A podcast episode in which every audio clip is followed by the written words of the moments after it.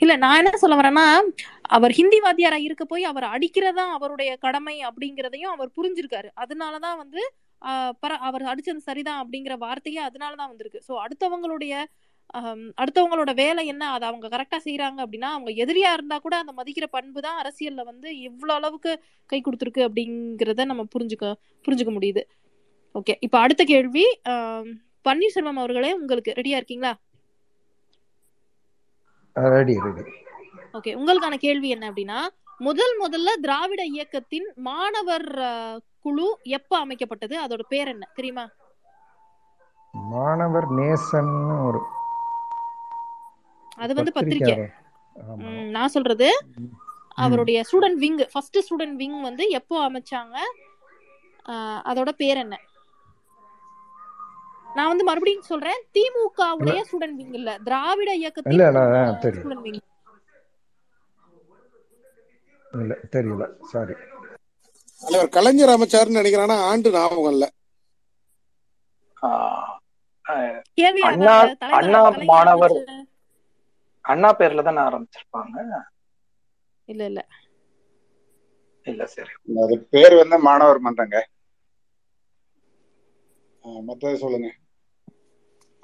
Okay அதோடைய பேர் வந்து தமிழ்நாடு தமிழ் மாணவர் மன்றம்.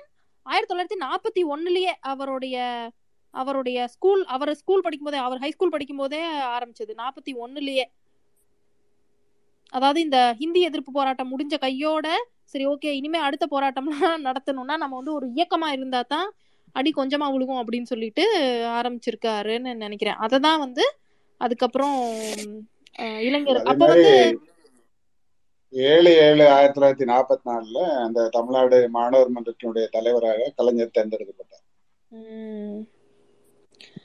இதுல இன்னொரு விஷயம் என்ன அப்படின்னா நீங்க எதுக்காக போராடினாலும் ஒரு இயக்கமா ஒரு சங்கமா ஒரு கூட்டமா ஒத்துமையா போராடினாதான் உங்களுக்கான உங்களுக்கான நியாயம் கிடைக்கும். அந்த நியாயம் கிடைக்கிறதுக்கான குரல் வெளியில வரும் அப்படிங்கிறதையும் நம்ம புரிஞ்சுக்கணும்.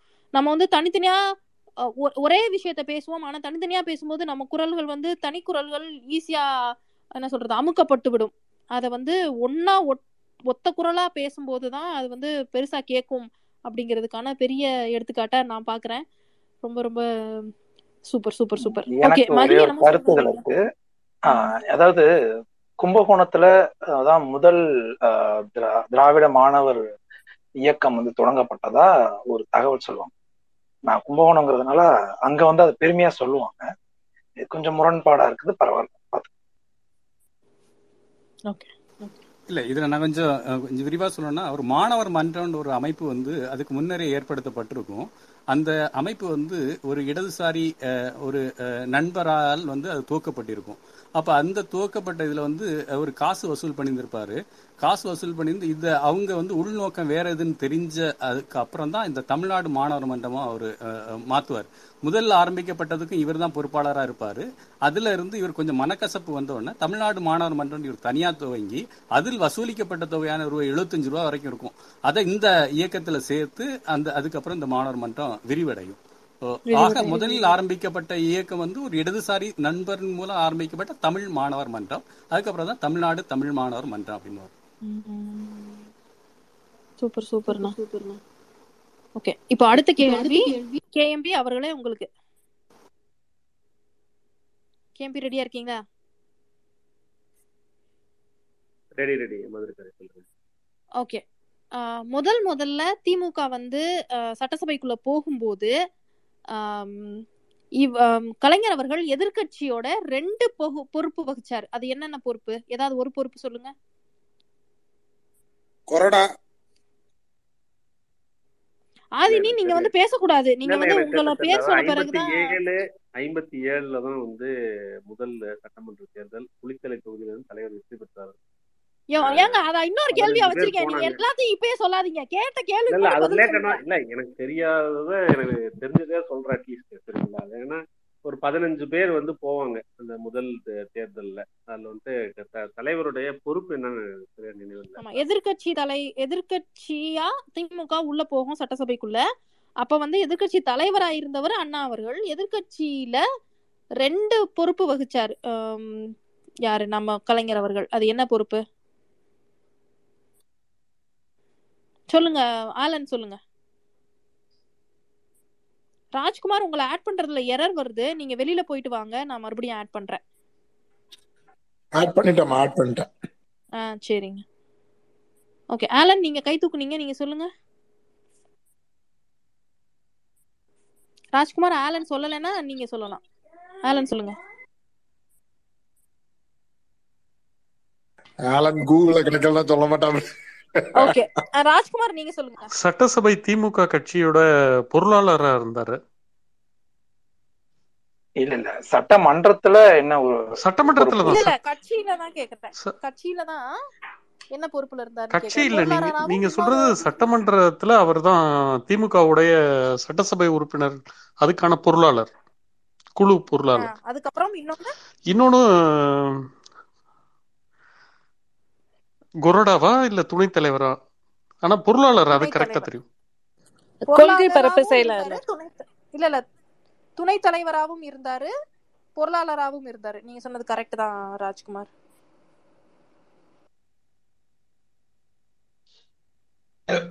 சாரிங்க எனக்கு ஒரு போன் சாரி எனக்கு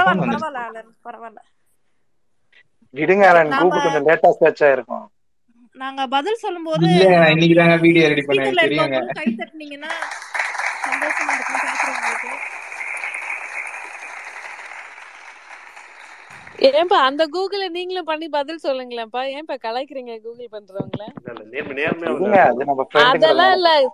இப்ப படிச்சு நாங்க பிட் இல்ல அடிச்சாச்சும் பாஸ் பண்ணுவோம். இல்ல. இல்ல வெயிட் பண்ணுங்க. குயிஸ முடிச்சுக்கலாம். அதுக்கப்புறம் பேசுவோம். ஓகே அடுத்த கேள்வி. பரம்ஸ் அவர்களை கேட்க கூடாதுன்னு எல்லாரும் சொன்ன காரணத்தினால் நாங்க அப்படியே ஸ்கிப் பண்ணி ராஜ்குமார் அவர்களுக்கு போறோம். ராஜ்குமார் ரெடியா இருக்கீங்களா? எங்க கோலப்பண்ண நான் வெளியே போயிட்டாங்க. ஓகே ராஜ்குமார் ரெடியா இருக்கீங்களா? ஓகே உங்களுக்கான கேள்வி என்ன அப்படின்னா இரண்டாயிரத்தி ஒண்ணுல அவர் முதலமைச்சரா இல்லாம இருக்கும்போது அவரை அரெஸ்ட் பண்ணாங்க. நம்ம எல்லாருக்கும் தெரியும். எல்லாருமே பார்த்திருப்போம். எனக்கு பத்து வயசு தான் ஆகும். அப்ப நானே பார்த்திருக்கேன் ஐயோ என்னை கொல்றாங்களே கொல்றாங்களேன்னு அரெஸ்ட் பண்ணிட்டு கத்த கத்த அரெஸ்ட் பண்ணி கூட்டிட்டு போனாங்க. அது வந்து எந்த குற்றத்துக்காக அரெஸ்ட் பண்ணாங்கன்னு சொல்லப்பட்டதுன்னு தெரியுமா? ஞாபகம் இருக்கா? மேம் மேம்பால ஊழல் வழக்கு. மேம்பால ஊழல் வழக்கு. சூப்பருங்க சூப்பர். அதுல வந்து தீர்ப்பு பொய்யான பொய்யான பொய்யான குற்றச்சாட்டு நிரூபிக்கப்பட்டது அதான் அதான் சொல்றேன். அந்த தீர்ப்பு வந்த போதெல்லாம் வந்துட்டு இதுக்காக என்ன நஷ்டஈடு கொடுப்பாங்கன்னே தெரியாது அப்படின்னு சொல்லி ஊர் ஊருக்கு பேசினாங்க. நீ பாட்டுக்கு கேஸ் போடுறீங்க அரெஸ்ட் பண்றீங்க சரி அதை இப்படி இது பண்ணிட்டீங்களே இதுக்கான என்ன நஷ்டஈடு கொடுப்பீங்க அப்படின்னு சொல்லி சூப்பர் சூப்பர் சூப்பர். செம சூப்பரா சொல்லிட்டீங்க ராஜ்குமார். அதுக்கப்புறம் ஆந்தை அவர்களே உங்களுக்கான கேள்வி. ரெடியா இருக்கீங்களா? சொல்லுங்க சொல்லுங்க. கூகுள் பண்றதுக்கு ஆளு பக்கத்துல செட்டப் பண்ணி வச்சிருக்கேன் கேளுங்க மதுரக்கர் ஓகே உங்களுக்கான கேள்வி என்ன அப்படின்னா அண்ணா அண்ணா அவர்கள் வந்து அஹ், ஆயிரத்தி தொள்ளாயிரத்தி அறுபத்தி ஒன்பதுல இது வரும்போது அஹ், அதுக்கு பேர் என்ன? தேர்தல். அஹ், ஜெயிக்கும் போது கருணாநிதி அவர்கள் கலைஞர் அவர்கள் வந்து ஐந்து துறை அமைச்சரா இருந்தாரு. அது என்னென்ன துறைன்னு சொல்லுங்க பாப்போம். பொதுப்பணித்துறை ஒண்ணு. மக்கள் நல்வாழ்வுத்துறை ரெண்டு. ஓகே.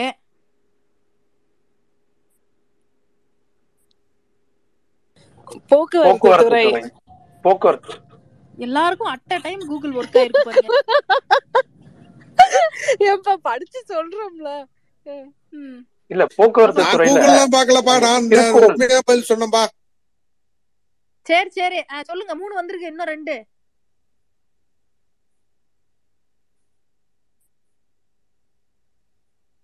கூகுள் மூணு தான் காட்டுதான்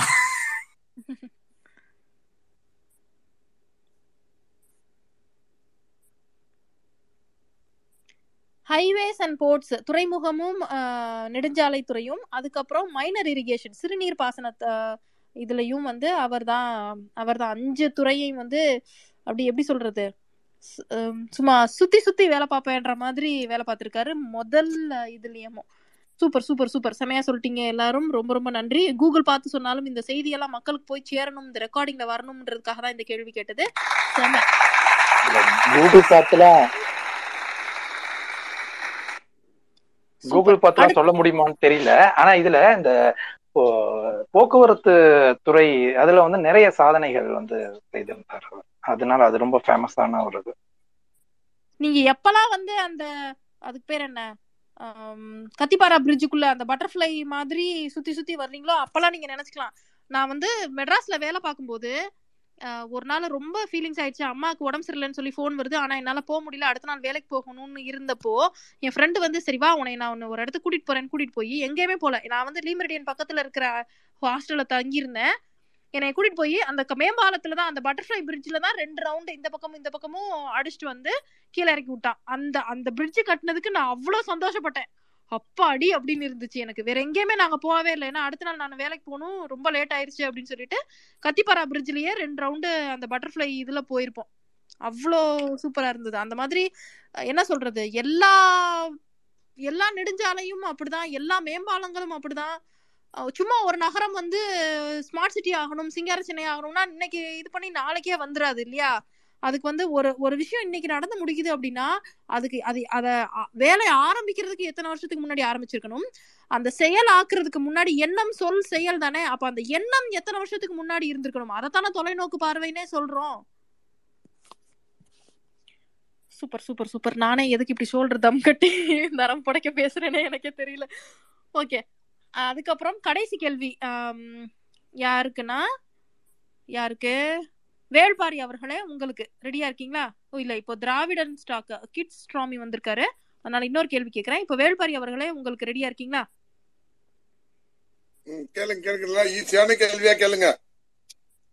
ஈஸியான கேள்விதான். போன கேள்வியோட பதிலே தான் இந்த கேள்விக்கு பதிலு. என்ன கேள்வினா ஃபர்ஸ்ட் ஃபர்ஸ்ட் இப்ப வந்து அண்ணா அறுபத்தி ஒன்பதுல இவர் வந்து அஞ்சு துறையுடைய அமைச்சரா இருந்தாருன்னு பார்த்தோம். பட் முதல் முதல்ல அவர் அமைச்சரான துறை என்ன துறை? ஆயிரத்தி தொள்ளாயிரத்தி அறுபத்தி ஏழுல கருணாநிதி அவர்கள் கலைஞர் அவர்கள் அமைச்சரானது எந்த துறை? மக்கள் நல்வாழ்வுத்துறை. பிடபிள்யூடி தான் பப்ளிக் ஒர்க்ஸ் டிபார்ட்மெண்ட் அதாவது பாருங்களேன் பப்ளிக் ஒர்க் பண்ண வந்தவருக்கு முதல் முதல்ல பப்ளிக் ஒர்க் டிபார்ட்மெண்ட் அவர் மக்கள் நல்வாழ்வுத்துறைங்கிறாரு.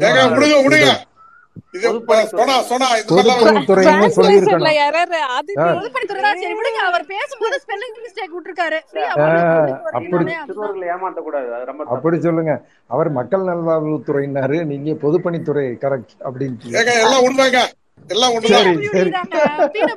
அவர் போன தடவையே அதத்தான் சொன்னாரு. பிடபிள்யூடிய தான் மக்கள் நல்வாழ்வுன்னு சொன்னாரு. அவரோட வேவ்லென்த் புரிஞ்சுக்கணும் நம்ம. அவ்வளவுதான். ஃப்ரீயா விடுங்க. பாவத்தை.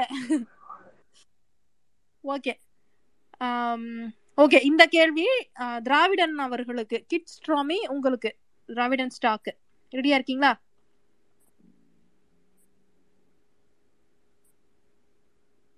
அவர் எங்க இருக்கீங்களா? ஹலோ மேடம் இருக்கேன் மேடம் ஓகே உங்களுக்கான கேள்வி என்ன அப்படின்னா இப்ப சொன்னாரு நம்ம கொஞ்ச நேரத்துக்கு முன்னாடி அந்த பதிலே வந்துருச்சு பட் அதே கேள்வியவே திருப்பி போட்டு கேக்குறேன். என்ன கேக்குறேன்னா கலைஞர் அவர்கள் முதல் முதல்ல சட்டசபைக்கு எந்த வருஷம் தேர்ந்தெடுக்கப்பட்டார்? முதல்ல முதல்ல எம்எல்ஏ ஆனது எந்த வருஷம்? நினைக்கிறேன் எந்த தொகுதியில இருந்து எந்த தொகுதியில இருந்து தேர்ந்தெடுக்கப்பட்டார்? குளித்தலை. கை தூக்கிட்டு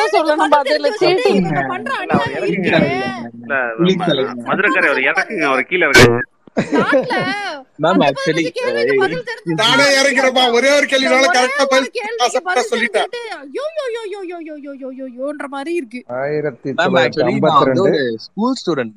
எனக்கு வந்து சில சந்தேகங்கள்லாம் இருந்துச்சு நம்ம தலைவரை பத்தி. அது தெரிஞ்சுக்கவும் தலைவரை பத்தி இன்னும் நிறைய தெரிஞ்சுக்கவும் தான் நான் இந்த ஸ்பேஸ்ல வந்தேன்.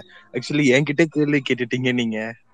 ஏ ஆனா கரெக்டா பதில் சொல்லிட்டீங்களே. Super super super. இல்ல மேம் நான் குளித்தலையும் சொல்லதான் மேம் வந்தேன்.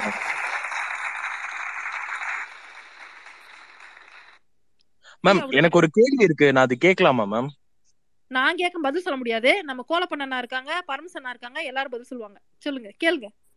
என்னோட கேள்வி என்னன்னா மேம் நான் இப்போ ரீசெண்டா ஒரு டூ இயர்ஸா தான் மேம் நான் இந்த அரசியல் பத்தி எல்லாம் தெரிஞ்சிட்டு இருக்கேன் அதுவும் நம்ம கலைஞரையாவை பத்தி நிறைய தெரிஞ்சிட்டு இருக்கேன் நான் பார்த்த வரைக்குமே வந்து அவர் ஆல்மோஸ்ட் எல்லா பிரைம் மினிஸ்டர்ஸ் கூடயும் அந்த கம்பேட்டபிலிட்டி வந்து நல்லா மெயின்டைன் பண்ணிட்டு இருந்தாரு ஏன்னா வந்து நிதி நிதி நெருக்கடிகளுக்கு ஆளாகாம கரெக்டா எல்லா பிரைம் மினிஸ்டர்ஸ் கூடயும் கம்பேட்டபிளா இருந்து தமிழ்நாட்டுக்கு எவ்வளவு செய்ய முடியுமோ செஞ்சிருக்காரு.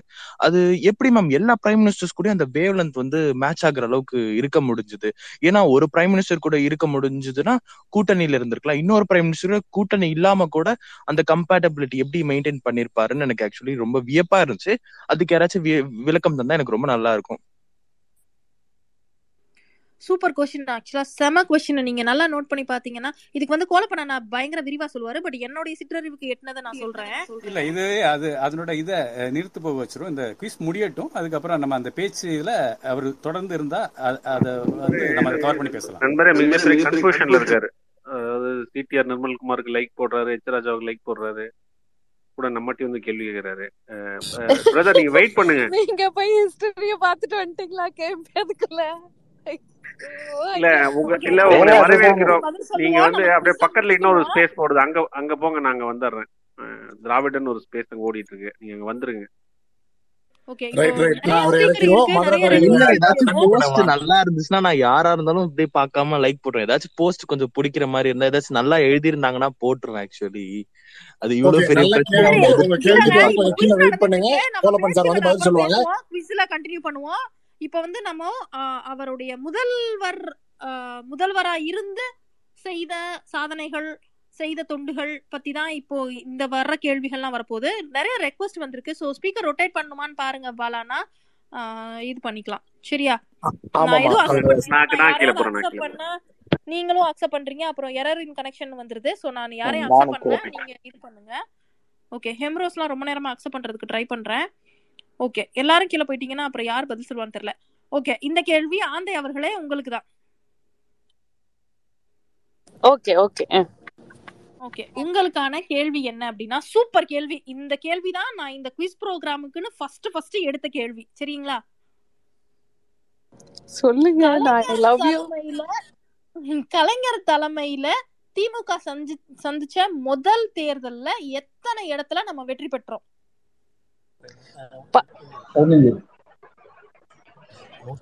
இல்ல இல்ல நான் கேள்வி சரியா புரிஞ்சுக்கோங்க. ஹண்ட்ரட் அண்ட் எயிட்டி சீட்ஸ்க்கு மேல ஜெயிச்சோம். கலைஞர் தலைமையில திமுக சந்தித்த முதல் தேர்தல்ல hundred and eighty eighty plus super சூப்பருங்க. செம செம செம. Eighty four out of two thirty ஃபோர்ல எயிட்டி ஃபோர் முன்னூத்தி எண்பத்தி நாலு தொகுதியில நம்ம ஜெயிச்சோம். இன்ன வரைக்கும் அது ரெக்கார்டு இந்த வாட்டி எல்லாம் கிளாப் கிளாப் போடுங்க கிளாப் போடுங்க. Super super super. இந்த கேள்வி தான் நான் முதல் முதல்ல எடுத்த கேள்வி. கேள்வி உபயம் நம்ம பரம்பொருள் அண்ணா அப்படின்னு சொல்லி பரம்பொருள் மாம்ஸ் அப்படின்னு சொல்லிக்கிட்டு அடுத்த கேள்வி கேட்கிறேன் அடுத்த கேள்வி ஹிம்ரோஸ் அவர்களே உங்களுக்கு ரொம்ப கஷ்டப்பட்டு நீங்க மேல வந்து ஸ்பீக்கரா ஜாயின் பண்ணிருக்கீங்க. அதனால உங்களுக்கு அடுத்த கேள்வி. சரியா? இல்ல இல்ல இருங்க இருங்க இருங்க. கேள்வி கேட்கறதுக்கு முன்னாடி ஒரு விஷயம். இது பிரைஸ் கிரைஸ் ஏதாவது கொடுப்பீங்களா இல்லையா? இந்த கை தட்டுறோம்ல. அதுவே பெரிய பரிசு தான். மதுரைக்காரி நீங்க பேரை சொல்லி கை இல்ல. எண்ணிக்கிட்டே பதில் சொல்லுவான். இல்ல இல்ல மதுரைக்காரி இல்ல பிரைஸ் அனௌன்ஸ் பண்ணிடுறேன். ஜெயிச்சவங்க வந்து அடுத்த இருபத்தி நாலு மணி நேரம் கண்டினியூஸா ஸ்பேஸ் ரன் பண்ணணும். அதெல்லாம் ஒத்துக்க முடியாது. கொரோனா போகணும் ஒருத்தர் கைத்தட்ட சொன்னாரு. அஹ் மாம்ஸ் நான் ஒரு மூணு மணி நேரம் கண்டென்ட்டோட வந்தேன். என்ன ரெண்டு பேரை கீழே கிக் அவுட் பண்ணி விட்டாங்க அன்னைக்கு மதியானமே. குயிஸ்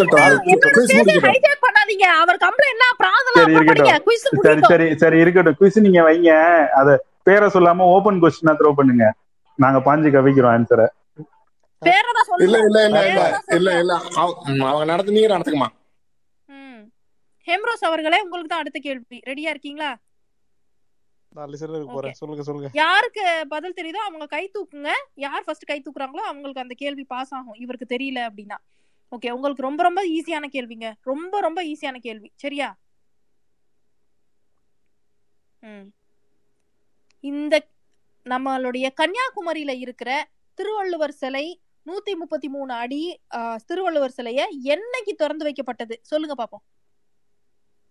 ஐயோ சின்ன குழந்தை கூட தெரியும் இது. எல்லாருக்கும் தெரியும். வள்ளுவர் என்னைக்கு தினத்தை திறந்து அன்னைக்கு தான். ஜனவரி என்னைக்கு பதினாலா வள்ளுவர் தினம்? ஜனவரி பதினாறு. பதினாறு. இல்ல தப்பு. பதினஞ்சு. வள்ளுவர் தினம் தப்புன்னு சொல்லல. அந்த தேதி தப்புன்னு சொல்றேன். டூ தௌசண்டா இயர் டூ தௌசண்டா வந்திருக்காரு? ஆமா ஆமா மிச்ச மிச்ச ரிசல்ட்ஸ் வந்துகிட்டே இருக்கு. கூகுள்ல வெயிட் பண்ணுங்க வெயிட் பண்ணுங்க. இதெல்லாம் ரொம்ப அநியாயம். இதெல்லாம் மறக்கவே கூடாதுங்க. எவ்வளவு தடவை டிவில லைவ்ல பாத்திருக்கோம் நம்ம. ஓகே மதன் வந்து பதில் சொல்றதுக்கு வேமா ஓடி வர்றாரு. அவர்ட்ட கேப்போம் மதன் நீங்க பேசுங்க. இப்போ என்ன உங்களுக்கு பதில் தெரியுமா? January one new year new year அன்னைக்கு. மதன் சொல்றேன் sir. Two thousand January first திறந்து வச்சது. ஆமா ஆமா கரெக்ட் அன்னைக்குதான் எல்லாருக்கும் கூகுள் வேலை செய்யுது என்பதை கூறிக்கொண்டு கை தட்டுறோம் நாங்க.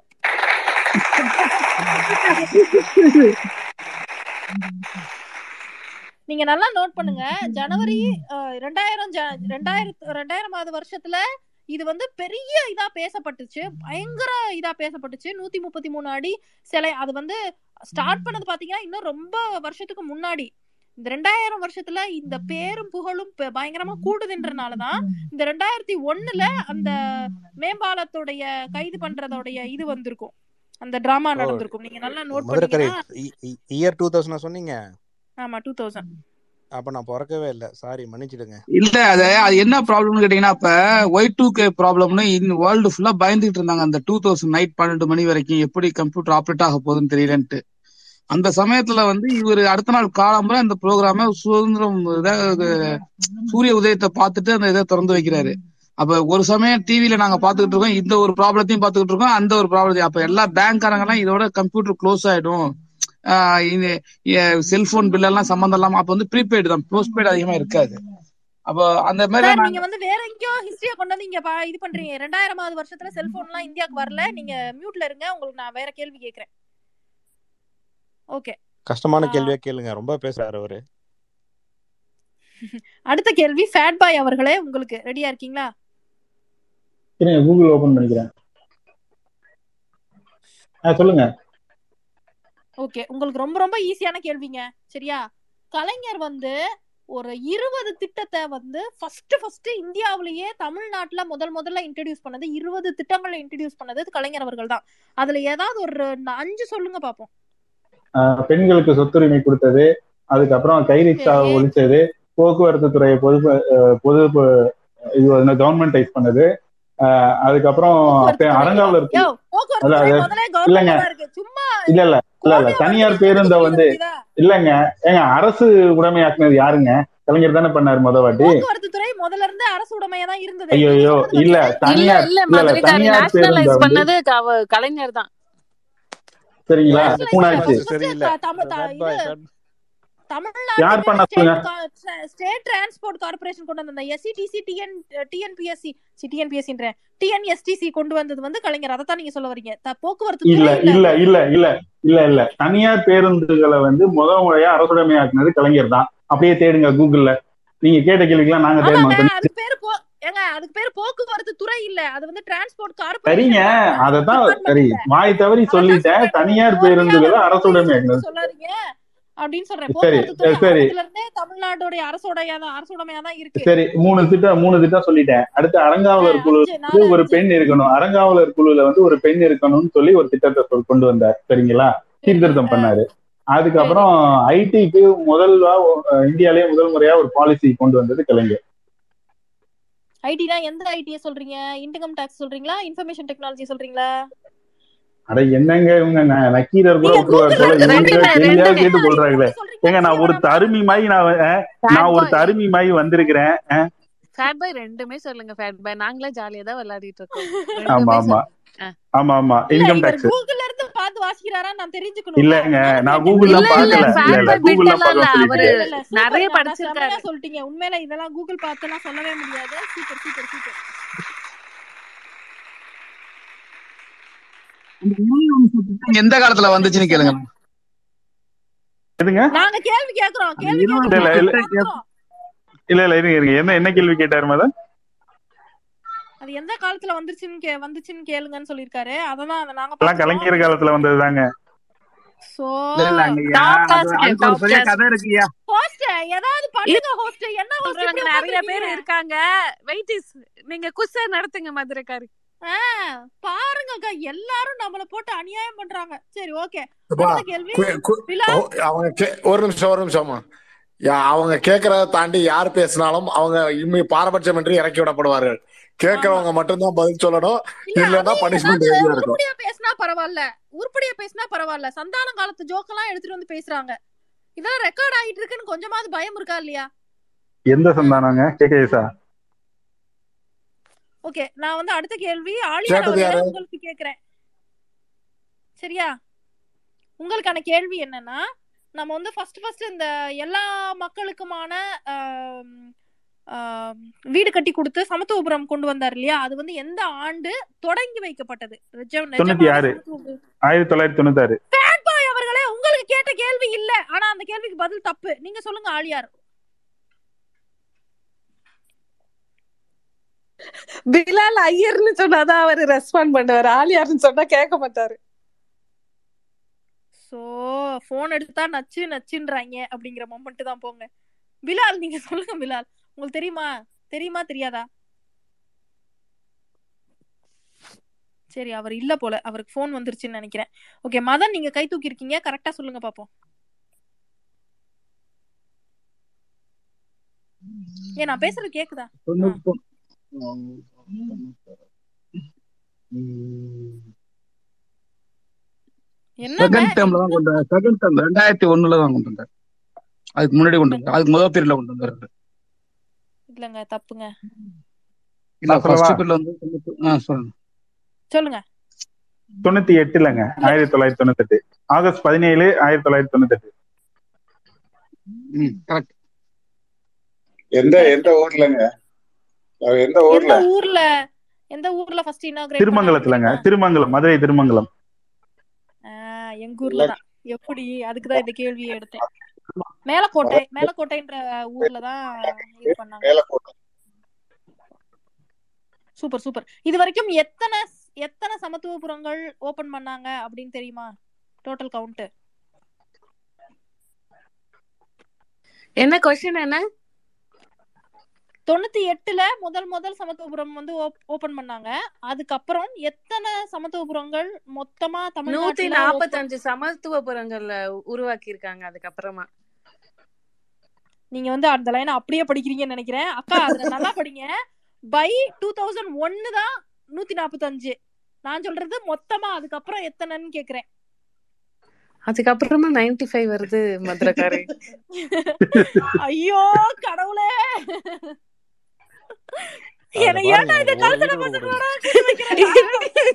ரேபிட் ஃபயர் மாதிரி டென்ஷனா இருக்கு. கொஞ்சம் அட்ஜஸ்ட் பண்ணிக்கோங்க. இல்ல நீங்க நூத்தி நாப்பத்தஞ்சுன்னு பாக்குறீங்க. அதுக்கப்புறம் தொண்ணூத்தஞ்சுன்னு பாக்குறீங்க. சரி கேள்வி ரெண்டையும் சேர்த்து கேக்குறாளே ஒரு கூட்டுவோம் அப்படின்னா இருநூத்தி நாற்பதுன்னு கூட்டி சொல்லக்கூடாதா? அப்படியே கூகுள்ல இருக்கிறதே படிப்பாங்க. கணக்குல கொஞ்சம் நாட்டுல வீக்குங்க ஏங்க என்ன ஆமா நீங்க ஹிஸ்டரியில வீக்கு கணக்குல வீக்கு இம்ரோஸ் ஐயோ கடவுளே. இல்லங்க இந்த சமத்துவபுரத்துல ஒரு வீடு கொடுத்துருந்தா நான் கரெக்டா பதில் சொல்லியிருப்பேன். கொடுக்கவே இல்ல. இம்ரோஸ் இறக்கி நாற்பதுங்க நூத்தி தொண்ணூத்தி அததான் நான் அப்பயே சொல்லிட்டேனே இதானா உங்க டக்கு? கடவுளே. சரி சரி. இல்ல உங்களோட அசிஸ்டன்ட் ரொம்ப ஸ்லோவா வேலை பாக்குறாப்ல அவரை டிஸ்மிஸ் பண்ணிட்டு வேற யாரையாவது புதுசா வைங்க. ஓகே அடுத்த கேள்வி யாருக்குன்னா இப்ப யாரு இருக்காங்க? ஆலன் உங்களுக்கு இந்த ரவுண்ட்ல கேள்வியே கேட்கல உங்களுக்கு கேக்குறேன். சரண் ஒருத்தவங்க ரெக்வஸ்ட் பண்ணிருக்காங்க அவங்கள ஆட் பண்ணுவோம். ஆலன் அவர்களே உங்களுக்கான கேள்வி. ரெடியா இருக்கீங்களா?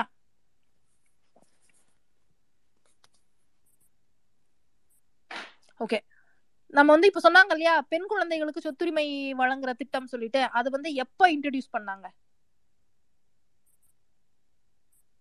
எனக்கு தெரிஞ்சு சிக்ஸ்த் கலைஞர் இது ஃபர்ஸ்ட் பீரியடு என்ன பீரியடு ஞாபகம் செவன்டி சிக்ஸ் சரண் உங்களை நான் அக்செப்ட் பண்றேன் சரண். ஆனா ஆட் ஆக மாட்டீங்க சரண். சொல்லுங்க ஆலன்.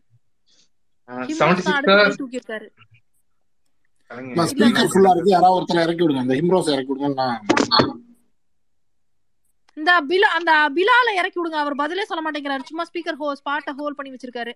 அவரை இறக்கி விடுங்க சீனியர் பர்சன்மா ரைட் பிலால் பிரதர் இறக்கணுமா? ரைட் ஓகே சிக்ஸ்டி நைனுங்க எனக்கு வருஷம் ஞாபகம் இல்லை. நான் செக் பண்ணேன். சிக்ஸ்டி நைன் போட்டு இல்லங்க அது வந்து அப்படிதான் கூகுள்ல ஆனா இவர் தான் போட்டிருக்கோம். ஃபர்ஸ்ட் டைம் இம்ரோஸ் எனக்கு நீங்க சொல்லுங்க. News eighty nine eighty nine very good eighty nine தான்.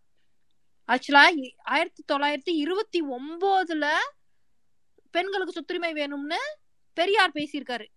அந்த கனவை பாருங்க நான் தான் சொன்னேன் இல்லையா எண்ணம் சொல் செயல்னு சொல்லி அந்த கனவு நினைவாகிறதுக்கு அது உண்மையிலே இதாகிறதுக்கு அறுபது வருஷம் ஆயிருக்கு. ஆயிரத்தி தொள்ளாயிரத்தி எண்பத்தி ஒன்பதுல தான் அந்த கனவு வந்து தமிழ்நாட்டு மட்டும்தான் இத்தனைக்கும். இதே வந்து இந்தியால எப்போ கொண்டு வந்தாங்கன்னு தெரியுமா? யாருக்கு தெரியும்? ஆயிரத்தி தொள்ளாயிரத்தி ஐம்பத்தாறு. சார் அது வந்து சொத்துரிமை பெண்களுக்கு சொத்துரிமை கொடுக்கணும்னு கிடையாது. கூகுள ரீட் பண்றவங்க ஒழுங்கா தெளிவா ரீட் பண்ணுங்க.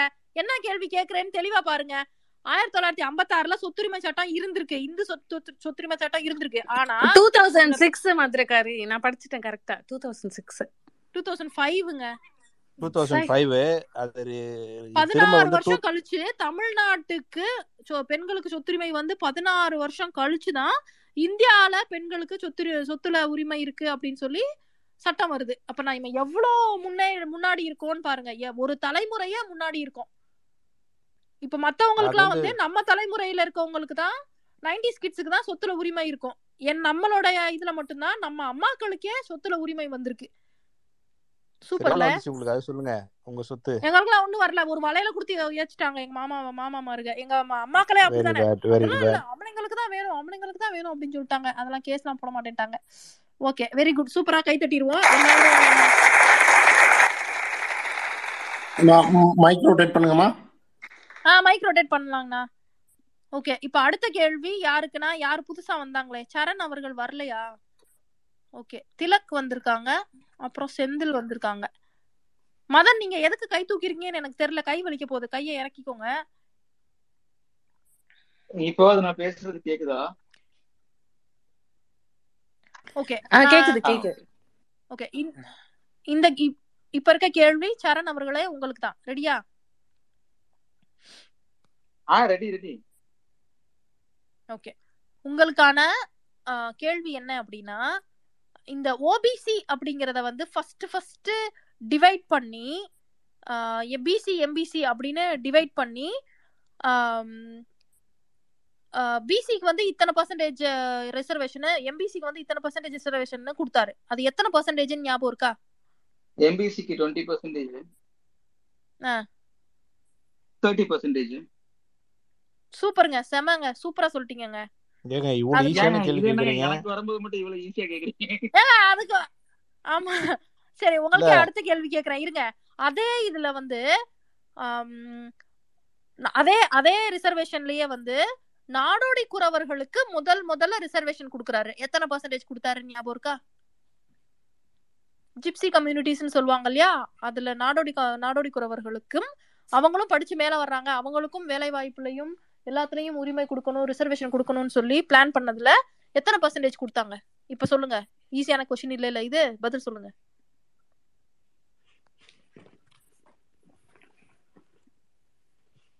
ஓ நான் மியூட்ல பேசிட்டு இருக்கேன். பாயிண்ட் ஃபைவ்னு சொன்னேன் கேக்குதா? இல்லங்க பாயிண்ட் ஃபைவ் இல்ல. இப்ப கேக்குது? பாயிண்ட் ஃபைவ் இல்ல. யார் தெரியும்? ஓகே மதன். மதன் நீங்க கை தூக்குறீங்க ஆனா பதில் மட்டும் சொல்ல மாட்டீங்க. சொல்லுங்க Madan. One percentage one percentage ஆ very good one percentage super super super ஒரு பர்சன்டேஜ் வந்து இது ஒட்டுமொத்தமா எஸ்டி பிரிவினர்களுக்கு கொடுக்கப்பட்டது. அதுல அவங்களும் அடங்குவாங்க. ஆமா. செம செம செம. ஓகே அடுத்த கேள்வி வந்து ஓகே யாருக்கு இந்த கேள்வி அப்படின்னா செந்தில் அவர்களே உங்களுக்கு ரெடியா இருக்கீங்களா? ஓகே உங்களுக்கான கேள்வி என்னன்னா ஃபர்ஸ்ட் ஃபர்ஸ்ட் நில உச்சவரம்பு சட்டத்தை கொண்டு வந்தது தமிழ்நாட்டுக்கு இந்தியாவிலேயே முதல்ல கொண்டு வந்தது தமிழ்நாட்டுக்கு தான். அது வந்து எந்த வருஷம் கொண்டு வரப்பட்டதுன்னு தெரியுமா? எழுவத்தி மூணு ஆயிரத்தி தொள்ளாயிரத்தி எழுவத்தி மூணு கலைஞர் கொண்டு நினைக்கிறேன்.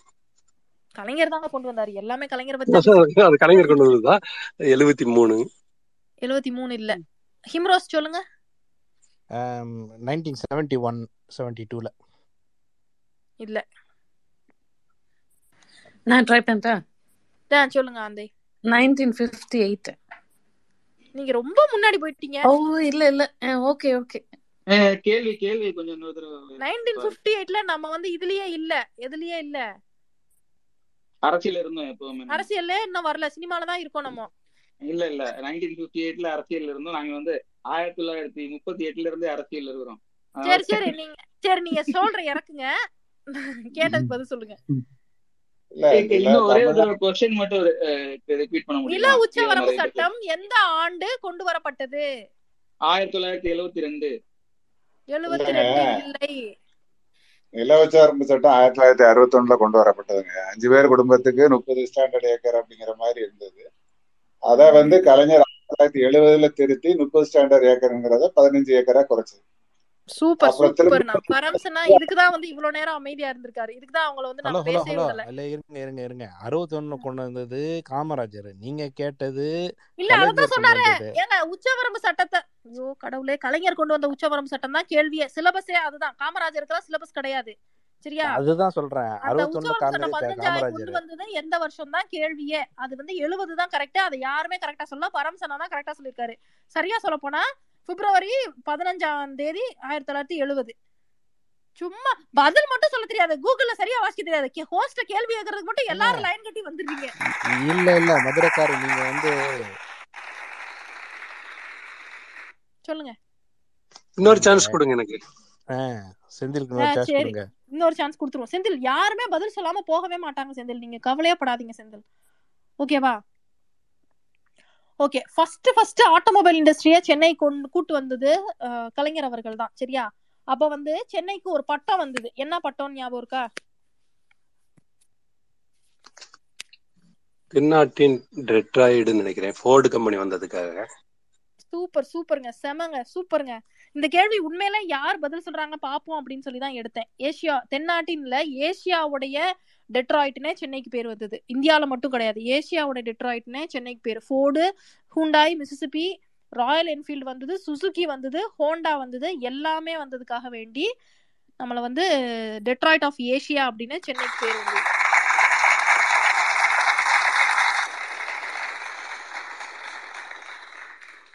ஆனா பொண்ணு பொண்ணு படிக்கும்போது பக்கத்துல இருந்து பாத்தீங்க தானே செந்தில் அண்ணன் இல்ல இல்லைங்க. அது வைவோ நடக்குது சார். இன்னைக்கு வரல. இன்னும் ஒரு வாரம் ஆகும் எக்ஸாம் முடிஞ்சு ஓகே ஓகே. இதுக்குதான் ஹோஸ்ட் அண்ணா இதுக்குதான் வந்து ரெண்டு பேர் ஒரே தான் ரெக்வஸ்ட் கொடுத்தாங்கன்னா ரெண்டு பேரையும் ஒரே தான் அக்செப்ட் பண்ணக்கூடாது. அவங்களுக்குள்ளே பேசிக்கிடுவாங்க. அதை ஸ்பேஸை விட்டுட்டு வெளியில போய் பேச வேண்டியதானே இந்த இறக்கி விட்டுருவோம் சரண தானே இறக்கணும்? அதெல்லாம் சொல்லிட்டீங்க.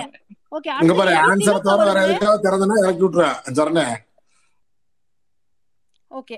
திலக் அவர்களே உங்களுக்கான கேள்வி. ரெடியா இருக்கீங்களா? சொல்லுங்க. ஓகே. உங்களுக்கான கேள்வி என்னன்னா எங்க ஐயோ எங்க போயிடுச்சு ஓகே உங்களுக்கான கேள்வி வந்து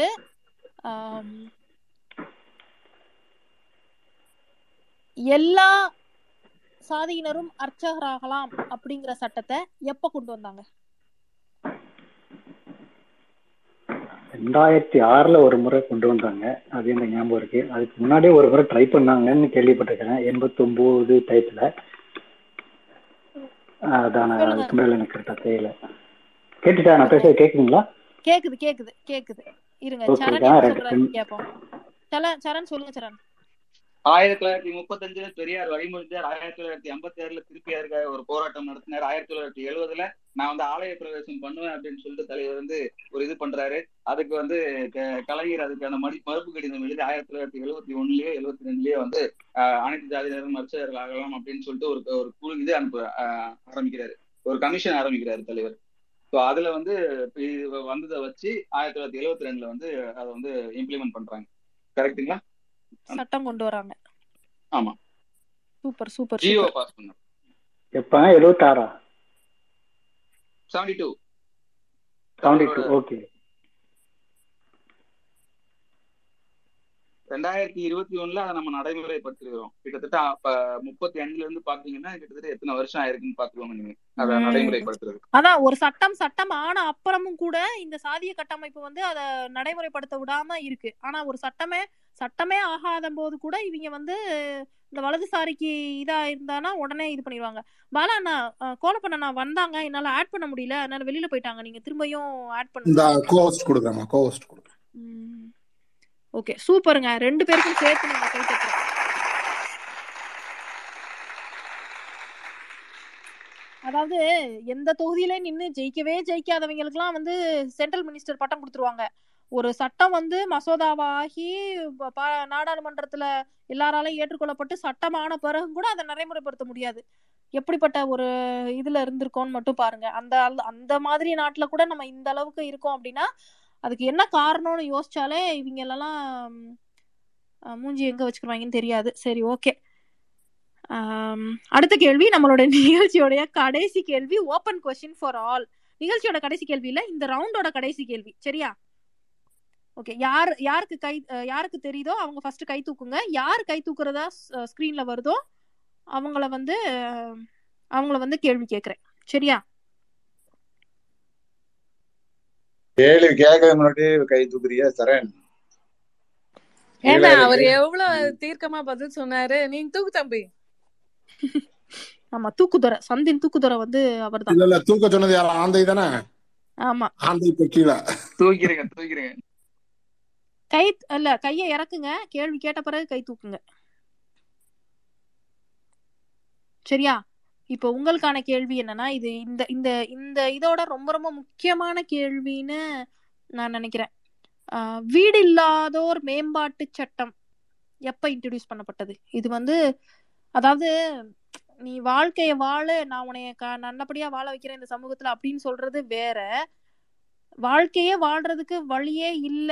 வீடு இல்லாம இருக்கோம் தெருவுல இருக்கிறவங்களையும் கூட மக்கள் தான். அவங்க ஓட்டு போடுறாங்க ஓட்டு போடலன்றதெல்லாம் வேற வேற கணக்கு அப்படின்னு சொல்லி அவங்களுக்காக ஹோம்லெஸ் அப்லிஃப்ட் ஸ்கிரீம் வீடு இல்லாதோர் மேம்பாட்டு திட்டம் எப்ப இன்ட்ரடியூஸ் பண்ணாங்க?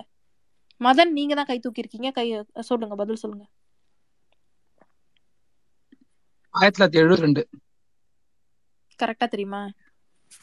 குடிசை மாற்று வாரியம் சேர்ந்து வந்தது ஸ்கீம் குடிசை மாற்று வாரியம் வேற. நான் தான் மறுபடியும் சொல்றேன். குடிசை மாற்று வாரியம்ன்றது வேற திட்டம் வேற சட்டம் வேற அமல்படுத்துதல்.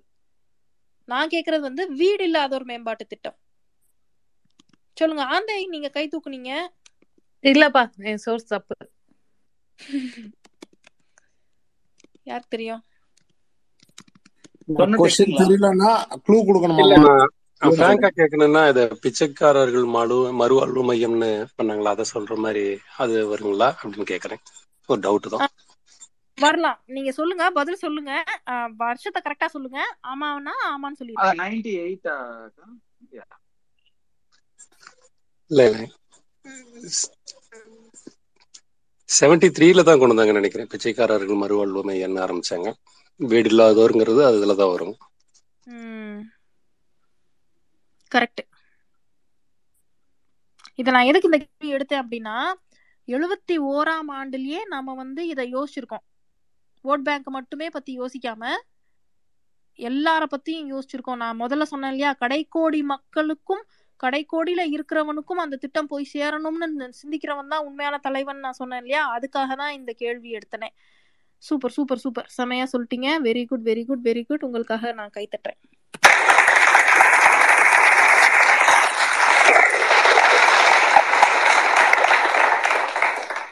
ஓகே இப்போ ஆனா இந்த இடத்துல மட்டும் ஒரே ஒரு இது மட்டும் சாரி ஆனா இந்தியா ஃபுல்லா அதை வந்து இது பண்றதுக்கு வந்து ரெண்டாயிரத்தி பதினேழு வரைக்கும் ஆச்சு இல்லையா? ஆமா. இப்பதான் அதை சொல்லிட்டு இருக்காங்க. நான் வந்து ஊர் ஊருக்கு வீடு கட்டி கொடுத்துட்டு இருக்கோம் அதை வச்சு நான் இதுவே பண்ணிட்டு இருக்கேன். ஓகே ப்ளீஸ் கண்டினியூ சூப்பர் தமிழ்நாட்டுல அதுக்கு முன்னால வீடு வழங்கும் திட்டம்னு முன்னோடைய பைலட் ப்ரோக்ராம் இருந்துச்சு மேடம் ஆமா. இப்போ நான் வந்து இந்த நிகழ்ச்சியோடைய கடைசி ரவுண்டு கடைசி ரவுண்டு வந்து சேலஞ்ச் ரவுண்டு ஏன் சேலஞ்ச் ரவுண்டுன்னு வச்சிருக்கேன்னா இப்போ நான் எடுத்த கொஷினை தவிர உங்க எல்லாருக்குமே எல்- நிறைய தெரியும். அது எனக்கே தெரியுது. அதனால ஒரு ஒருத்தரும் ஒரு ஒரு கேள்வி கேட்கலாம். அதுக்கு யாருக்கு பதில் தெரியுதோ அவங்க கை தூக்கி பதில் சொல்லலாம். ஓகேவா நான் கேட்குறவங்க மட்டும் கேள்வி கேளுங்க. அதுக்கு யாருக்கு பதில் தெரியுதோ கை தூக்குங்க. நான் பேர் சொன்ன பிறகு நீங்க கை தூக்குங்க. அதுதான் சேலஞ்ச் ரவுண்டு புரிஞ்சுதா? முக்கியமா சரணுக்கு தான் சொல்லிக்கிறேன். உங்க பேர் சொல்லாம கை தூக்கவே வாயவே திறக்க கூடாது அன்மியூட்டே பண்ணக்கூடாது. ஓகே வெரி குட் ஓகே இப்போ என்னோட ஸ்க்ரீன்ல வந்து ஃபர்ஸ்ட் திலக் அவர்கள் தான் இருக்காங்க. திலக் அவர்களே நீங்க ஒரு கேள்வி கேளுங்க. யாருக்கு பதில் தெரியுதோ அவங்க வந்து கை தூக்கலாம். கேள்வியாங்க எனக்கு ஒரு ஒரு ஃபைவ் மினிட்ஸ் டைம் கொடுங்க. நான் யோசிச்சுட்டு எந்த கேள்வி நான் அப்புறம் பேசுறேன். ஆ சரி ஓகே இப்போ யாருக்கு கேள்வி ரெடியா வச்சிருக்கீங்களோ அவங்க கை தூக்குங்க பாப்போம். இல்லைன்னா பரம்சன் நான் கேள்வி கேட்க சொல்லிடுவேன். அப்புறம் யாருக்கு பதில் தெரியாது.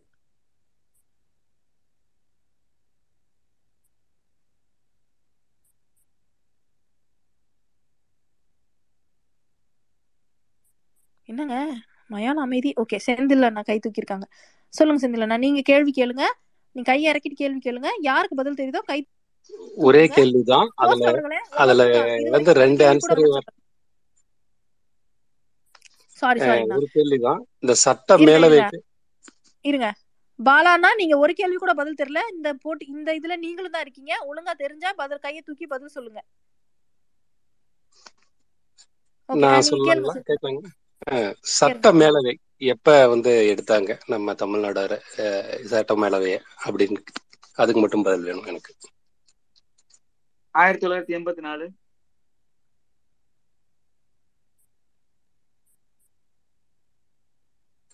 மத்தவங்களும் சொல்லட்டும். நம்ம கரெக்டான ஆன்சர் சூஸ் பண்ணிக்கலாம் சார் ஓகே தெரிஞ்சது சொல்லுங்க. தப்பில்ல. ஆயிரத்தி தொள்ளாயிரத்தி எண்பத்தி எட்டு.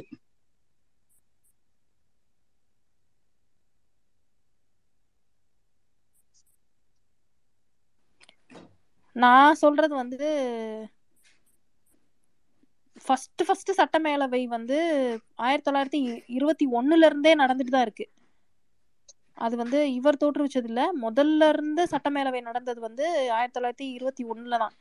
ஆனா ஃபர்ஸ்ட் ஃபர்ஸ்ட் கலைஞருடைய இதுல இருந்து பண்ணணும் சொல்லணும் அப்படின்னா ஆயிரத்தி தொள்ளாயிரத்தி அறுபத்தி அஞ்சு அப்படின்னு நினைக்கிறேன். இல்ல அறுபத்தி ஏழுல தான் வந்து கலைஞர் வந்தாரு. அறுபத்தி ஏழுக்கு அப்புறம் தான் நடுவுல நாவலர் இருந்துட்டு அதுக்கப்புறம் தான் கலைஞர் வந்தாரு. கலைக்கப்பட்ட ஆண்டு தான் கேட்டீங்க? எடுத்தது. எண்பத்தி ஆறு நவம்பர் ஃபர்ஸ்ட் கரெக்ட் ஆமா ஓகே ஆமா ஓகே எண்பத்தி நாலுல தான் கேஸ் ஆரம்பிச்சாங்க இல்லைன்னு பாலமா பாலான்னு வைஜெயந்தி மாலாவை கேள்டா தெரியும் வெண்ணிதா அது அந்த வரும் வைஜய் எண்பத்தி நாலு மாலை வெண்ணிதை வெண்ணிதா நிர்மலா வெண்ணிறை நிர்மலா மாப்போசிலாம் இருந்தாரு. அவங்க இருந்தாங்க. அதுக்கப்புறம் நிறைய பேர் அதாவது சினிமா துறையில இருந்தவங்களையும் அது மாதிரி கொண்டு வந்து நிறுத்தினதுனால அது அப்புறம் மேலவை கலக்கப்பட்டது.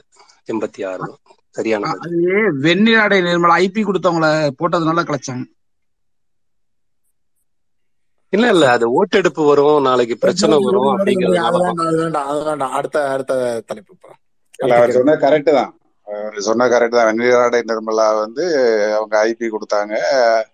அவங்கள இது பண்ண முடியல அப்படிங்கிற ஒரு இதுல சூழ்நிலையில தான் அது கலைக்கப்பட்டது. கரெக்ட் எம்ஜிஆர் பீரியட்ல கலைக்கப்பட்டது. முக்கியமான வார்த்தை. தேவையான வார்த்தைகள் இல்ல இல்ல கலைக்கப்பட்டது அப்ப நாம கலைச்சிட்டோம் நம்ம பேர்ல எழுத போறாங்க. இவங்க வேற கலைக்க விட்டாலும் நம்ம பேர்ல ஆமா. எழுதுவாங்க. கரெக்ட் அடுத்த அடுத்த அடுத்த கேள்விக்கு போயிடலாம். அஹ் நவம்பர் ஒன்னாம் ஆயிரத்தி தொள்ளாயிரத்தி எண்பத்தி ஆறுல கலைக்கப்பட்டாங்க காரணம் வந்து இதுதான். எண்பத்தி நாலுல அந்த கேஸ் போடப்பட்டுச்சு பெரும் சார் இல்லையா? அந்த மஞ்சள் நோட்டீஸ் வந்துச்சு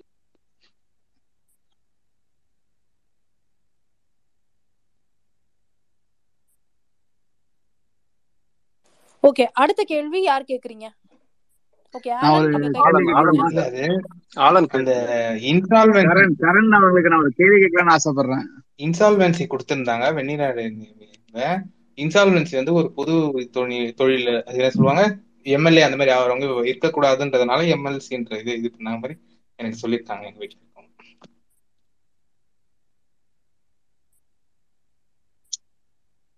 சரி அந்த டாபிக்லயே நம்ம. அடுத்ததுக்கு போலாம்.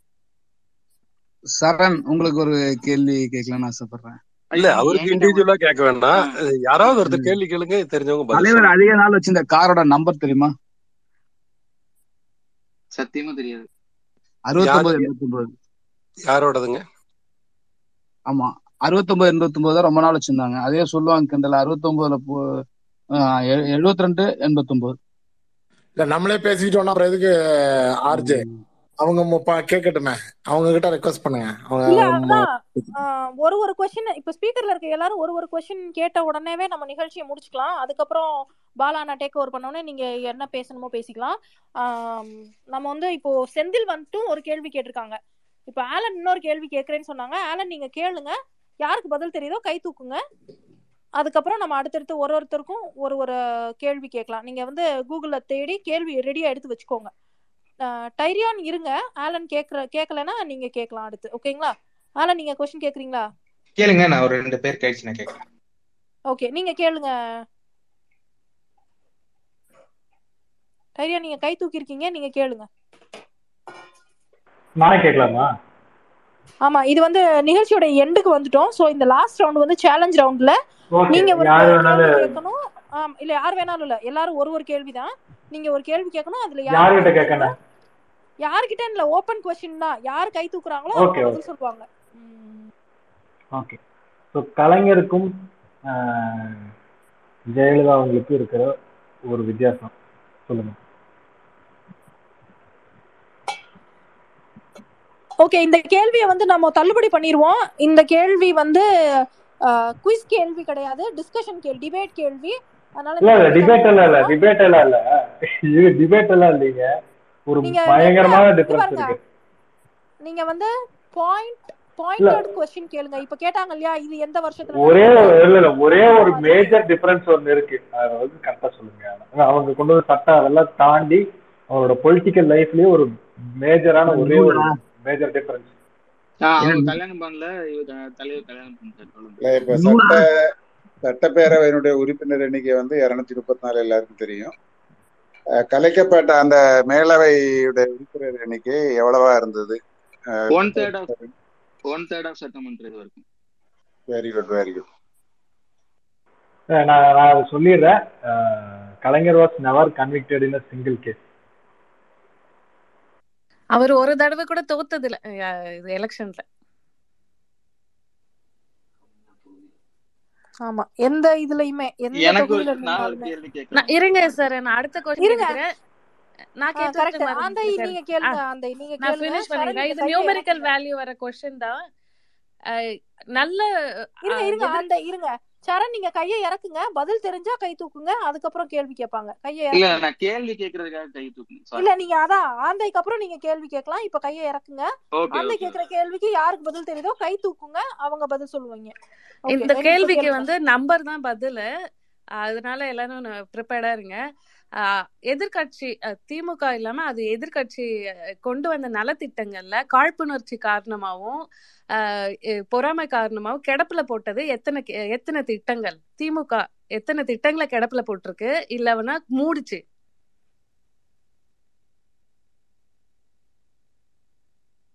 ஒரு திட்டத்தையும் இல்லையே. ஜீரோ.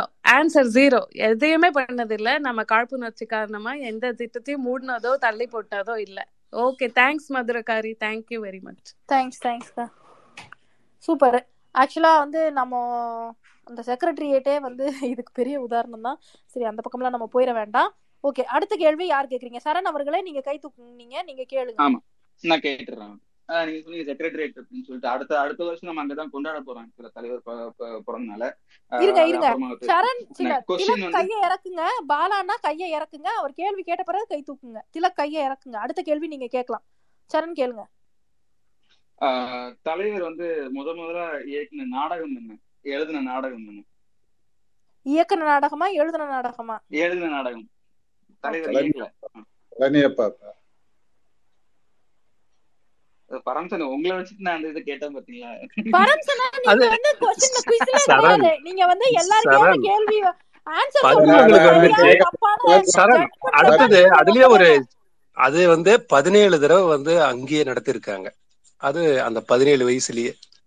பதினேழு முறை அந்த நாடகத்தை ஒரே இடத்துல நடத்திருக்காங்க.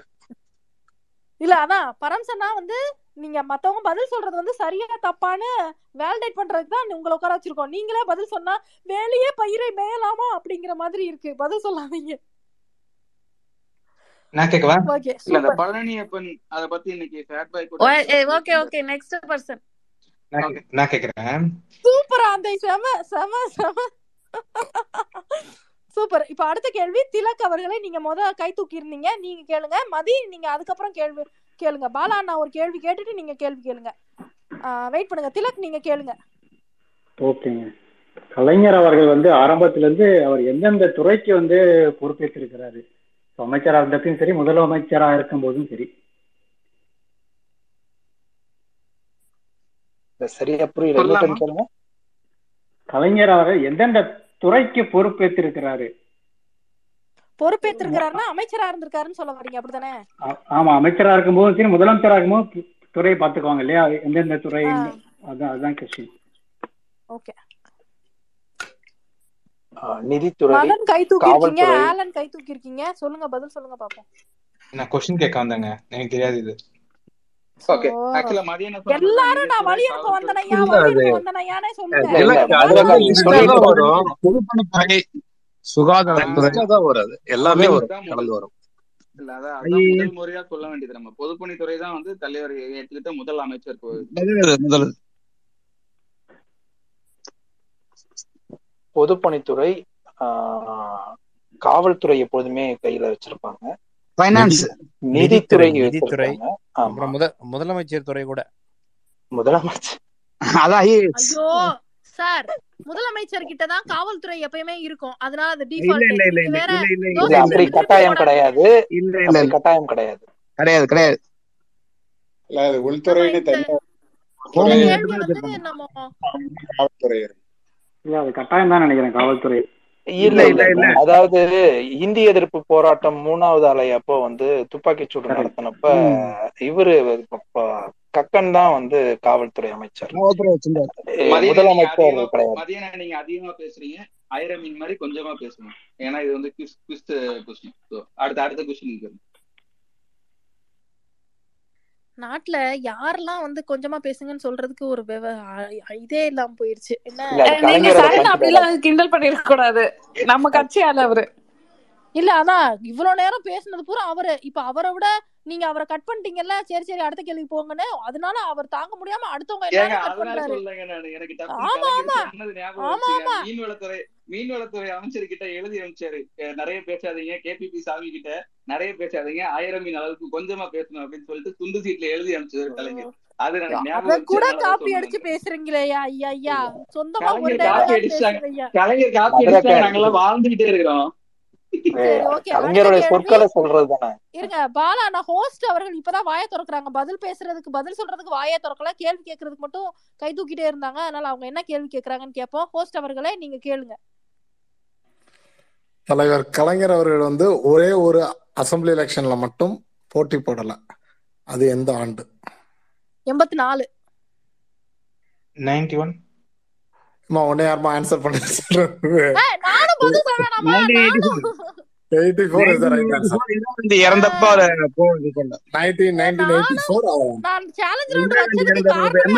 நானும் பதில் ரைட் சொல்லிக்கலாம் அப்படின்னு சொல்லிதான். Super super ninety super one சொன்னீங்க நைன்டி ஒன்ல ரெண்டே பேர் தான் பருதியும் எயிட்டி ஃபோர் எயிட்டி தலைவரும் தான் போனாங்க. Eighty four is the right answer ஆமா எயிட்டி ஃபோர் போடல நைன்டி ஒன் சொன்னாங்க அதனாலதான் விளக்க சொல்றேன். நைன்டி ஒன் வந்து தலைவர் தான் போனாரு. அதனால சொன்னேன் நைன்டி ஒன் கிடையாது அப்படின்னு சொன்னேன். அந்த டைம் தான் வந்து அந்த கொடுங்க மதுரக்காரி நீங்க கரெக்ட் ஆன்சர் சொன்னீங்க. எனக்கு கிளாப் பண்ணுங்க. எல்லாரும் சேர்ந்து எனக்கு கிளாப் பண்ணுங்க. நானே இப்ப பாஸ் ஆயிட்டேன். ஆத்தா நான் பாஸ் ஆயிட்டேன்னு நான் அப்பதான் ரேடியோல அந்த ஃபேமஸான கடலில் தூக்கி எறிந்தால் கட்டுமரம் அந்த இது அப்பதான் ரேடியோல பேசின கவிதை எலெக்ஷனுக்காக ஒரு ஒரு கட் ஆஃப் வச்சு முடிச்சிருங்கம்மா. அவ்வளவுதான். இன்னும் ரெண்டு பேர் தாங்கண்ணா இருக்காங்க. ரெண்டு பேர் இருக்காங்க. ரெண்டு பேர் கேள்வி கேட்டவுடனே முடிஞ்சிரும். ஆஹ் மதி நீங்க கேள்வி கேளுங்க. நீங்க கேள்வி கேட்ட பிறகு ஆலன் கடைசியா கேள்வி கேக்குறேன்னு சொல்லியிருக்காங்க. அவங்க கேள்வி கேட்டவுடனே நம்ம முடிச்சுக்கலாம். ஹிம்ரோஸ் நீங்க கேள்வி கேட்கணுமா? சரி ஓகே. மூணு கேள்வியோட நம்ம முடிச்சுக்கலாம். மதி கேளுங்க. செம்மொழி மாநாடு எந்த ஆண்டு நடைபெற்றது? இதுக்கும் நான் பதில் சொல்லுவேன். சரி வேண்டாம். வேற யாராவது சொல்லுங்க. சொல்லுங்க. Nine two thousand nine Coimbatore Coimbatore Coimbatore ரெண்டாயிரத்தி பத்து. ரெண்டாயிரத்தி பத்துல நடந்தது செம்மொழி மாநாடு. அதுல ஆக்சுவலா செம்மொழி மாநாடு நிறைய அஹ், நாலு வருஷத்துக்கு ஒரு தடவை நடந்துட்டே தான் இருக்கு. பட் கோயம்புத்தூர்ல நடந்த ரெண்டாயிரத்தி பத்துக்கான என்ன ஒரு ஸ்பெஷாலிட்டி உலக தமிழ் மாநாடு வேற செம்மொழி மாநாடு வேற. ஆஹ் அதான் இது இதுல வந்து என்ன ஸ்பெஷாலிட்டினா நம்ம வந்து கிளாசிக்கல் லாங்குவேஜ்னு எல்லாருமே இங்கிலீஷ்காரன் சொன்னாதானே நம்ம நம்புவாங்க நம்ம ஊர்க்காரங்க. அதனால செம்மொழி கிளாசிக்கல் லாங்குவேஜ்னு அந்தஸ்து வாங்கிட்டு நடத்தின முதல் அஹ், முதல் மாநாடு முதல் செம்மொழி மாநாடு. அந்த பாட்டை அதுக்கு முன்னாடி வரைக்கும் உலகத்தமிழ் மாநாடுதாம்மா அது செம்மொழி மாநாடு. மாநாடுன்னு கூப்பிடலாம் அதுக்கப்புறம் தான் வந்து செம்மொழி மாநாடுன்னு இந்த கமிட்டியே கொஞ்சம் வேற கமிட்டி தான். அந்த கமிட்டி கிடையாது. புது கமிட்டி இருபத்தி மே செவன் நினைக்கிறேன். ஆமா. இருபத்தி மூணுல இருந்து இருபத்தி ஏழு ஜூன். இல்லம்மா மேன்னு நினைக்கிறேம்மா இல்லையா? இல்ல ஜூன் தாங்கண்ணா எனக்கு ஞாபகம் இருக்கு. ஏன்னா ஸ்கூல் தொடங்கிருச்சுன்னு நான் திட்டிக்கிட்டே இருந்தேன். ஸ்கூல் போ இது பண்ணிடணும்னு சொல்லிட்டு இதா இருந்தது. ஆந்தை ஒரு கேள்வி கேட்டிருந்தாங்க. நம்ம வந்து எந்த திட்டத்தையாவது முடக்கி இருக்கோமா அப்படின்னு சொல்லிட்டு. அதுக்கு இல்லை அப்படின்னா அது சரி. அதே மாதிரி நாம வந்து இது வரைக்கும் பெட்ரோலுக்கான வரியை வந்து நாம இது வரைக்கும் உயர்த்தினதே கிடையாது. த்ரூ த ஹிஸ்டரி இறக்க சொல்லு அப்படின்னு சொன்னான். அதே. Super super. அதே தான் அதே தான் அதுக்கு தான் சொல்றேன். ஓகே. சரி. ஓகே அடுத்த கேள்வி நம்ம ஹிம்ரோஸ் கேளுங்க ஆலன் கேளுங்க. ஆலன் கேட்டுட்டு ஹிம்ரோஸ் கேட்டு நிகழ்ச்சி முடிச்சுக்கலாம் ஓகேவா ஆலன் கேளுங்க. ஓகே நம்ம வந்து கலைஞர் வந்து முதலமைச்சரா இருக்கும்போது எல்டிடிக்கு எவ்வளவு கோடி கொடுத்தார்? எவ்வளவு பணம் கொடுத்தார்? ஃபர்ஸ்ட் தடவை நிதி வந்து அந்த எயிட்டி த்ரீல வந்து ஜீரோ ஜீரோ ஆலன் ஜீரோ பணமே கொடுக்கலையே அதனால தானே கரெக்ட் இந்தியன் கவர்மெண்ட் தாங்க கொடுக்கும். தமிழ்நாடு கவர்மெண்ட் எப்படிங்க கொடுக்கும்? இல்ல இல்ல. தெரிஞ்சவங்க சொல்லட்டும். இல்லன்றத வந்து உங்களுக்கு தெரிஞ்ச பதில் மத்தவங்களுக்கு பதில் சொல்ல விடுங்க. சொல்லுங்க செந்தில் சார். இல்லைங்க. பணம் ஒரு கோடி ரூபாய் இவர் கொடுத்த உடனே வர சொல்லி கேட்டாங்க. நான் அதை போக விடாம மகோரா தடுத்துட்டாரு. அதுதான் நடந்தது. பணம் அவங்க வாங்க வரல. மத்தவங்க எல்லாமே வந்து வாங்கிட்டு போனாங்க. தலைவர் அவர் இது வந்து நம்ம அட்வொகேட் அவர் கே சார் வந்து சொல்லியிருக்காரு. ராதாகிருஷ்ணன் தான் அதுல இருந்தாரு. அவரே சொல்லியிருக்காரு. அவங்க மட்டும் வரமாட்டேன்ட்டு அஹ், நேரா ராமாவரம் தோட்டத்துக்கு போயிட்டு அப்படி வேணான்ட்டு போயிட்டாங்க. அதனால இது நான் இப்படிதான் நடந்தது. பணம் வாங்கிக்கல. ஓகே நான் பதில் சொல்றேன். ரெண்டு கோடி வாங்கினாங்கல்ல அதனால இங்கிட்டு வரல. ஆக்சுவலா இவர் வந்து பணம் தர்றது வந்து நிரந்தர தீர்வு ஆகாது. உனக்கு அரசியல்ல என்ன என்ன உதவி வேணும்னாலும் இல்லைங்க மதுரக்காரு இல்ல இல்ல இல்ல. இதுல அதாவது இதுல ஒரு நிதியெல்லாம் ட்விஸ்ட் வந்து கலெக்ட் பண்ணாங்க. ஸ்கூல்ல கலெக்ஷன் பண்ணது வந்து அந்த ஒரு கோடி. ஒரு கோடி வந்து மத்த இதுல இருந்து அந்த தொழிலதிபர் அல்லது கட்சி அல்லது அது மாதிரி எல்லாமே கலெக்ஷன் பண்ணது. மத்ததெல்லாம் ஸ்கூல்ல கலெக்ஷன் பண்ணது. கேள்வி கேட்டவங்க பதில் சொல்லிட்டாங்கன்னா அந்த கொஸ்டின் முடிச்சு அடுத்த இருங்க ஓகே கொஸ்டின் முடிச்சுக்கலாம். நான் சொல்லிடுறேன் நான் சொல்லிடுறேன் நான் சொல்லிடுறேன் இருங்க பதிலே யாருமே சரியாவே சொல்லலைங்க. சொல்லுங்க. நான் சொல்றது வந்து ரெண்டு சோர்ஸ் ஒன்னு வந்து DMK IT wing Kalaignar dot DMK dot இன்ல போட்டிருக்கிற விஷயம். நான் சொல்லல. அதுல என்ன போட்டிருக்குன்னா ஐம்பது கோடின்னு சொல்லி போட்டிருக்கு. அது எனக்கு சரியா தெரியல ஆனா இது அபிஷியல் சைட் இன்னொன்னு வந்து யுனைடெட் இல்ல. ஆமா அதை மட்டும் கோடி செக் பண்ணீங்க. பார்த்துட்டேன். நிறைய தூரம் பார்த்துட்டேன் நிறைய விஷயம் எடுத்துட்டேன். அது ரெண்டாவது வந்து கொடுக்கவே இல்லைன்னாங்க. இரண்டு கோடி யுனைடெட் நேஷன்ஸ் இது வந்து நியூஸ் செவன்ல ஈழமும் கலைஞரும் சொல்ற இதுல வந்து நான் இன்னைக்கு கூட ஷேர் பண்ணிருக்கேன். டைம் லைன்ல பாத்தீங்கன்னா தெரியும். வீடியோவே இருக்கு. அதுல சொல்லியிருக்காங்க என்னன்னா யுனைடெட் நேஷன் அதான் என்ன சொல்லுவாங்க தமிழ்ல? எனக்கு சரியா வரல. அயல்நாட்டு இது. ஐநா அதுல வந்து ஐக்கிய நாடுகள். சபையில ஓகே. அதுக்கப்புறம் வந்து இங்க அவரை வர வச்சு கொடுக்கறதுக்கு இருந்தாங்க. பட் ஆனா அவரு அப்ப அந்த உச்சத்துல இருக்கும் போது எம்ஜிஆர் தான் முதலமைச்சரா இருந்ததுனால இங்க வந்தா இவங்க கோச்சிப்பாங்க. இங்கன்னா அவரு அவங்க இங்க ஸ்கிப் பண்ணிட்டு அங்க போயிட்டாங்க. மத்த போராளி குழுக்கள் எல்லாமே தலைவரை தான் பார்க்க வந்தாங்க. கலைஞர். நன்றி. இது யாராவது கன்ஃபார்ம் பண்ணுங்க. ஏன்னா எனக்கு கலைஞர் டாட் டிஎம்கே டாட் போட்டிருக்கு. அமௌண்ட் மட்டும் கண்டிப்பா தவறு. அமௌண்ட் மட்டும் கண்டிப்பா தவறு. வாங்கிக்கல. அது கன்ஃபார்மா தெரியும் பண்ணிக்கலாம். கேள்வியை முடிச்சுக்கலாம். ஹிம்ரோஸ் அவர்களே நீங்க கேளுங்க. நிகழ்ச்சியோட முடிவுக்கு வர்றோம். நீங்க பவானி நீங்க வந்து ரெக்வஸ்ட் கொடுத்துட்டே இருக்கீங்க. உங்களை அக்செப்ட் பண்றேன். உங்க நீங்க ஆனா கேள்விக்கு பதில் சொல்ல மட்டும்தான் முடியும். நீங்க கேள்வி கேட்கறதுக்கு டைம் இருக்கான்னு ஹோஸ்ட் அவர்கள் தான் சொல்லணும். நீங்க வாங்க. ஹிம்ரோஸ் கேளுங்க. ஒரு நல்ல நச்சுன்னு கேளுங்க. அதாவது இப்ப மெட்ராஸ் சிட்டிக்கு வந்து சென்னைன்னு பேர் மாத்தினாரு கலைஞர். அது எந்த வருஷம் மாத்தினாரு? சூப்பர் கேள்வி. ஆ, சொல்லுங்கப்பா. தொண்ணூத்தி ஆறு. தொண்ணூத்தி எட்டு. தொண்ணூத்தி ஆறு. எனக்கு வந்த உடனே மாத்தினார்னு நினைக்கிறேன். ரெண்டு பேர் தான் சொல்லியிருக்கீங்க மீதி மீதி பேர் என்ன சொல்றீங்க? தொண்ணூத்தி ஆறு தான். அதான் எல்லாருக்குமே தெரியுமே அந்த கேள்விதான். இதுல வேற okay okay. Ninety six ninety six செம செம செம. அதனால எனக்கும் ஒரு கைத்தட்டு போட்டிருக்கேன்? பதில் சொன்னவங்க தான் கைத்தட்டு எனக்கு. பதில் சொன்னவங்களுக்கு தான். ஓகே பாலா நீங்க வந்திருக்கீங்க. இல்ல பவானி நீங்க வந்திருக்கீங்க. நீங்க ஏதாவது கொஸ்டின் கேட்க விரும்புறீங்களா? அவர் நம்ம அண்ணன் தான்மா. அவருக்கு அடுத்த ப்ரோக்ராம்ல வச்சுக்கிடுவோம். நான் உங்களை வச்சு அடுத்த ப்ரோக்ராம் பண்ணுவோம். அதுல இது பண்ணிக்கிடுவோம். ஓ சரி. சரி ஓகே நான் இந்த ப்ரோக்ராம முடிக்க வேண்டிய நேரம் வந்துருச்சு. ஃபர்ஸ்ட் ஆஃப் ஆல் பாலா அண்ணா ரொம்ப ரொம்ப ரொம்ப நன்றி.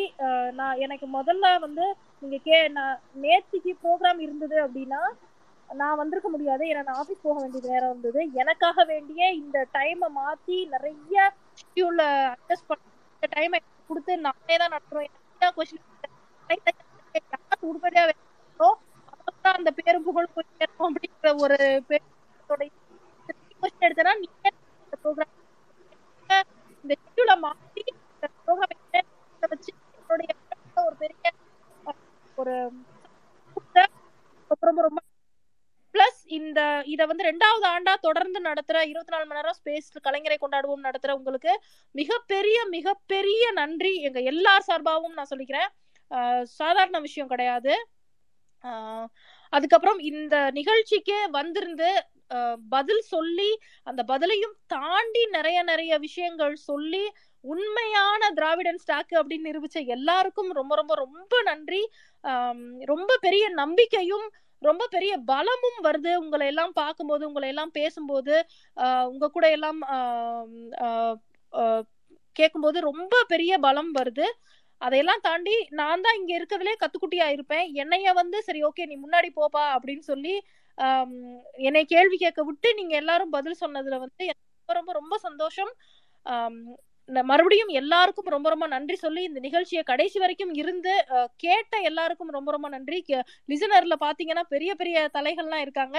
அவங்க எல்லாருக்கும் ரொம்ப ரொம்ப நன்றி சொல்லிட்டு நான் இந்த நிகழ்ச்சியை முடிச்சுக்கிறேன். மீண்டும் இதே மாதிரி ஒரு வாய்ப்பு மறுபடியும் ஒரு தடவை வரும். கண்டிப்பா அதுல நான் உங்களை சந்திக்கிறேன் அப்படின்னு சொல்லிட்டு நன்றி சொல்லிக்கிறேன். தேங்க்யூ தேங்க்யூ தேங்க்யூ தேங்க்யூ நன்றிம்மா. ஒரு எல்லாரும் ஒரு கிளாப் கொடுத்துடலாம் மதுரக்காரிக்கு.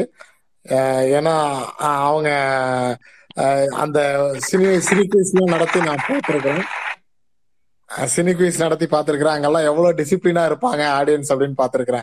இங்க மட்டும்தான் வந்து பாவம் அந்த பிள்ளையால அடக்கவே முடியாத அளவுக்கு வந்து நம்ம ஆளுங்க அழிச்சாட்லியம் பண்ணிட்டாங்கன்னு நினைக்கிறேன். இனியோ ரொம்ப நன்றிம்மா நான் கே- கேட்டுக்கிட்டதுக்கு உடனே ஆக்சுவலா நான் வந்து அந்த இன்பிட்வீன்ல வந்து டைம் ஷெடியூல் மேட்ச் ஆகலன்னு உடனே நான் மாறலாம் அப்படிங்கும்போது நீ போட்ட அந்த ஒத்த சிம்பிள் மட்டும்தான் வந்து என் மைண்டை சேஞ்ச் பண்ணுச்சு. அந்த வருத்தம் தெரிஞ்சது அந்த வருத்தம் இருக்கக்கூடாது அப்படின்னு நினைச்சேன். அதை வந்து ரொம்ப நல்லபடியா வந்து பண்ணி கொடுத்தவங்களுக்கு ரொம்ப நன்றிமா தொடர்ந்து நம்ம வந்து இந்த மாதிரி அப்பப்போ எப்போ உங்களுக்கு ஃப்ரீ டைம் கிடைக்குதோ அப்போ நம்ம இந்த மாதிரி ஒரு ஸ்பேஸ் கண்ட கண்டக்ட் பண்ணுவோம். குயிஸ் காம்படிஷன் கண்டக்ட் பண்ணுவோம். ஏன்னா இது மூலமா எளிதா வந்து எல்லாத்தையும் பார்ட்டிசிபேட் பண்ண வைக்க முடியும் அப்படிங்கிறது வந்து தெரியுது. ரெண்டாவது டிஃப்ரெண்ட் வியூஸ் ஒருத்தர் ஒரே டாக்ல போயிட்டு இருக்கும்போது இந்த மாதிரியான டிஃப்ரெண்ட் வியூஸ் வர்றது வந்து ஒரு நல்லா இருக்கும்னு தோணுது. ஸோ எங்களுக்காக வந்து டைமை ஸ்பெண்ட் பண்ணி நடத்தி கொடுத்தமைக்கு ரொம்ப நன்றி மதுரக்காரி. தேங்க்ஸ் தேங்க்ஸ்ண்ணா ஒன்றும் பிரச்சனை இல்லை. நீங்கள் எப்போ கூப்பிட்டாலும் உடனே வந்துடலாம் பரஞ்சோதி அண்ணா ரொம்ப லேட்டாக வந்துட்டீங்க. ஐ எம் வெரி சேடு சரி ஓகே வந்ததுக்கு ரொம்ப ரொம்ப நன்றி. தேங்க்யூ தேங்க்யூ தேங்க்யூ பாலாபுரம் உங்களுக்கு டிஎம் பண்ணியிருக்கேன் பாருங்க. அட்ரஸ் இந்த பரிசை மட்டும் அனுப்பிச்சு வச்சுடுங்க. நன்றி. சரோஜா தேவி நானும் நிஜமாவே ஒரு டிஎம் பண்ணிருக்கேன் பாருங்க. சரண் இவ்வளோ இன்டெலெக்சுவலா இருந்துகிட்டு நீ அபியூசர் பட்டம் வாங்கிட்டு இருக்கியா சரண்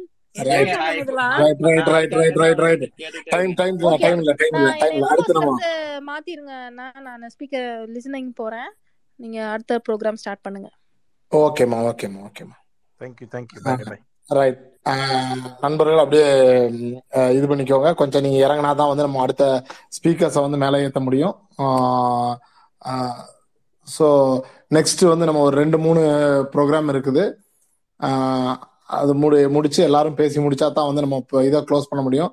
ஆல்மோஸ்ட் நம்ம வந்து டுவெண்ட்டி டூ ஹவர்ஸ் தாண்டி போயிட்டு இருக்குது இது இது வரைக்கும் கலந்துக்கிட்டு எல்லாரும் வந்து ரொம்ப சிறப்பாக வந்து பண்ணி கொடுத்துருக்கீங்க ரொம்ப நன்றி. அடுத்தது வந்து இப்போ முதல் நிகழ்வு வந்து நம்மளோட பரம் சார் அவர் வந்து ரொம்ப நேரமா வெயிட் பண்ணிட்டு இருக்காரு. ஏற்கனவே வெளியிலலாம் போயிட்டு வந்திருக்கிறாரு அப்படின்றதுனால பரம் சார்ட்ட இருந்து ஆரம்பிச்சிடலாம். எப்பவுமே நம்ம ஒரு இதை ஆரம்பிக்கும் போது ஒரு புகழஞ்சலியோட ஸ்டார்ட் பண்ணோம்னா நல்லா இருக்கும்னு நினைக்கிறேன். ஸோ இந்த கம்மிங் செஷன் இஸ் ஒரு நிமிஷம்.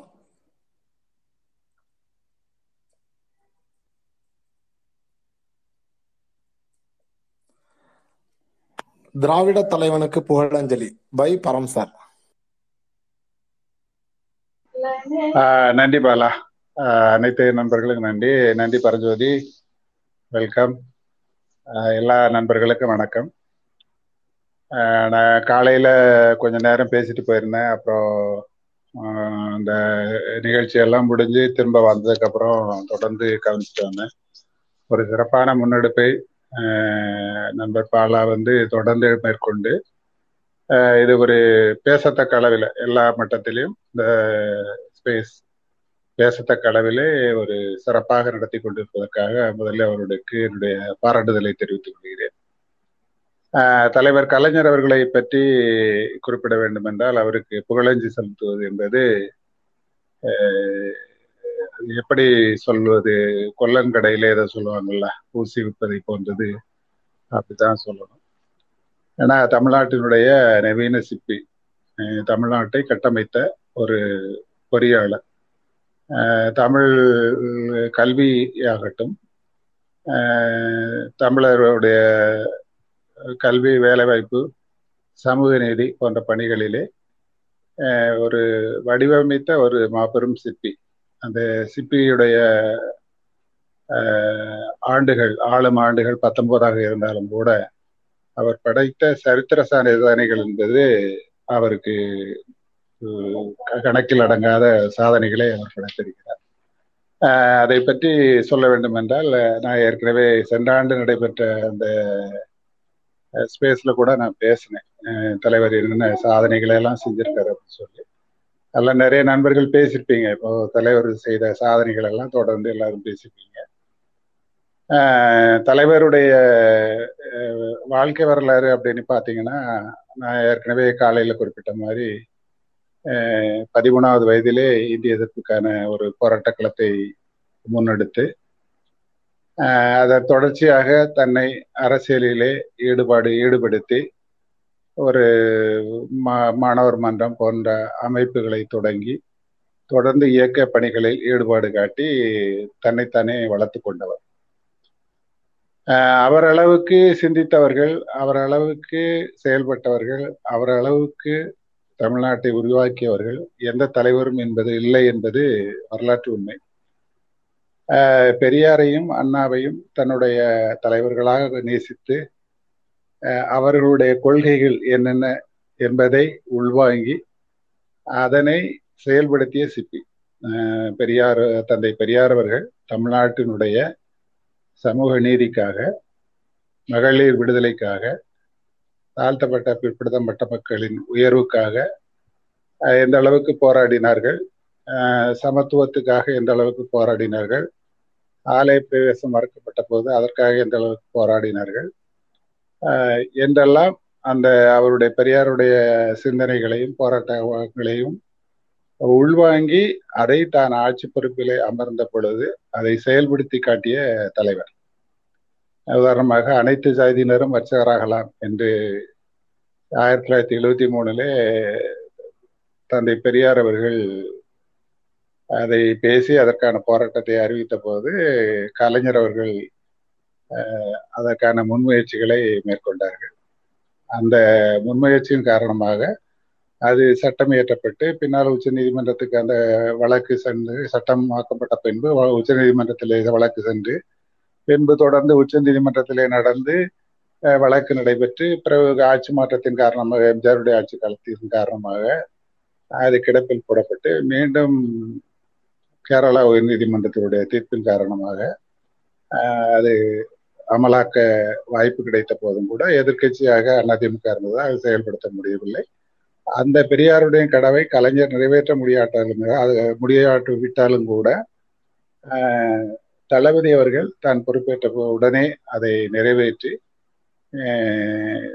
தந்தை பெரியாருடைய ஆசையையும் கனவையும் நிறைவேற்றி காட்டினார். அதுபோல நான் ஏற்கனவே குறிப்பிட்டது போல பெரியார் அவர்களை பற்றி பெரிய ஒரு கருத்து நான் ஏற்கனவே பேசிய கருத்து தான் பெரியார் அவர்களை திராவிட முன்னேற்ற கழகத்தின் ஆட்சியிலே அமர்ந்த பின்பு ஆஹ் தாழ்த்தப்பட்ட பட்டியலின மக்கள் சமுதாயத்தை சேர்ந்த ஐஏஎஸ் மற்றும் வேற துறையில் உள்ள அதிகாரிகள் எல்லாரும் சேர்ந்து சென்னையிலோட ஏவிஎம் ராஜேஸ்வரி மகள் பெரியாருக்கு ஒரு வரவேற்பு வரவேற்பு கொடுத்தார்கள் அப்ப அவர்கள் எல்லாம் பேசும்போது குறிப்பிட்டார்கள் பெரியார் இல்லை என்றால் நாங்கள் எங்களை போன்றவர்கள் இந்த பதவிக்கு வந்திருக்க முடியாது என்று பெரியார் குறிப்பிட்டார்கள். அப்படி பெரியாருடைய போராட்டத்தின் காரணமாகத்தான் தான் எங்களுக்கு இந்த மாதிரி பதவிகளுக்கு வர முடிந்தது என்று அவர்கள் எல்லாம் பேசும்போது குறிப்பிட்டார்கள். அதை கேட்டுக்கொண்டிருந்த பெரியார் அவர்கள் குறிப்பிட்டார்கள். நீங்கள் எல்லாரும் என்னை பாராட்டினீர்கள். அது எனக்கு பெரிய மகிழ்ச்சி இல்லை. என்னை வருத்துகிற ஒரு துன்பம் உண்டு. ஆஹ் நீங்கள் எல்லாம் ஐபிஎஸ் ஐஏஎஸ் இருக்கீங்க. ஆனா ஒரு நூற்றாண்டு வரலாறு உள்ள நம்முடைய உத உயர்நீதிமன்றத்தில் இதுவரை ஒரு பட்டியலினத்தை சார்ந்த ஒருவர் கூட நீதிபதியாக வரவில்லையே. அதுவும் நம்முடைய திமுக ஆட்சி காலத்தில் வரலன்னா வேற எந்த காலத்துல வர முடியும் அப்படின்னு சொல்லி அவர் ஆதங்கத்தோடு கேட்டார். அடுத்த நாள் அந்த செய்தியை வந்து விடுதலை தலையங்கத்திலையும் அவர்கள் எழுதினார்கள். தலையங்கத்தை பிடித்த கலைஞர் வந்து சட்ட உடனே சட்ட அமைச்சர் திரு சே. மாதவன் அவர்களை அழைத்து கருத்து கேட்டார். அப்பொழுது உச்ச உயர்நீதிமன்றத்தினுடைய தலைமை நீதிபதியாக இருந்த திரு வீராசாமி அவர்களிடமும் அது வந்து தொடர்பாக ஆலோசனை நடத்தினார். அப்ப எங்க வேற பட்டியலினத்தை சம ஐயா பெரியார் சொல்லியிருக்காரு பட்டியலினத்தை சார்ந்த ஒருவர் நீதிபதியாக உச்ச உயர்நீதிமன்றத்தில் வர முடியவில்லை என்று குறிப்பிட்டதை நாம் வந்து பெரியாருடைய அந்த வேதனையை நீக்க வேண்டும். அதற்காக உயர்நீதிமன்றத்திலே தகுதியாய் வாய்ந்த ஒரு பட்டியலினத்தவரை பணியமர்த்த வேண்டும். அதற்கு தகுதியான ஆட்கள் யார் இருக்கிறார்கள் என்று கேட்ட பொழுது திரு. வரதராஜன் என்பவர் கடலூர் மாவட்ட நீதிபதியாக இருக்கிறார். ஆனால் அவர் வந்து ஜோலார்பட்டியை சார்ந்தவர். அவர் ப்ரொமோஷன் பட்டியல் அந்த பதவி உயர்வு பட்டியலில் வந்து பன்னிரெண்டாவது இடத்துல இருக்கிறார் அப்படிங்கிற விவரத்தை அதிகாரிகள் எல்லாம் கலைஞரிடம் தெரிவித்தார் பரவாயில்லை. பன்னிரெண்டாவது இடத்திலே பட்டியலில் இருந்தார் கூட அவருடைய பெயரை மத்திய அரசுக்கு ஒன்றிய அரசுக்கு பரிந்துரைப்போம் என்று சொல்லி கலைஞர் அவர்கள் பரிந்துரை செய்தார்கள். எல்லோரும் கேட்டார்கள் என்ன இப்படி பன்னிரெண்டாவது நபர்களை தேர்வு செய்ய எதிர்ப்பு வராதா? என்று சொல்லி கலைஞர் கேட்டதற்கு அதுக்கு கலைஞர் அவர்கள் பெரியார் வருத்தப்பட்டு சொன்ன பின்பு அதை நிறைவேற்றுவதை விட அவரை மகிழ்ச்சி அடை செய்வதை விட வேற எனக்கு என்ன வேலை? என்று கூறி முழுவீச்சில் இறங்கி மாவட்ட நீதிபதியாக இருந்த திரு நீதி வரதராஜன் அவர்களை சென்னை உயர்நீதிமன்றத்தின் நீதிபதியாகி பட்டியல் சமுதாயத்தின் முதல் உயர்நீதிமன்ற நீதிபதி என்ற பெருமையை கலைஞர் வந்து ஏற்படுத்தி கொடுத்தார்.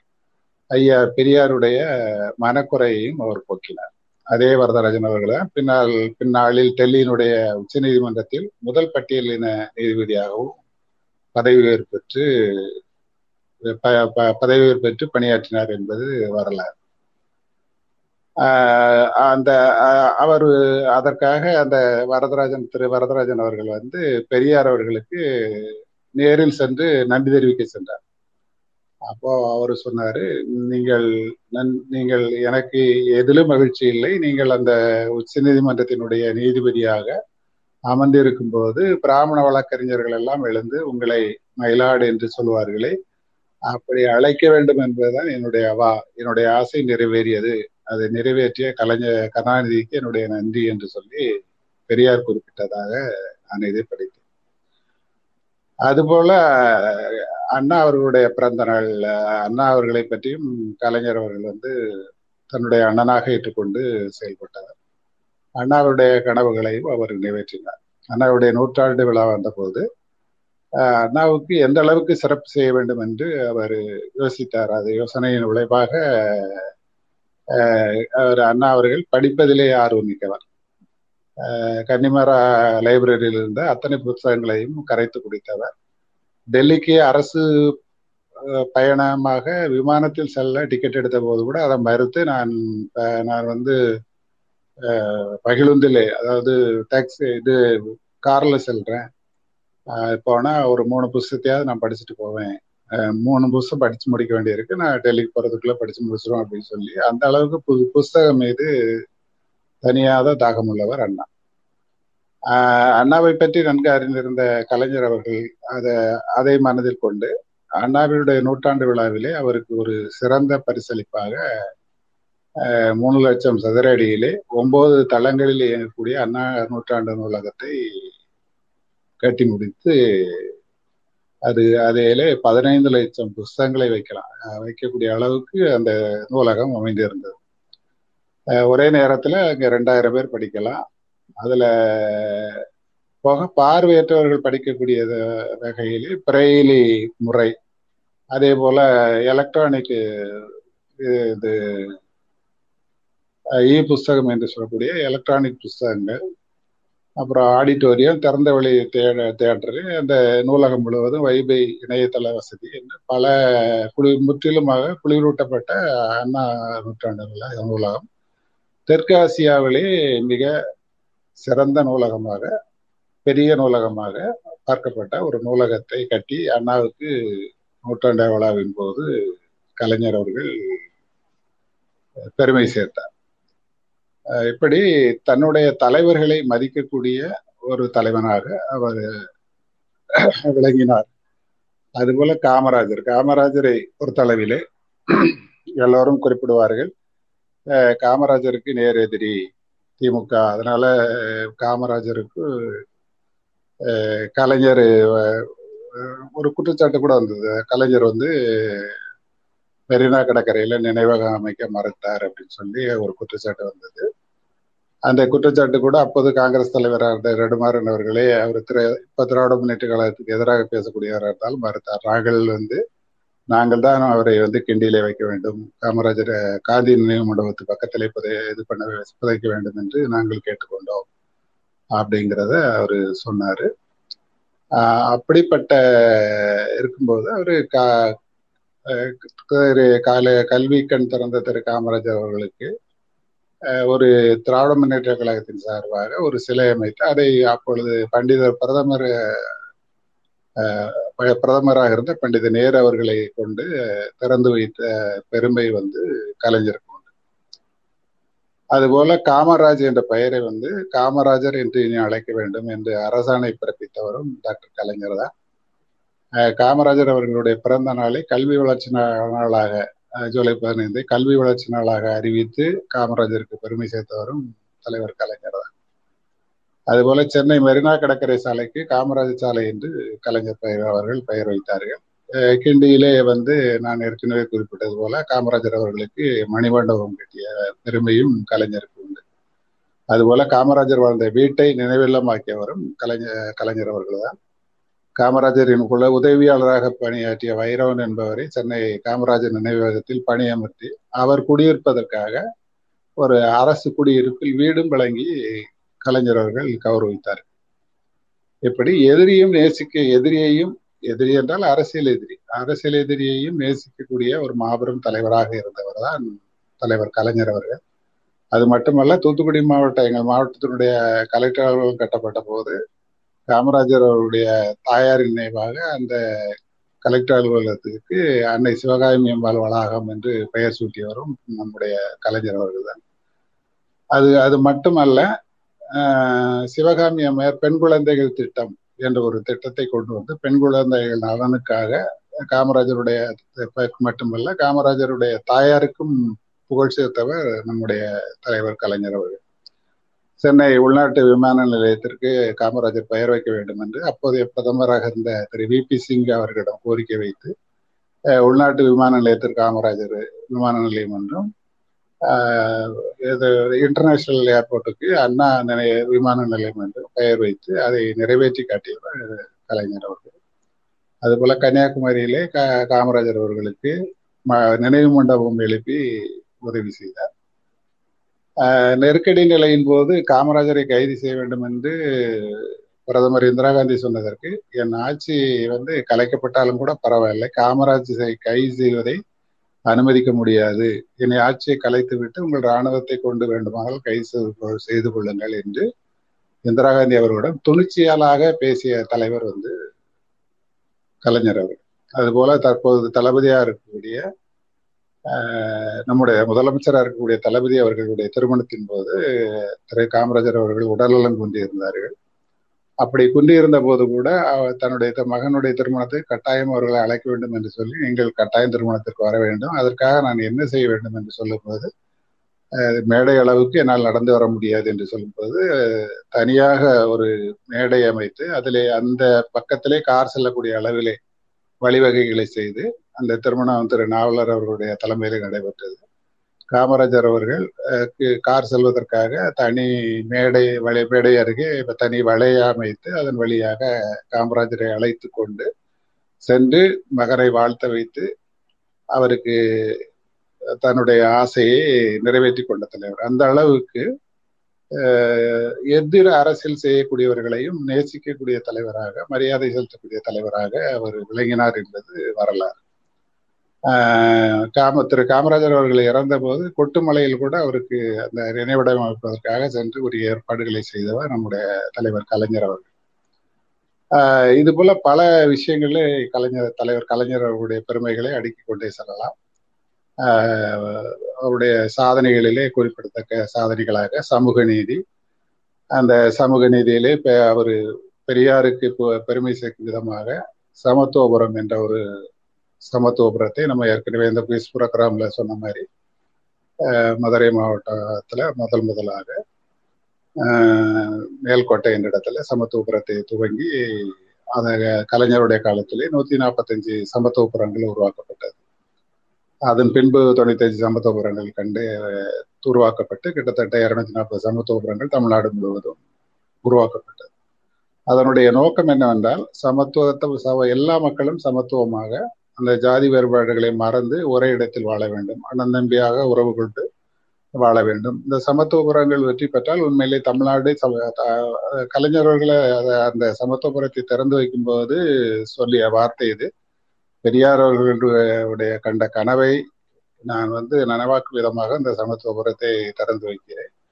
இந்த சமத்துவம் என்பது இந்த தமிழ்நாடு முழுவதும் சமத்துவ சமத்துவ உரமாக மாற வேண்டும் என்று சொல்லி அந்த சமத்துவ உரங்களை உருவாக்கினார்.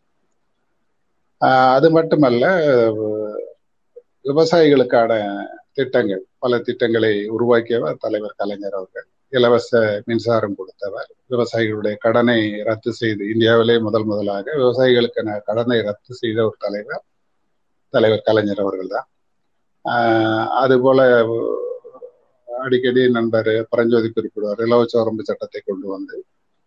நிலமற்றவர்களுக்கு அந்த உச்சவரம்பு சட்டத்தின் கீழ் நிற்கப்பட்ட நிலங்களை வழங்கி அந்த பெரும் பண்ணையாட்கள் இரண்டாயிரம் ஏக்கர் மூவாயிரம் ஏக்கர் ஐயாயிரம் ஏக்கர் வைத்திருந்த பெரும் பண்ணையாளர்களிடமிருந்து நிலங்களை பிரித்து ஏழை விவசாயிகளுக்கு கொடுத்து அவர்களுடைய வாழ்விலே வளம் சேர்த்தவரும் தலைவர் கல கலைஞர் அவர்கள் தான் இப்படி அவருடைய பெருமைகளை அடிக்கொண்டே சொல்லலாம். மகளிருக்கான இடஒதுக்கீடு. இது எந்த தலைவரும் நினைத்து பார்க்காத ஒன்று. பெண்களுக்காக முக்கியத்துவம் தர வேண்டும் என்ற நோக்கோடு அவர் பெண்களுக்காக செயல்படுத்த திட்டங்கள் ஏராளம் ஏராளம். அதிலே குறிப்பாக சொல்ல வேண்டுமென்றால் பெண்கள் திருமண நிதி உதவி திட்டம். இப்படி அது திரு சொத்திலே பெண்களுக்கு சொத்திலே சமபங்கு உரிமை என்று ஒரு நிலை. அது போல பெண்களுக்கு திருமண திட்டத்தில் எட்டாம் வகுப்பு வரை படித்திருந்தால் அவர்களுக்கு ஐயாயிரம் என்று ஆயிரத்தி தொள்ளாயிரத்தி எண்பத்தி ஒன்பதுல அறிவித்தார்கள். பின் அதை மாற்றி சரி பத்தாம் வகுப்பு வரையாவது இந்த திட்டத்தின் காரணமாக படிப்பார்கள் என்று கருதி ஆயிரத்தி தொள்ளாயிரத்தி தொண்ணூத்தி ஆறுல அதை பத்தாயிரமாக உயர்த்தினார்கள். ரெண்டாயிரத்துல பதினைந்தாயிரமாகவும் ரெண்டாயிரத்தி எட்டுல இருபதாயிரமாகவும் ரெண்டாயிரத்தி பத்திலே இருபத்தாயிரமாகவும் தற்போது ஐம்பதாயிரமாகவும் அது உயர்த்தப்பட்டு அந்த திட்டம் செயல்படுத்தப்பட்டு வருகிறது. அதுபோல டாக்டர் தர்மாம்பாள் நினைவு உதவிகள் மறுமண நிதி உதவி திட்டம் ஆயிரத்தி தொள்ளாயிரத்தி எழுபத்தஞ்சிலேயே ஆரம்பிக்கப்பட்டு விதவைகளுடைய மறுமண நிதி உதவி திட்டம் வந்து செயல்படுத்தப்பட்டு வருகிறது. அஞ்சுகுமம்மாள் கலப்பு திருமண நிதியுதவி திட்டம் என்பது கலப்பு திருமணம் செய்வர்களுக்காக உதவியாக அவர்களை ஊக்கப்படுத்தும் விதமாக அந்த திட்டமும் செயல்படுத்தப்பட்டு வருகிறது. ஈவேரா மணியம் ஏழை விதவைகள் மகள் திருமண உதவி திட்டம். ஒரு ஏழை விதவி மகள் திருமணம் ஆகாமல் இருந்தால் அவர்களுக்கு திருமண உதவி திட்டமாக இந்த திட்டம் ஈவேரா மணியம்மை பெயரில் ஆரம்பிக்கப்பட்டு அந்த திட்டம் கலைஞராக அவர்களால் செயல்படுத்தப்பட்டது. ஆயிரத்தி தொள்ளாயிரத்தி எண்பத்தி ஒன்பதுல ஈவேரா ராகம்மையார் நினைவு ஏழை மகளிர் இலவச பட்டப்படிப்பு திட்டத்தை கலைஞர் அவர்கள் அறிவித்தார்கள். அறிவித்து அதனையும் செயல்படுத்தினார்கள். ஆயிரத்தி தொள்ளாயிரத்தி எழுபத்தி மூணுல முதல் முதலில் பெண் காவலர்களை நியமித்தது. காவல்துறையிலே ஆண்கள் மட்டுமே காவலர்களாக இருந்த நிலையில் பெண் கைதிகளை கையாள வேண்டும் என்றாலும் சரி பெண்கள் கூடுகின்ற இடத்தில் சட்டம் ஒழுங்கு பிரச்சனையை சமாளிக்க வேண்டும் என்றாலும் சரி பெண் காவலர்கள் அவசியம் என்பதை உணர்ந்து பெண் காவலர்களை முதல் முதலாக நியமனம் செய்ததும் தலைவர் கலைஞர் அவர்கள் தான் அதுபோல ஆயிரத்தி தொள்ளாயிரத்தி எழுபத்தி ஐந்தாம் ஆண்டு பெண்களுக்கு இலவச தையல் இயந்திர திட்டத்தையும் அறிமுகப்படுத்தி நிறைய ஏழைகள் பெண்கள் அந்த திட்டத்தின் மூலமாக தையல் உதவி பெற்று தங்களுடைய வருமானத்தை பெருக்கிக் கொள்ள வழிவகை செய்து கொடுத்தவரும் டாக்டர் கலைஞர் அவர்கள் தான். ஆயிரத்தி தொள்ளாயிரத்தி எண்பத்தி ஒன்பதாம் ஆண்டு மகளிர் சுயது குழுவை உருவாக்கி மகளிருடைய தன்னை சுய உழைப்பிலே தங்களுடைய உழைப்பிலே தாங்கள் உற்பத்தி செய்த பொருட்களை தாங்களே விற்று பயனிடுவதமாக அதுக்கு நிதியுதவி வழங்கும் திட்டம் போன்ற கடன் வழங்கும் திட்டங்களை அறிவித்து மகளிர் சுய கொலைகளை அதிக அளவு உருவாக்கியதும் தலைவர் கலைஞர் அவருடைய ஆட்சி காலத்தில் தான் அதுபோல ஆயிரத்தி தொள்ளாயிரத்தி தொண்ணூத்தி எட்டுல மகளிர் சிறுவணிக கடன் என்று ஒரு திட்டத்தை அறிமுகப்படுத்தினார்கள். அது சிறுக வணிகம் பட்டிக்கடையோ அல்லது மேனி வியாபாரம் பூ வியாபாரம் இப்படி சிறு சிறு வியாபாரம் சுண்டல் வியாபாரம் இப்படி சிறு சிறு வியாபாரம் செய்கின்ற மகளிர்கள் வங்கிகளிலே எந்த விதமான ஆவணங்களையும் ஒப்படைக்காமலே தாங்கள் செய்த தொழிலை காண்பித்து கடன் உதவி பெற்றுக் கொள்ளலாம். அதுக்கு மிக குறைவான வட்டி என்று அறிவித்து அந்த திட்டம் நான் வந்து அது எங்களுடைய துறை நான் பணியாற்றிய துறையின் மூலமாகத்தான் அந்த திட்டம் அறிமுகப்படுத்தப்பட்டு செயல்படுத்தப்பட்டது. அதில் பயனடைந்த பயனாளிகள் ஏராளம் ஏராளம். கந்து வெட்டிக்கு கடன் வாங்கி தொழில் நடத்தியவர்கள் எல்லாம் மகளிர்கள் எல்லாம் இந்த திட்டத்தின் மூலமாக வங்கியிலே மிக குறைந்த வட்டியிலே கடனை பெற்று தங்களுடைய தொழிலை லாபகரமாக நடத்தி தினந்தோறும் அதில் கிடைக்கக்கூடிய வருமானத்தை இந்த கடனை அடைத்து திரும்ப மீண்டும் கடன் பெற்ற கொள்ளத்தக்க அளவிலே இதை செயல்படுத்தினார்கள். அதுபோல வந்து ஆயிரத்தி தொள்ளாயிரத்தி தொண்ணூறாம் ஆண்டு அரசு துறைகளிலே முப்பது சதவீத இடஒதுக்கீடு மகளிருக்கு என்ற திட்டத்தையும் கொண்டு வந்தார்கள். ஆயிரத்தி தொள்ளாயிரத்தி தொண்ணூத்தி ஏழிலே இரண்டாம் வகுப்பு வரை பெண்ணாசிரியர்கள் மட்டுமே பள்ளிக்கூடங்களில் நியமிக்கப்பட வேண்டும் என்று கலைஞர் அவர்கள் அந்த திட்டத்தையும் அறிவித்து மகளிருக்கு உதவி பெருமை உதவி செய்தார்கள். ஆயிரத்தி தொள்ளாயிரத்தி எண்பத்தி ஒன்பதாம் ஆண்டு சொத்திலை சமபங்கு உரிமை எல்லாரும் பேசினார்கள். அதுபோல சொத்திலை சமூக உரிமை இந்தியாவிலே முதல் முதலே அறிமுகப்படுத்தப்பட்டு தலைவர் கலைஞர் அவர்கள் தான் மகளிருக்கு சொத்திலை சம உரிமை என்று அந்த சட்டத்தையும் ஏற்றி மகளிர் வாழ்விலே ஒரு ஒளியேற்றினார்கள் அதுபோல திருக்கோயில்களிலே அறங்காவலரில் ஒருவர் கண்டிப்பாக மகளிராக இருக்க வேண்டும் என்ற ஒரு சட்டத்தை ஏற்படுத்தி மகளிருக்கான வாய்ப்புகளை கொடுத்தார்கள். ஆயிரத்தி தொள்ளாயிரத்தி எண்பத்தி ஒன்பதுல முத்துலட்சுமி ரெட்டி மக மகப்பேறு நிதி திட்டம் என்ற திட்டத்தை அறிமுகப்படுத்தி மகப்பேறு அடைகின்ற மகளிர்கள் அந்த மகப்பேறு காலத்திலே அவர்களுக்கு தேவையான உதவிகள் கிடைக்கத்தக்க விதமாக ஒரு நிதி திட்டத்தை ஆரம்பித்தார்கள். தற்போது அது பதினாறாயிரம் ரூபாயாக உயர்ந்திருக்கிறது. ஆயிரத்தி தொள்ளாயிரத்தி தொண்ணூத்தி ஆறிலே உள்ளாட்சி தேர்தல்களிலும் மகளிருக்கு முப்பத்தி மூணு சதவீதம் இடஒதுக்கீடு வழங்கி மகளிர்கள் ஆட்சி அதிகாரத்திலே பங்கேற்று அவர்களும் ஆட்சி அதிகாரத்திலே கோலற்றக்கூடிய அளவுக்கு வழிவகை ஏற்படுத்தி தந்தவரும் நம்முடைய கலைஞர் தலைவர் கலைஞர் அவர்கள் தான். அதுபோல இலவச எரிவாயு எடுப்பை மகளிருக்கு வழங்கியவரும் நம்முடைய தலைவர் கலைஞர் அவர்கள் தான். இப்படி அவர்களுடைய கலைஞருடைய பெருமையை நாம் அடுக்கிக் கொண்டே சொல்லலாம். நான் அதிக நேரம் எடுத்துக்கொண்டேன் என்று நினைக்கிறேன். கலைஞர் செய்த சாதனைகளை பேச வேண்டும் என்றால் ஒரு நாளில் என்னை பொறுத்தளவில் இருபத்தி நான்கு மணி நேரங்கள் என்பது போதாது. ஏனென்றால் அத்தனை சாதனைகளை அதை அதில் உள்ள நுணுக்கங்களை எல்லாம் ஆராய்ந்து பேச வேண்டும் என்றால் எந்த அளவுக்கு அவர் சிந்தித்து இருக்கிறார் எந்த அளவுக்கு அவர் பொது மக்களை நேசித்து இருக்கிறார் எந்த அளவுக்கு பிற்படுத்தப்பட்ட தாழ்த்தப்பட்ட மகளிர் மக்களுக்கு மீது மகளிர் மீது அக்கறை கொண்டு உழைத்திருக்கிறார் என்பதெல்லாம் தெரியும். இப்படிப்பட்ட ஒரு வரலாற்று தலைவனை நாம் கொண்டாட வேண்டியது மிக மிக அவசியம். இந்த தொண்ணூத்தி ஒன்பதாவது பிறந்த நாளிலே அவருடைய பெருமையை நாம் எல்லோரும் பகிர்ந்து கொண்டோம். அடுத்து வருவது அவருக்கான நூற்றாண்டு விழா. அந்த நூற்றாண்டு விழாவிலும் நாம் தொடர்ந்து அவருடைய புகழை பரப்புவோம். வாழ்க கலைஞர் வாழ்க கலைஞர் வளர்க கலைஞர் புகழ். நன்றி வணக்கம். நன்றி பரம் சார். வழக்கம் போல ஒரு தொடர் புகழஞ்சலி தான். போன தடவை கொடுத்த அதே ஸ்டைல் போன தடவை இருந்த அந்த வீரியம் வந்து இன்னைக்கு நீங்க அலைஞ்சிட்டுலாம் வந்ததுனால உங்களுக்கு அந்த ஃபோர்ஸ் போயிருச்சுன்னு நினைக்கிறேன். காலையில இருந்து அந்த ஜோஷ் இல்ல டயர்டா இருக்கிறது தெரியுது. நாங்களும் வந்து இவ்வளவு லேட் பண்ணியிருக்க கூடாது. நான் உங்களுக்கு ஆக்சுவலா வச்சிருந்தது சாயங்காலம் தான் இது பண்ணணும்னு வச்சிருந்தேன் வெரி சாரி பட் இருந்தாலும் தலைவர் கலைஞருக்காக வந்து நீங்க இருந்து இது பண்ணது வந்து ரொம்ப சந்தோஷமான ஒரு நிகழ்வு. ரொம்ப நன்றி சார். காலையிலையும் வந்து க- கலைஞர் என் காதலர் அப்படிங்கிற தலைப்புலையும் இப்போ திராவிட தலைவனுக்கு புகழஞ்சலி அப்படிங்கிற தலைப்புலையும் நீங்க வந்து நடத்தி கொடுத்தது வந்து ரொம்ப மகிழ்ச்சி. அடுத்தது வந்து ஷஃபீக் அண்ட் சரண் அவங்களுக்கு டே டைம்ல கொடுத்த அந்த வந்து அவங்களால வர முடியாமல் போனதுனால அதை முடிச்சுட்டு அதுக்கடுத்து பரஞ்சோதி சார் கோலப்பன் சார் சத்யன் அந்த ஷெடியூல்ல போய் நம்ம முடிக்கணும்னு நினைக்கிறேன். ஷஃபீக் அண்டு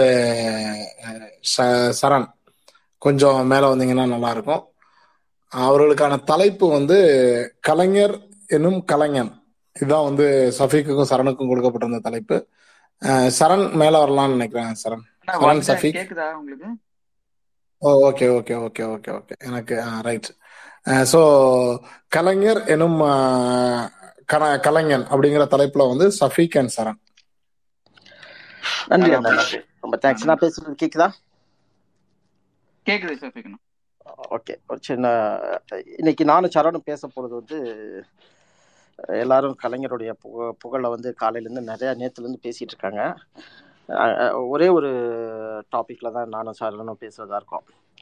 கலைஞர் மேலே வந்து பல காலமாக வந்து அவதூறுகள் வந்து ரொம்ப சுற்றிட்டு இருக்கு. அந்த காலத்தில் மொட்டை கடுதாசி மாதிரி பரிணாமம் அடைஞ்சு இப்போ வந்து வாட்ஸ்அப்பு ஃபேஸ்புக்கு ட்விட்டர் அப்படின்னு அந்த அவதூறுகள் வந்து ஒன்று ரெண்டு இல்லை. கலைஞர் மாதிரி அவதூறுகளை சந்தித்தது தமிழக அரசியலில் வந்து யாருமே இருக்க முடியாது.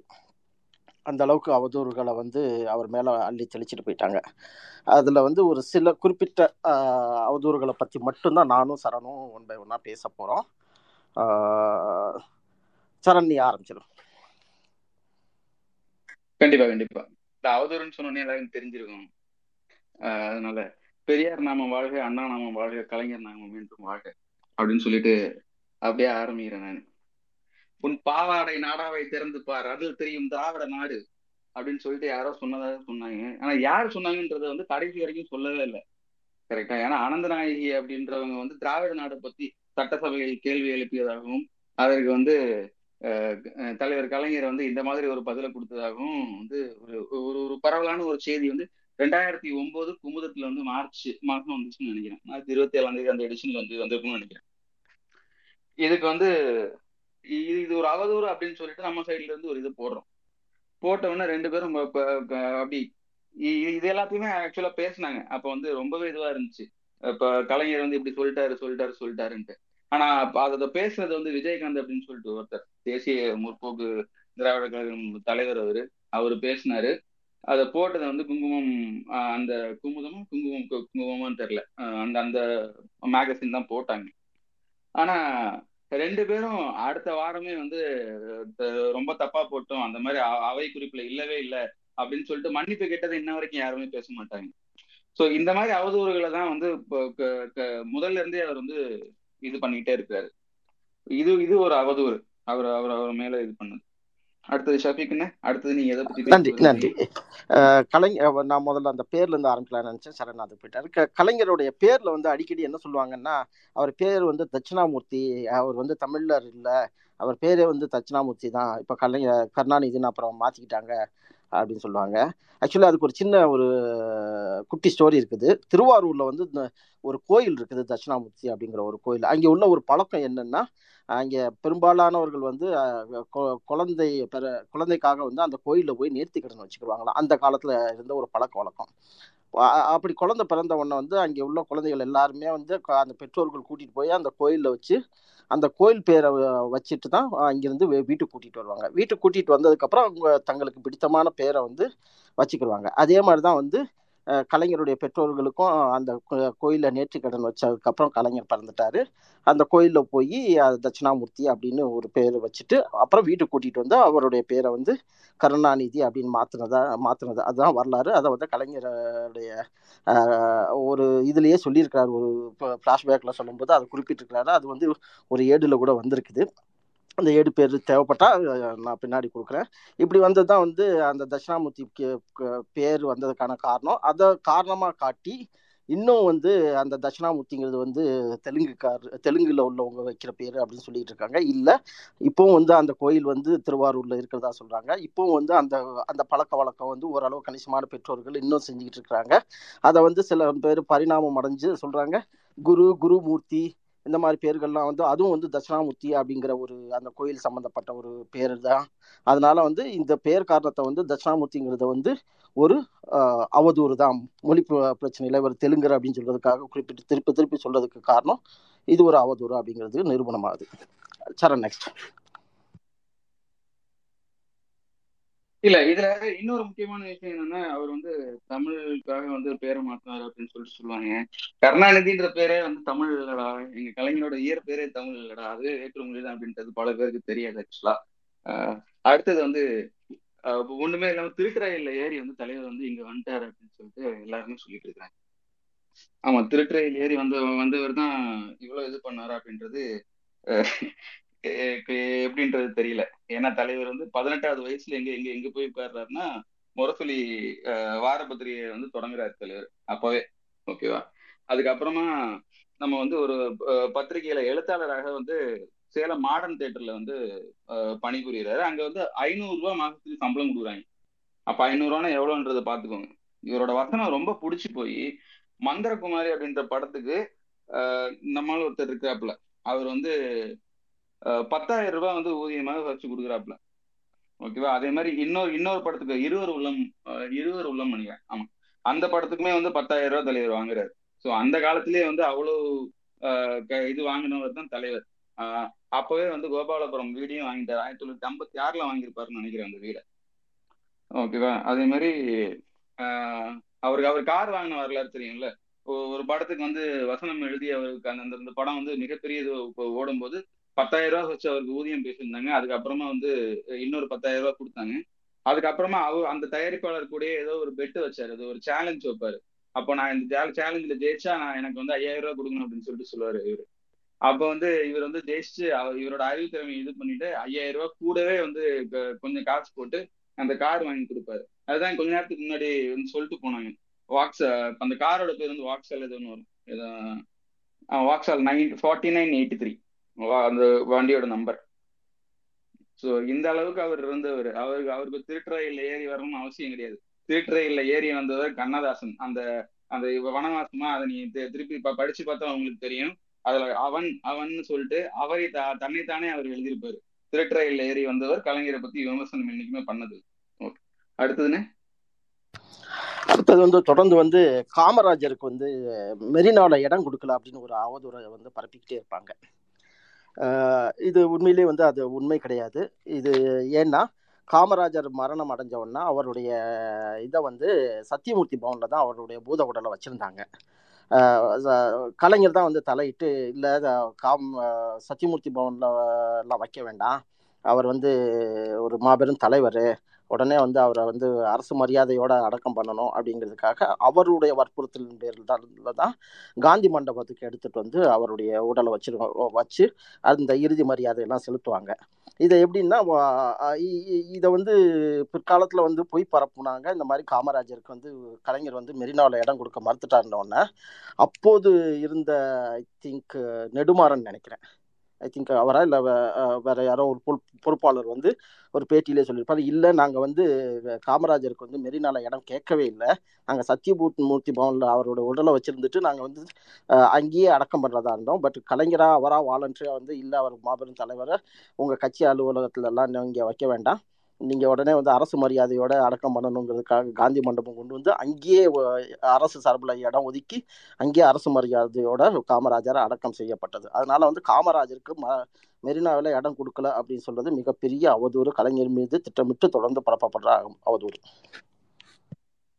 கரெக்டா சொன்னீங்க. இந்த காமராஜர்னு சொன்னதான் டப்புன்னு இன்னும் எனக்கு ஒரு ஞாபகம் வருது ஆக்சுவலா உப்பாறு மேல் ஆழையாறு சோழையாறு மணிமுக்கு நதி சிற்றாறு கீழ்குடையாறு சிற்றாறு மேல்குடையாறு கடானானை பரப்பலாறு பொன்னணி ஆறு ரா- ராமநதி சின்னாறு கருப்பாநதி இரவங்களாறு குண்டேரி பள்ளம் ஹவேயிஸ் மணலாறு பாலாறு பெருந்தல பெருந்தலாறு வரத வரதமனதி வரட்டுப்பள்ளம் வட்ட மலைக்கரை வெந்நீராறு அணைக்குட்டம் குதிரையாறு நொய்யலது பாளையம் ராஜதோப்பு கிணறு பொய்கையாறு மொத்தனா சோத்துப்பாறை அடைவினர் கோயில் நன்கஞ்சியாறு செண்பகத்தோப்பு இருக்கன்குடி மாம்பழத்துறையாறு நொய்யல் உரத்துப்பாளையம். இதெல்லாம் என்னன்னு கேக்குறீங்களா? அதான் காமராஜர் காலத்துல மட்டும்தான் அணை கட்டினாங்க. அதுக்கப்புறமா எந்த அணையுமே கட்டல அப்படின்னு சொல்லிட்டு சொன்னாங்க. தலைவர் கட்டின அணை இது எல்லாமே. இந்த இந்த பேரு எல்லாருக்குமே தெரிஞ்சிருக்கும்னு நினைக்கிறேன். தெரி- தெரியலன்னா இப்ப தெரிஞ்சுக்கோங்க ஆக்சுவலா இத்தனை அணைகளை வந்து திராவிட ஆட்சியில் கட்டப்பட்ட அணைகள் தான். ஓகேவா? இங்க ஒரு கட்டத்துக்கு பசுமை புரட்சி நடக்கும்போது அஹ், காமராஜருக்கு வந்து அது ஒரு நிதி ஒதுக்கீடு எல்லாத்தையுமே ஒன்றியத்துல இருந்து வந்து அதனால் கட்டப்பட்ட அணைகள் கிட்டத்தட்ட ஒரு இருபத்தி ஆறு இருக்குன்னு நினைக்கிறேன். அதற்கு அப்புறமா எந்த ஒரு நிதியுமே இல்லாம தலைவர் வந்து அங்க அணைகள் கட்ட முடியாது. ஆனாலும் அங்க தடுப்பணைகள் அப்படின்னு சொல்லி சொல்லுவாங்க. ஸோ இந்த மாதிரி விஷயங்கள் நிறைய திராவிட ஆட்சியில கலைஞர் ஆட்சியில நடந்திருக்கு. அடுத்ததுன்னு அடுத்தது வந்து அஹ், ஒரு பொய் என்ன பண்ணுவாங்கன்னா ஒரு அவதூறு எப்படி பார்ப்பாங்கன்னா இந்திரா காந்தி காந்தியை வச்சு இந்திரா காந்தி இந்த மதுரைக்கு வந்தப்போ ஒரு போராட்டத்தில் வந்து கலந்த திமுக வந்து ஒரு பேரணி அவங்க வச்சுருப்பாங்க. பொதுக்கூட்டம். அந்த பொ பொதுக்கூட்டத்தில் நடந்த நிகழ்வை வச்சு இந்திரா காந்தி இந்த நெத்தியில் ஒரு ரத்த காயத்தை பார்த்து கலைஞர் வந்து அது மாதவிடாய் இந்த ரத்தமா இருக்கும் அப்படிங்கிற ஒரு பொருள் கூட சொன்னதாக ஒரு அவதூறு தொடர்ந்து ப- பரப்பிட்டு இருப்பாங்க. ஆக்சுவலி அது அப்படி ஒன்று நடந்ததே இல்லை. என்ன நடந்தது என்னன்னா அங்கே இந்திரா காந்தி வந்து பொதுக்கூட்டத்துக்கு வந்தாங்க. அந்த நேரம் வந்து திமுக வந்து இந்திரா காந்தி மேலே கடும் கோபத்தில் இருந்தாங்க. அவங்க சாரி எமர்ஜென்சியில் வந்து திமுகவினர் வந்து ரொம்ப அடக்குமுறைக்கு உள்ளாக்கப்பட்டார்கள். அப்புறம் வந்து ஆட்சி கலைக்கப்பட்டது அதனால தமிழ்நாட்டுக்கு எங்கே வந்தாலும் சரி தி- காங்க இந்திரா காந்தி அங்கெல்லாம் போய் ஒவ்வொரு இடமா கருப்பு கொட்டி காட்டுறது போராட்டம் பண்ணுறது அப்படிங்கிற ஒரு முடிவில் கோ கடும் கோபத்தில் இருந்தாங்க. அதே மாதிரி மதுரைக்கு இந்திரா காந்தி வந்தப்ப கருப்பு கொடி காட்டுறதுக்கு திமுகவினர் திரண்டு இருந்தாங்க அந்த த திரண்டு இருந்திருக்கும் போது என்ன நடந்ததுன்னா இந்த தள்ளுமுள்ளு ஏற்பட்டு அந்த கூட்டம் நெரிசல் ஏற்பட்ட உடனே இந்திரா காந்தி அம்மையாரை வந்து உடனே அப்போ இருந்த தமிழ்நாடு காங்கிரஸ் கமிட்டி தலைவர் பொறுப்பாளர் வந்து பலா நெடுமாறன் வந்து அவரை அவரே பதிவு பண்ணியிருக்கிறாரு ஏ, நான் கூட்டிகிட்டு போய் அவங்கள வந்து என்னுடைய கா அவங்களுடைய காரில் வந்து வச்சுட்டேன். ஆனால் கூட்டம் நெட்டிக்கிட்டு வந்து காருக்கு வந்தது. வந்தவுடனே நான் வந்து டக்குன்னு அவங்க இந்திரா காந்தி அம்மையார் மேலே வந்து தலைவணி தலகணிகளை கொஞ்சம் போட்டுட்டு அதுக்கு மேலே நான் படுத்துக்கிட்டேன். என் மேல வந்து தாக்குதல் நடந்துச்சு. அதோட போலீஸ் வந்து கட்டுப்படுத்தி இழுத்துட்டு போனோடனே நான் எந்திரிச்சேன். எந்திரிச்சா என் மேலே வந்து ரத்த காயங்கள் இருந்துச்சு. அப்புறம் தலைவாணி எடுத்து ப- எடுத்து பார்த்தா அவங்க இந்திரா காந்தி அம்மையார் மேலே எந்த காயங்களும் இல்லை. ஆனால் என் என் உடம்புல பட்டிருந்த கொஞ்சம் காயம் வந்து அவங்க முகத்தில் லைட்டாக தெளிச்சிருந்தது. அதுதான் நடந்ததே தவிர அதை வந்து அப்போவே நாங்கள் வந்து விளக்கம் கொடுத்துட்டோம் நாங்கள் இந்த மாதிரி காயம் இல்லை அப்படிங்கிறத அவர் பதிவு வச்சிருக்காரு. ஆக்சுவலி வந்து அது என்ன நடந்ததுன்னா இந்திரா காந்தி அம்மையார் மீது எந்த காயமும் இல்லை. அவர் மேல வந்து க ரத்த காயமும் வரவில்லை அப்படிங்கிறது தான் அதனுடைய சாரம்சம். ஆனால் இவங்கெல்லாம் வந்து இந்த இந்த எதிர்க்கட்சிகள் அந்த நேரம் இந்த காங்கிரஸ்காரர்கள் சில பேர் என்ன பண்ணாங்கன்னா இந்த இவருக்கு தலைவர் மேல அவதூறு பரப்பணுங்கிறதுக்காகவே திட்டமிட்டு ஒரு பொய்யான செய்தி இந்த மாதிரி கலைஞர் வந்து அவங்க நெத்தியில் இருந்த ரத்தத்தை பார்த்து மாதவிடாய் ரத்தமா? அப்படின்னு கேட்ட ஒரு பொருள் பொருள் மாதிரி கேட்டாரு அப்படின்னு அது இன்னைக்கு வர வந்து பொய்யா பரப்பிக்கிட்டு இருக்கிறாங்க. அப்படி ஒரு சம்பவம் நடக்கவே இல்லை. அது சம்பந்தமா வந்து அன்றைய காங்கிரஸ் கமிட்டி தலைவர் பொறுப்பாளராக இருந்த பல நடுமாறம் வந்து விளக்கமா ஒரு ஆங்கில பத்திரிகைக்கு பேட்டி கொடுத்துருக்கிறாரு. அது பதிவும் ஆயிருக்குது. நெக்ஸ்ட் ஜர் ஆஹ் பாருங்க. ஒரு மனுஷன் அபியூசர்னு பட்டம் கட்டுறதுக்கு என்னென்னலாம் பண்ணிட்டு இருக்காங்க அப்படின்னு சொல்லிட்டு. பாருங்க கலைஞரே வந்து இங்க பறந்தது என்ன? சிரிக்காது உண்மைதான் அது. இங்க வந்து திராவிட கொள்கையில பேசுறவர் யார் யாரா இருந்தாலும் அவருக்கு வந்து அபியூசர் அப்படின்ற ஒரு பட்டத்தை கொடுக்கணும் அப்படின்றது வந்து கலைஞர் வரைக்கும் அனுபவிச்சிருக்காரு அதே மாதிரிதான் நம்ம இந்த இந்த பகுத்தறிவு அப்படின்னு சொல்லிட்டு சொல்லும்போது அஹ், தலைவர் வந்து பகுத்தறிவு இல்ல. அதனாலதான் வந்து மஞ்சள் துண்டு போட்டிருக்காரு அப்படின்னு சொல்லிட்டு சொல்லுவாங்க. ஏ அது ராமதாஸ் அப்படின்ற ஒரு ஒருத்தர் வந்து என்ன பண்ணாப்புல? சமூக நீதி காவலன் அப்படின்னு சொல்லிட்டு ஒரு பட்டம் கொடுக்கறதுக்காக அவர் வந்து மேடையில ஏத்துறாங்க. மேடையில ஏத்துறும் போது அவங்க கட்சியில ஒரு ஒரு பொறுப்பாளர் ராம்குமார் அப்படின்றவர் வந்து கலைஞருக்கு சிவப்பு துண்டு போட்டுலாம் ஆஹ் இன்னொருத்தருக்கு வந்து மஞ்சள் துண்டு போட்டுலாம் வச்சிருக்காரு. அதுல க அவசரத்துல ராமதாஸ் என்ன செஞ்சாப்புல டப்புன்னு மஞ்சள் துண்டு தூக்கி இப்போ போத்தி விட்டாப்புல. அன்னையில இருந்து அது நிரந்தரமாவே ஆயிருது அன்னைக்கு தான் முதல் முதலாக இப்ப அந்த மஞ்சள் துண்டே வந்து இது பண்றாப்புல. சரி சமூக நீதி காதல காவலன் அப்படின்னு சொல்லிட்டு ஒரு பட்டம் கொடுக்கும்போது போர்த்தப்பட்ட சால்வையை நான் சமூக நீதி காவலன் தான்டா. இன்ன வரைக்கும் நான் சமூக நீதி காவலன் தான். இனிமேல் நான் சமூக நீதி காவலன் தான் அப்படின்னு சொல்ற சொல்ற வகையில தான். இன்னைக்கு நாங்க கிட்டத்தட்ட ஒரு எல்லா எடுத்தாலுமே கிட்டத்தட்ட மஞ்சையும் அதுல வந்து கலந்துதான் இருக்கும். அது அது பகுத்தறிவு இல்லைன்னா ஆமா அது பகுத்தறிவு இல்லை போங்கடா அவ்வளவுதான். அந்த மாதிரிதான்.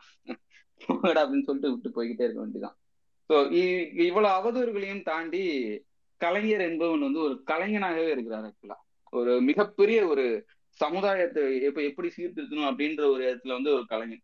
முத முதல்ல பழனியப்பன் நாடகத்தை எழுதும்போது எப்படி அவர் வந்து ஒரு அஹ், ஒரு நாடக கலைஞரா இருந்தாரோ அதுக்கப்புறமா நிறைய வசனம் எல்லாருமே எழுதி அதுலயுமே வந்து சீர்திருத்த கருத்துக்கள் மட்டுமே பேசி எப்படி கலைஞனா இருந்தாரோ அவரோட அரசியல் இதுலயுமே மிகப்பெரிய கலைஞராக இருந்திருக்காரு ஏ- உதாரணத்துக்கு பாத்தீங்கன்னா இந்த திருவள்ளுவர் திருவள்ளுவர் சிலை இருக்குல்ல அதை வந்து தலைவர் எப்போ வந்து இது பண்ணியிருக்காருன்னா ஆயிரத்தி தொள்ளாயிரத்தி எழுபத்தி அஞ்சுலயே வந்து அவருக்கு வந்து ஆசை ஆசை இருந்திருக்கு.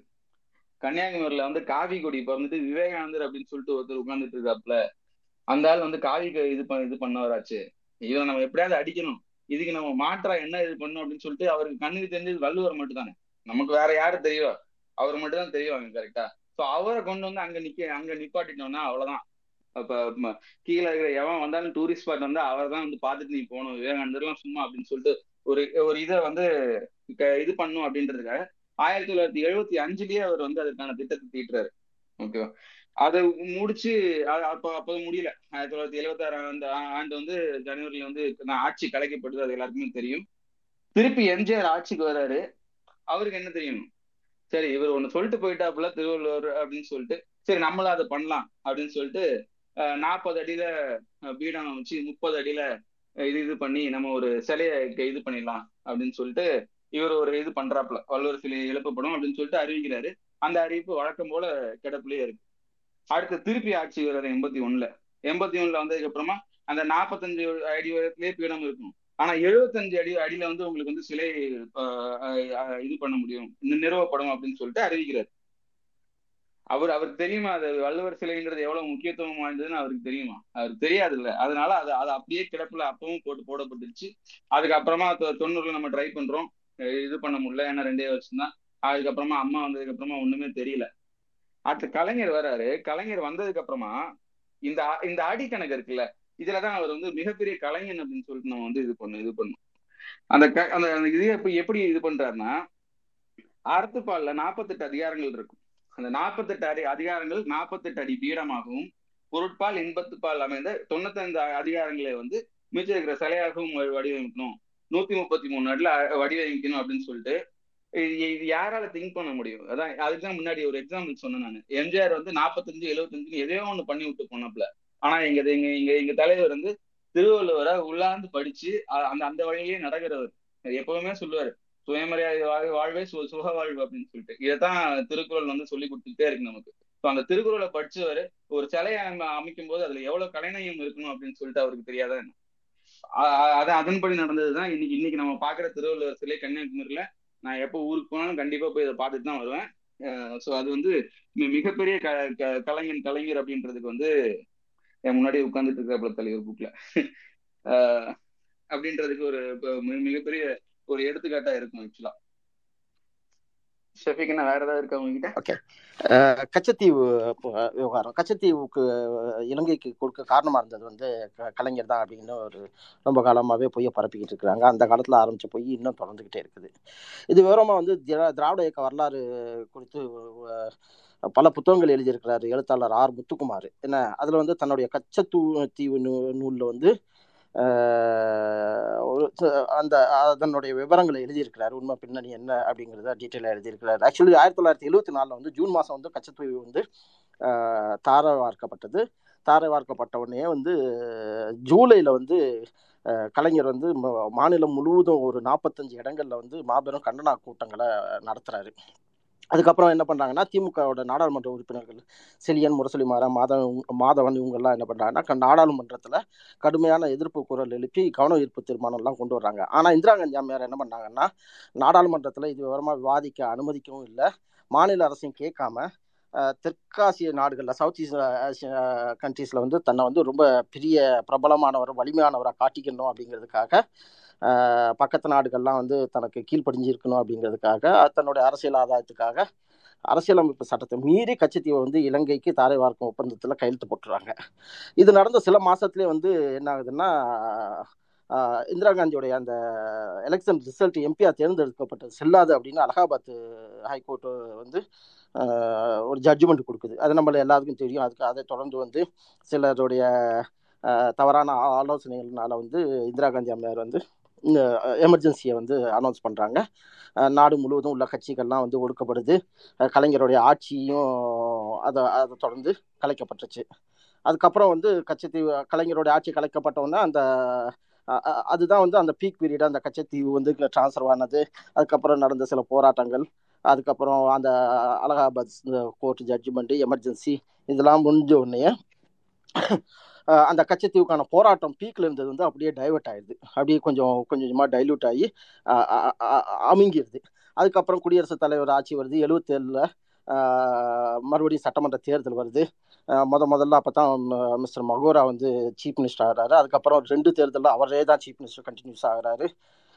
அந்த நேரம் வந்து சென்ட்ரல்லே வந்து அவருக்கு ஆதரவான கட்சி தான் வந்து ஆட்சியில் இருக்குது. ஆனால் அவர் வந்து அந்த கட்சி விவகாரத்தில் வந்து கடைசி வரை வந்து வாயை திறக்கலை. நாடாளுமன்ற உறுப்பினர்கள் அந்த நேரம் வந்து சில நாடாளுமன்ற உறுப்பினர்கள் வந்து திமுக இருந்ததுனால கச்சத்தீவு விவகாரத்தை தொடர்ந்து வந்து குரல் எழுப்பிக்கிட்டே இருந்தாங்க. இது இந்தியாவுக்கும் இடையே இலங்கைக்கும் உள்ள இது பிரச்சனை இது. ஏன்னா இதுல வந்து ஒரு மாநில முதல்வரால வந்து கச்சத்தீவை வந்து த- தன்னிச்சையா அவங்க தார வார்க்க முடியுமா? இல்லை அவங்களுடைய அனுமதி பெற்று தான் நடக்க முடியுமா? அது வா- சாத்தியமே இல்லை. வெளியுறவு கொள்கை சம்பந்தப்பட்டது. அந்த நேரம் இருந்தது வந்து இந்த இந்திரா காந்தி ரொம்ப ஒரு சர்வாதிகார போக்கோட நடந்தது.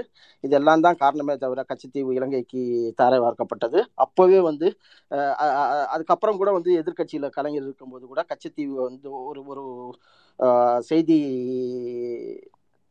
தாளுடைய முரசொலியில வந்து எழுதியிருக்கிறாரு. கச்சத்தீவை வந்து இலங்கைக்கு சொந்தம் என்று அறிவித்தார்கள் பதைத்தோம் துடித்தோம் அப்படிங்கிற ஒரு பெரிய ஆர்டிக்கிளே எழுதியிருக்கிறாரு. அது இன்னும் வந்து டாக்குமெண்டடாக இருக்குது இந்த மாதிரி கச்சத்தீவு விவகாரத்தில் வந்து கலைஞருக்கு எந்த வித இதுவும் இல்லை தொடர்பும் இல்லை இலங்கைக்கு வார்க்கப்பட்டது. மீறி வந்து கச்சத்தீவு வார்க்கப்பட்டதில் வந்து இ- கலைஞர் வந்து மிக எதிர்ப்பு நிலையில தான் வந்து நாடாளுமன்றத்தை குரல் எழுப்புறது நாற்பத்தஞ்சு இடங்களில் வந்து போராட்டங்கள் அறிவிச்சது அதை தொடர்ந்து பல இடங்களில் வந்து சட்டமன்றத்தில் பேசினது இது எல்லாமே ரெக்கார்டடு ஆனால் இருந்து வந்து தொடர்ந்து என்ன பண்ணுறாங்கன்னா இங்கே வந்து ஒரு பொய்யான பரப்புரைக்கு பண்ணிக்கிட்டே இருக்கிறாங்க அவதூறு செஞ்சுக்கிட்டே இருக்காங்க. கச்சத்தீவு வந்து க கலைஞருடைய ஆஹ், ஆதரவுடன் வந்து இலங்கைக்கு தர வார்க்கப்பட்டது அப்படிங்கிறது. சரண் ஓகே. அதான் நமக்கு எப்பவுமே எதிரிகள் இருந்துகிட்டே தானே இருப்பாங்க. எதிரிகள் அப்படின்னு சொல்லிட்டு சொல்லும்போது தலைவர் பார்க்காத எதிரியா?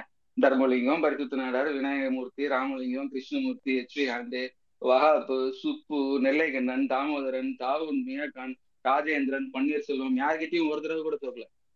பதிமூணு தடவை வெறும் ஜெயிக்க மட்டும் தான் தலைவர்.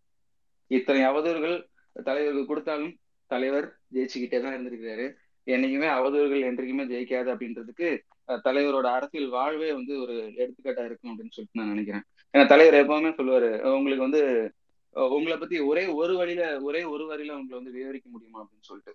அதுக்கு வந்து தலைவர் சொல்லுவாரு மானமிகு சுயமரியாதை காரணம் அப்படின்னு சொல்லிட்டு. இத அவரு மட்டும் இல்லாம ஆஹ் அந்த அந்த மக்கள் மக்கள் இருக்காங்கல்ல அவங்களும் அதே மாதிரி வாழணும் அப்படின்னு சொல்லிட்டு நினைச்ச ஒரு தலைவர் தான் அவர். இன்னொரு இன்னொரு இடத்துல கேக்குறாங்க நீங்க எப்படி உங்களோட ஆட்சியை செய்ய விரும்புறீங்க? உங்க மக்கள் எப்படி இருக்கும்னு நினைக்கிறீங்க? அப்படின்னு சொல்லிட்டு. சுயமரியாதை சுயமரியாதை வாழ்வே சுக வாழ்வு அப்படின்னு சொல்லிட்டு சொல்றாப்புல தலைவர். சோ அதை நோக்கி தான் அவரோட முழுக்க முழுக்க எல்லா பயணமுமே நடந்திருக்குது அப்படின்றது மிக முக்கியமான விஷயம். அதனாலதான் அண்ணாவும் சொல்றாரு பெரியாரும் சொல்றாரு கருணாநிதி கருணாநிதி வந்துட்டான் அப்படின்னு சொல்லிட்டு தான் பெரியார் பெரியார் சொல்லுவார். அவரு அந்த அந்த ஒரு கூடத்துல அவர் சொல்லியிருப்பாரு.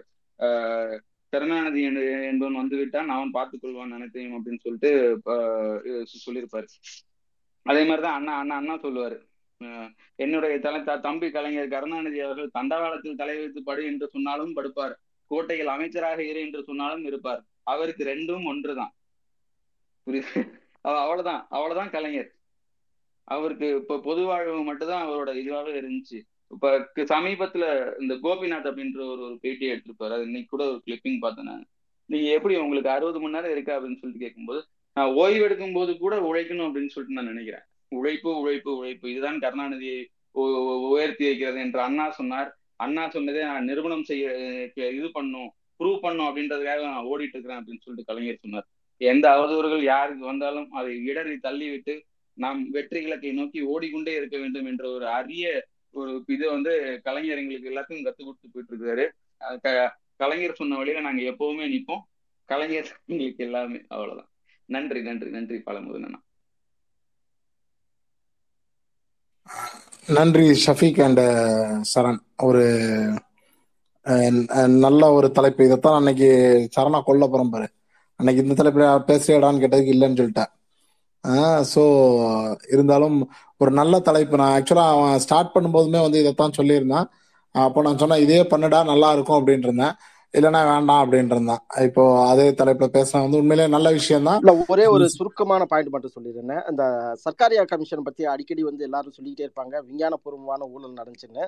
அதை பேசலாம் நிறைய பேசலாம். விவாக ஒரு பாயிண்டா அது ஒரு தனி ஸ்பேஸே போட்டு வேணாலும் பேசலாம். யாராவது விவாதிக்க ரெடியா இருந்தா வரலாம். ஆனா பட் அதுல ஒரே ஒரு விஷயம் என்னன்னா அப்படி ஒரு வார்த்தை வந்து அந்த ரிப்போர்ட்ல வந்து ஒரு இடத்துலயுமே குறிப்பிடப்படவில்லை. அப்படி யாராவது குறிப்பிட்டதா இதை ப்ரூவ் பண்ணிட்டா ஆஹ், ந- நீங்க சொல்றதை அப்படியே நம்ம ஏத்துக்கலாம். ஒன்றும் பிரச்சனை இல்லை. ச- ஆக்சுவலா ஊழல் செஞ்சுட்டாங்க. அது அவங்க அவர் அவங்கள ஏன் அப்படி சொன்னாங்க அப்படின்னா விஞ்ஞானபூர்வமா இங்க சிந்திக்கிறது கூட இங்க வேற யாருமே கிடையாது. அதனால அது அதை வந்து கலைஞர் மேல போடணும் எப்படி போடணும்? அவதூறு பார்க்கும்போது விஞ்ஞான ஊழல் அப்படின்னு தான் போட முடியும். அதனால அவனுங்க இது பண்ணுது ஆக்சுவலா விஞ்ஞான ரீதியா இங்க சிந்திக்கிறதுக்கு வேற யாருமே கிடையாது கலைஞரை தவிர. இந்த நம்ம டிஎம்கே அப்படின்ற ஒரு பார்ட்டி இல்லைன்னா டிராவிடர் அப்படின்ற ஒரு ஐடியாலஜி தவிர வேற எதுவுமே கிடையாது. அந்த மாதிரி விஞ்ஞான பூர்வமா சிந்திக்கிறதுக்கு. சோ அதுல ஒரு கலங்கத்தை ஏற்படுத்தணும் அப்படின்றதுனால பக்கத்துல ஊழல்ன்ற வார்த்தையை சேர்த்துக்கிட்டானுங்களே தவிர வேற எதுவுமே கிடையாது. இது எப்பவுமே அவர்கள் கையாளுகிற யுக்தி அவ்வளவுதான். நன்றி நன்றி. ஆக்சுவலா எல்லா பாலமுருகன் டைம் ரொம்ப எடுத்துக்கிட்டோமோ? இல்ல இல்ல இல்ல இல்ல இல்ல. இது தேவையான விஷயம். நம்ம கொஞ்சம் முன்னாடியே கூட இதை பண்ணியிருந்தோம்னா இன்னும் நிறைய பேருக்கு சேர்ந்திருக்கும் பட் பரவாயில்ல. அதே மாதிரி உங்களுக்கு ஒரே ஒரு இது மட்டும் தான் இப்ப மிகச்சிறப்பா இன்னைக்கு ஃபுல்லா சூப்பரா நடத்திட்டு இருக்கிறீங்க. நீங்க ஒரு தனி மனிதனா கிட்டத்தட்ட இருபத்தி நாலு மணி நேரம் தூங்காம உட்காந்துட்டு இவ்வளவு இவ்வளவு தூரம் பண்றது வந்து ரொம்ப பெரிய விஷயம். உங்களுக்கு மிகப்பெரிய பாராட்டுகள். இது முடிஞ்ச உடனே நான் உங்களுக்கு கால் பண்ணுவேன். எனக்காக ஒரு அஞ்சு நிமிஷம் இது பண்ணும். தேங்க்யூ தேங்க்யூ கொடுமைக்காரா? முடிச்ச உடனே படுத்து தூங்கு ரெஸ்ட் எடுன்னு சொல்லுவேன்னு பார்த்தா ஃபோன் பண்ணுவாங்க பாராட்டணும்ல நிறைய நன்றி. எல்லாமே வந்து இன்னைக்கு நான் மட்டும் இல்ல நிறைய நண்பர்கள் வந்து இன்னைக்கு ஃபுல்லா டுவெண்ட்டி ஃபோர் ஹவர்ஸ் உட்கார்ந்துட்டு இருக்கிறத வந்து என்னால பார்க்க முடியுது. போன தடவைக்கும் இந்த தடவைக்கும் எனக்கே வந்து ஒரு பெரிய டிஃபரன்ஸ் தெரியுது. போன தடவை வந்து நம்ம நான் ஏற்கனவே பல தடவை தளங்கள்ல சொல்லியிருக்கிறேன். நம்ம அஞ்சு பேர் கூட இல்லாம என் வீட்டுக்காரமெல்லாம் உள்ள வந்து பேசின காலங்கள் உண்டுன்னுட்டு. ஆனா இன்னைக்கு வந்து டைம் ஸ்லாட் கொடுக்க முடியாம எல்லாத்தையும் விரட்டி விரட்டி முடிங்க முடிங்க முடிங்கன்னு சொல்ற அளவுக்கு இருந்தது. உண்மையிலே ஒரு மனநிறைவான ஒரு இது. கடைசியில விட்டு போன ஒரு சிலரையும் க- இழுத்து பிடிச்சி பேச வச்சிடணும் அப்படின்னு நினைச்சேன் அதுல நீங்க வந்துட்டீங்க. இன்னும் ரெண்டு மூணு பேர் வந்து விட்டு போச்சு. ஹரிஷ் விட்டு போயிட்டுச்சு. அப்புறம் காயத்ரி டீச்சர் அவங்க விட்டு போயிட்டாங்க அப்படின்னு கொஞ்சம் பேர் இப்போ இது பண்ணிட்டாங்க. ஸோ இருந்தாலும் பரவாயில்ல. நமக்கு முடிஞ்ச அளவுக்கு எல்லாத்தையும் இழுத்து கொண்டு வந்து பேச வச்சவங்கிற அந்த இது. இந்த தலைப்பு பொய்ப்பட்டிங்கிற தலைப்புல வந்து இது தேவையான ஒன்றும் கூட இதை வந்து கரெக்டா எடுத்துட்டு வந்து கடைசியில நாளும் அதை பேசாம விட்டுறக்கூடாதுன்னு சொன்ன அந்த ஆர்வத்துக்கு ரெண்டு பேத்துக்குமே பாராட்டுகள் நன்றி சஃபிக் நன்றி சரண். அடுத்தது நன்றி நன்றி ரைட் அடுத்து வந்து இன்னும் மூணே மூணு ஸ்பீக்கர்ஸ் மூணு பேருமே நம்ம கீ ஸ்பீக்கர்ஸ் ஆக்சுவலாக வந்து லாஸ்ட் இயரும் வந்து இதே மாதிரி தான் அந்த பத்து பதினோரு மணிக்கு மேலே தான் வந்து ஃபுல்லாக ஃபயர் ஆச்சு. அதே சேம் கண்டிஷனில் தான் இப்போவும் இருக்குன்னு நினைக்கிறேன்.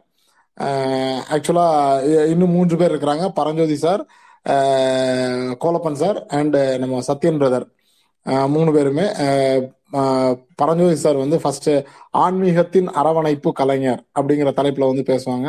ஆக்சுவலா வந்து நான் இந்த தலைப்பை உ- உருவா அதாவது ஆன்மீகத்தை பத்தி ஒரு இதை வைக்கணும் அப்படின்னு நினைக்கும் போதுமே எனக்கு ஃபர்ஸ்ட் ஞாபகத்துக்கு வந்ததே பரஞ்சோதி சார் தான். ஏன்னா அவர் ஆன்மீகம் பத்தி ரொம்ப அழகா எடுத்துட்டு போவார். அதே மாதிரி அந்த திராவிட சித்த சிந்தனை சித்தாந்தத்திலையும் வந்து அந்த அடிபெறலாம நடக்கிறதுன்னு சொல்லுவாங்க இல்லையா? அந்த தடத்தால பயணிக்கிறதுல அவரு கில்லாடி அப்படின்றதுனால ஆன்மீகத்தின் அரவணைப்பு கலைஞர் என்கின்ற தலைப்பில் பரஞ்சோதி சார். நன்றி அண்ணா. அனைவருக்கும் முதற்கண் வணக்கம். கிட்டத்தட்ட ஒரு ஒரு ச ஒரு முடிவுரை அப்படிங்கிற ஒரு இடத்துக்கு நம்ம வந்திருக்கோம் அப்படின்னா இல்லை. இப்போ நீங்க சொன்ன மாதிரி ஃபயர் இப்போதான் ஆரம்பிக்கே போகுது. அப்படிதான் கலைஞரை கொண்டாட முடியும். ஏன்னா அவர் ஒரு முடிவில்லாத தலைவன். தன்னோட முடிவா இருந்தாலும் அதையும் முடிவில்லாத ஒரு விஷயமா தான் ஆக்கிக்கிட்டாரு. அதுல வந்து இப்ப நம்ம வந்து ஆன்மீகத்தை பார்க்கணும் அப்படின்னா என்னாலுமே வந்து கடவுள் அந்த ஆன்மீகத்தையே வந்து அரவணைச்சாரு அப்படின்னு சொன்னா அது பெருமை கடவுளுக்கு அல்ல கலைஞருக்கு தான் அப்படின்னு கூட சொல்லலாம். ஏன்னா கிட்டத்தட்ட நம்மளுடைய திருவாசகம். அதுல மாணிக்கவாசர் பாடுறாரு. திருவாரூர்ல வந்து இருக்கக்கூடிய அந்த இறைவனை. அங்க இருக்கக்கூடிய ஒவ்வொரு ஊருக்கும் ஒவ்வொரு பெருமை. திருவாரூர்ல வந்து பிறந்தா பெருமை பிறந்தா முக்தி அப்படிங்கிற நிலைமையில திருவாரூரில் அமர்ந்த ஆரூர் அரசரை நான் கலைஞரா பார்க்குறேன். திருவார் பெருந்துரை மேயபிரான் என் பிறவி கருவேர். அறுத்த பின் யாவரையும் கண்டதில்லைங்கிறார். என்னுடைய பிறவி வந்து உன்னை பார்த்ததுக்கு அப்புறம் அந்த என்னுடைய பிறவியை அறுத்துருச்சு அப்படின்ட்டு. அருவாய் உருவமாய் ஆயபிரான் அவன் மருவும் திருவார் பாடி தாம் தெல்லனோம் கொட்டோமா அப்படிங்கிற இது வந்து அவர் என்ன சொல்றாருன்னா அந்த ஈசனை வந்து நான் பார்த்ததுக்கு அப்புறம் என்னுடைய பிறவி வந்து அருந்துருச்சு. இனி எனக்கு வாழ்க்கையில என்ன இருக்கு அப்படின்னு தான் அன்றைக்கு முதல் இன்றைக்கு வரைக்கும். ஆரூர் அரசராய் நமக்கெல்லாம் ஈசனாய் இருக்கக்கூடிய கலைஞர் அவர்கள் ஆன்மீகத்தின் பால் என்ன பண்ணாரு? ஏன் ஆன்மீகம் இன்றைக்கு பேசப்படுகிறது அப்படிங்கிறது தான் ஒரு சின்ன ஒரு விஷயமா நான் எடுத்துக்கிட்ட விஷயம். இதுல வந்து ஒரு மூன்று நான்கு விஷயங்களை நம்ம எடுத்துக்கலாம். முதல் விஷயம் வந்து அவரே சொல்ற மாதிரி தாயான தமிழ் தன்னையறிகளாத தமிழ் இளமையான தமிழ் அன்பான தமிழ் என்றைக்கும் அந்த தமிழுக்கு பணி செய்து கிடப்பதுதான் என் கடமை அப்படின்னு அவரே சொல்ற மாதிரி அந்த தமிழை இன்றைக்கு ஆலயந்தோறும் ஒழிக்க செய்த ஒரு மாமனிதர். ஒரு முப்பது நாற்பது ஆண்டுகளுக்கு முன்னாடி நம்ம எல்லாரும் கோயிலுக்கு போயிருக்கோம் அந்த கோயிலுக்கு போகும்பொழுது நம்மளுடைய அந்த கோயில்களுடைய அமைப்பு கோயிலோட நிலை இதெல்லாம் பாத்தீங்க அப்படின்னா ஒவ்வால் அடைஞ்சு ஒரு இடத்துல கூட உட்கார்ந்து சாப்பிட கூட முடியாது. இன்னைக்கு இருக்கக்கூடிய பெருந்தெய்வ வழிபாடுகள் அப்படின்னு சொல்லக்கூடிய அந்த பெருந்தெய்வ கோயில்கள்லாம் நம்ம எல்லாரும் போக முடியுமானா முடியாது. ஆண்டுக்கு ஒரு முறை போக முடியும். சித்திரை தேர் கள்ளழகர் சித்திரை தேர் ஸ்ரீரங்கம் சித்திரை தேர் திருவாரூர் ஆழி தேரோட்டம் இப்படி ஆண்டுக்கு ஒரு முறை தான் வந்து மக்கள் கோயிலுக்கு போகவே முடியும். ஸோ அப்போ தெய்வம் என்ன மக்களுக்கானதா? யாருக்கானது? அப்படிங்கிற ஒரு கேள்வி வருது. அந்த கேள்வியை வந்து உதிக்கிறது யாருக்கு உதிக்குதுன்னா ஆன்மீகத்தையே இருபத்தி நாலு மணி நேரமும் உரைத்து கொண்டிருக்கக்கூடிய மனிதர்களுக்கு உரைக்கவில்லை. ஆன்மீகத்தின்பால் அவ்வப்பொழுது கூட திரும்பாத மனிதனான நாத்திகத்தின்பால் உயிர் வைத்திருக்கக்கூடிய ஒப்புயர்வற்ற தன்னையறில்லாத இந்த தலைவனுக்கு உதிக்கின்றது. இந்த தெய்வம் மக்களுக்கானது. மக்கள் அனைவரும் இந்த கடவுளை வழிபடுவதற்கு உரியவர்கள். ஏன் இந்த மக்களுக்கான தெய்வமாக அவர்கள் விளங்கவில்லை? அதற்கான காரணம் என்று காரணம் என்னவென்று கண்டறியப்பட வேண்டும். அதனை நீக்க வேண்டும். காலில் அல்ல நெஞ்சில் குத்திய முள் என்று பெரியார் அவர்களால் சொல்லப்பட்ட அந்த முள்ளையும் அகற்ற வேண்டும். இதுதான் அவருடைய அவர்கிட்ட இருக்கக்கூடிய ரெண்டு விஷயம். அப்படி நீங்க பார்க்கும்பொழுது நீங்க எல்லாரும் இப்போ இங்க வயதானவங்க எல்லாரும் பார்த்துருக்கலாம். கோயில்களுக்கு எப்போ போவோம் நம்ம எப்படி போனோம் நம்ம அப்படி எல்லாம் தெரியும். ஏன் போக முடியல அப்படிங்கறதான் கேள்வி. அப்ப ஆன்மீகத்தின்பால் பற்று இல்லாத இந்த மாமனிதனுடைய பார்வையில் பட்டது பெருந்தெய்வ கோயில்கள். அதனுடைய வெளிப்பாடு இன்றைக்கு ஆலயந்தோறும் மக்கள் கூட்டம். அப்ப ஆன்மீகத்தை உண்மையா வளர்த்தது யாருங்க? இன்றைக்கு ஆலயந்தோறும் மக்கள் கூட்டம் ஆலயத்துல அத்தனை ஆலயத்திலையும். அதுக்கு என்ன காரணம் அப்படின்னா அறநிலைத்துறை என்ற ஒரு துறை உருவாக்கப்பட்டது ஆலயங்கள் தூய்மையாக்கப்பட்டது ஆண்டவனும் தூய்மையாக்கப்பட்டான். அங்க போ அப்ப போனீங்கன்னா ஒரே வௌவால் நாத்தமா இருக்கும். எல்லா கோயில்லையுமே. போனவங்களுக்கு தெரிஞ்சிருக்கும். ஸ்ரீரங்கம் கோயிலா இருந்தாலும் சரி திருவனைக்கல் கோயிலா இருந்தாலும் சரி ராமேஸ்வரம் கோயிலா இருந்தாலும் சரி மதுரை கோயிலா இருந்தாலும் சரி வௌவால்களின் கூடாரமாக புறா கூண்டுகளாக இருந்தன. ஆனால் இன்றைக்கு அத்துணையும் மாற்றியமைக்கப்பட்டு கோவில் என்பது பொதுமக்களுக்கானது பொதுவுடைமையானது என்று சொல்லி அந்த கோவில்கள் சீரமைக்கப்பட்டு சிங் சிங்காரம் செய்யப்பட்டு பொதுமக்கள் அத்துணை பேரும் அந்த தெய்வங்களை வணங்க முடியும் என்ற ஒரு நிலையை ஏற்படுத்தி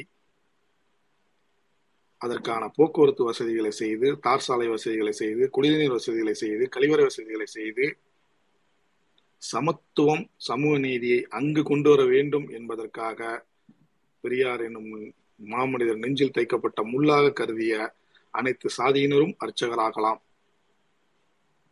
என்ற ஒரு நிலைப்பாட்டினை இன்றைக்கு தமிழகத்தில் கொண்டு வந்த மாபெரும் மனிதனை நாம் ஈசனாக கடவுளாக கொண்டாடுவதில் தவறே இல்லை.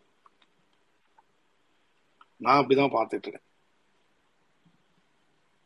ஏன் வேதாரண்யம் கோயிலோட வரலாறுலாம் நீங்க பாத்தீங்கன்னா கலைஞர் இல்லைன்னா அந்த வேதாரண்யம் கோயில் என்ன இருக்குன்னு தெரியும். ஸோ அப்படியே திருவாரூர் கோயில் கமலாலயம் குளம். அந்த கமலாலயம் குளம் இருபது ஆண்டுகளுக்கு முன்னாடி என்ன நிலைமையில இருந்துச்சு இன்னைக்கு என்ன நிலைமையில இருக்கு அப்படின்னா அது கலைஞரை பார்க்கலாம். அங்க கலைஞரை பார்க்கலாம். அதுக்கப்புறம் வந்து முன்னூறு டன் எடை ஆசியாவிலேயே மிகப்பெரிய ஒரு தேர் திருத்தேர் கர்நாகர தொண்டைமான் பல்லவனால் அமைக்கப்பட்ட அனாபய சோழனால் உருவாக்கப்பட்ட இன்றைக்கும் அந்த தேரில் ஒரு மனித உருவம் இருக்கிறது என்று சொன்னால் அது கர்நாகர தொண்டைமான் தான். அப்படி அந்த கர்நாகர தொண்டைமானால் அமைக்கப்பட்ட அந்த திருத்தேர் தீக்கு இரையாகி விடுகிறது. முன்னூறு டன் எடை கொண்ட அந்த தேர் ஆழித்தேர் பங்குனி மாதம் ஆயில் நட்சத்திரத்தன்று ஓடக்கூடிய அந்த திருத்தேர் ஆன்மீக செம்மல் என்று சொல்லக்கூடிய எந்த ஒரு மனிதராலும் சீரமைக்கப்பட முடியவில்லை. சீரமைக்கப்பட்டதாக வரலாறு இல்லை.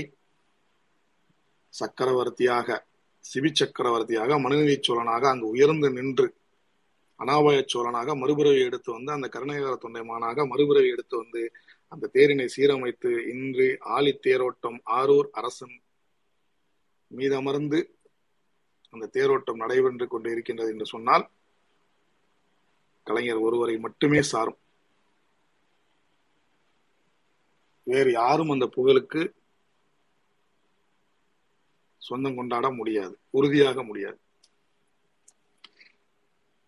பிற்பாடு ஒரு தஞ்சை கோவில். இன்று உலகமே அந்த மனிதனை கொண்டாடி கொண்டு இருக்கின்றது கலை உலகத்திற்காக இருந்தாலும் சரி மற்ற விஷயங்களாக இருந்தாலும் சரி கற்றளி கோயிலாக இருந்தாலும் சரி ஆட்சி முறையாக இருந்தாலும் சரி கடல் கடந்த முறையாக இருந்தாலும் சரி பல பல மன்னர்களை வீழ்த்திய வரலாறாக இருந்தாலும் சரி வாளின் பெருமை என்றாலும் ராசராசன் என்று சொல்லிக் கொண்டிருக்கின்றோம். ஆனால் அரசியல் தலைவர்கள் அந்த கோயிலில் செல்ல அச்சப்பட்ட காலம். இன்றைக்கும் அச்சப்பட்டுக் கொண்டிருக்கின்றார்கள். அதனையும் ஆன்மீக செம்பல் தான் உடைத்தார். ஆயிரமாவது ஆண்டுகளாக எடுத்தார். கோயில் உள்ளே சென்றார்.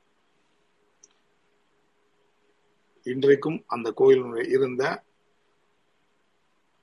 திரு சஃபி அவர்களும் சரணம் அவர்களும் சொன்ன மாதிரியான ஒரு அவதூறை உடைத்தெறிந்த மன்னன். அதற்கு அடுத்து வரலாற்றிலே ஒரு முக்கியமான நிகழ்வு.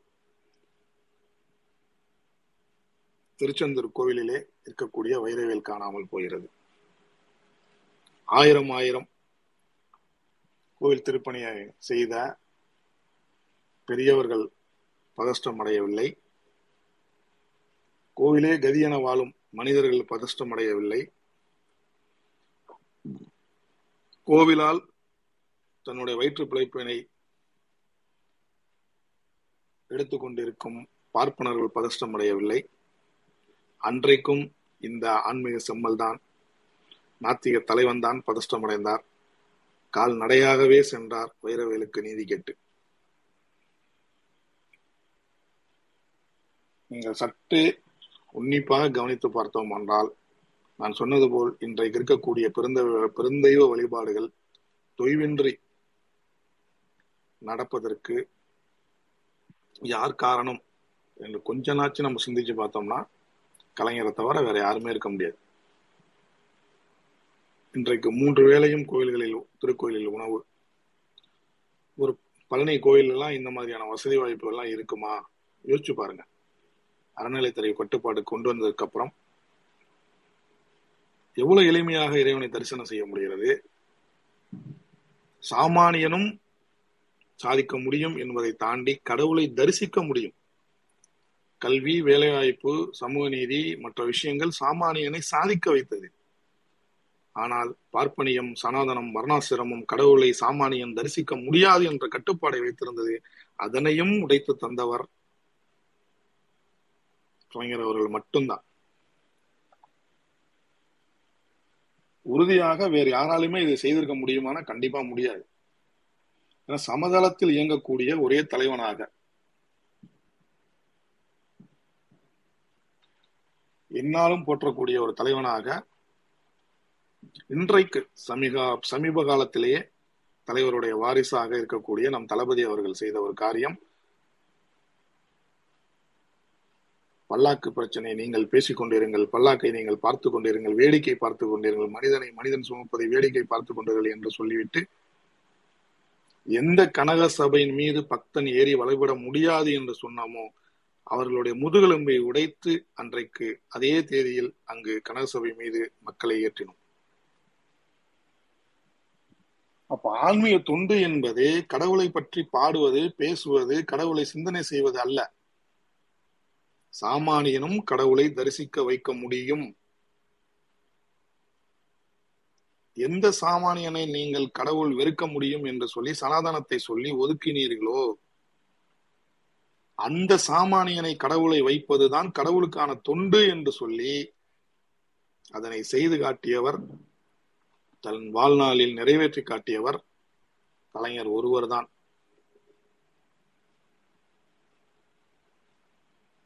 அதே மணிவாசகத்தில் சொல்லப்பட்டிருக்கக்கூடிய அடுத்த பாடலும் அவருக்குத்தான் பொருந்தும். திருமாலும் பன்றியாய் சென்றுணரா திருவடியை ஒரு நாம் அறியா ஓர் அந்தணனாய் ஆட்கொண்டான். ஒரு நாமம் ஓர் உருவம் ஒன்றுமில்லாருக்கு ஆயிரம் திருநாமம் பாடி நாம் தெல்லனோம் கொட்டோமா? இதுதான் இதுதான் உண்மை இதுதான் கலைஞர். ஆயிரம் ஆயிரம் மனிதர்களால் ஆன்மீக செம்மல்களால் கண்டறியப்படாத ஒரு உண்மையை ஈசனின் அடிபாதத்தை திருமாலே பன்றியாய் சென்றாலும் கண்டறிய முடியாத அந்த ஈசனின் அடிபாதத்தை சாமானியன் தொழ முடியாத அந்த கடவுளின் பாதத்தை தொல வைத்தவன் கலைஞர் மட்டும்தான்.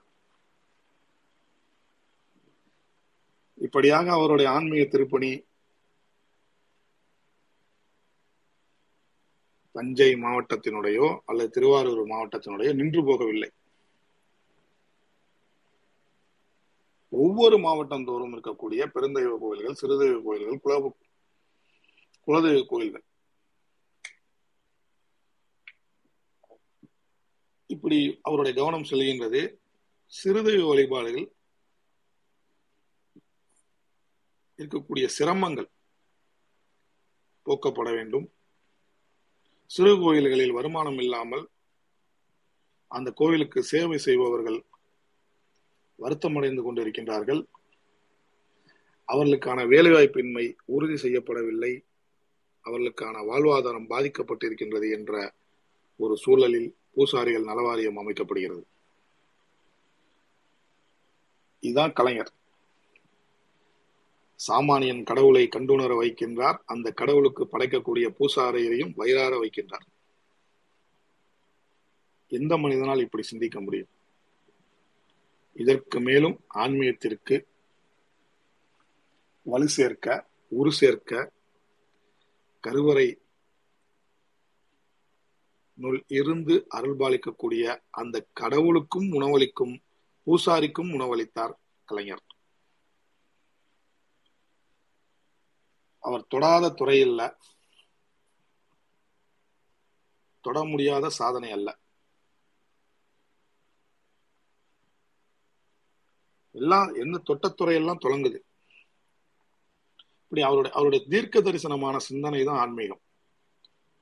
போக்குவரத்து துறையை பொதுவுடைமையாக்குகிறார் அதன் மூலமாக அனைத்து மக்களும் போக்குவரத்தில் பயணம் செய்ய முடியும் என்ற ஒரு நிலையை உருவாக்குகிறார். இன்றைக்கு சிறப்பு பேருந்துகளை இயக்குவதன் மூலமாக திருக்கோயில்களில் திருவிழாக்கள் கும்பல் மக்கள் கூட்டம் அதிகமாக சேர்கிறது. அறநிலைத்துறை என்ற கட்டுப்பாடு. அறநிலைத்துறை என்ற ஒரு துறையின் காரணமாக அனைத்து விழாக்களும் பொதுமக்களை எளிமையாக சென்றடைகிறது. இதுல ரொம்ப ரொம்ப ரொம்ப ரொம்ப ஒரு முக்கியமான விஷயம் மத சடங்கு சம்பிரதாயம் என்று சொல்லி சாமானியர்கள் கலந்து கொள்ள முடியாத விழாக்கள்லாம் இருந்தது.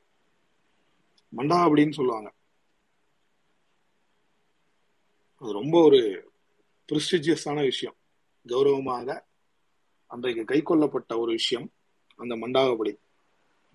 அவர்களுக்கான பரிவட்டம் கட்டுவது அவர்களுக்கு மட்டுமே உரிமை என்று சொல்வது ஒரு குறிப்பிட்ட நபர்களுக்காக கடவுள் காத்திருந்தார். அத்துணை நடைமுறைகளையும் இன்றைக்கு மாற்றி அமைத்து சாமானியனின் பார்வையில் சாதாரண மனிதனும் தொட்டு வணங்கும் கடவுளாக இன்றைக்கு அனைத்து விழாக்களும் தமிழகத்தில் மாற்றப்பட்டு உண்மையான ஆன்மீகம் கடவுளை மக்களின்பால் கொண்டு வந்து சேர்த்ததுதான்.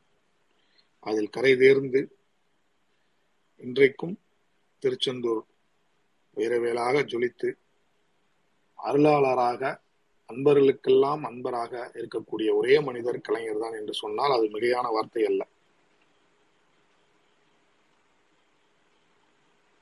திருத்தணிகள் ஒரு பிரச்சனை வருது. அதே பிரச்சனை திருச்செங்கோட்டில் வருது.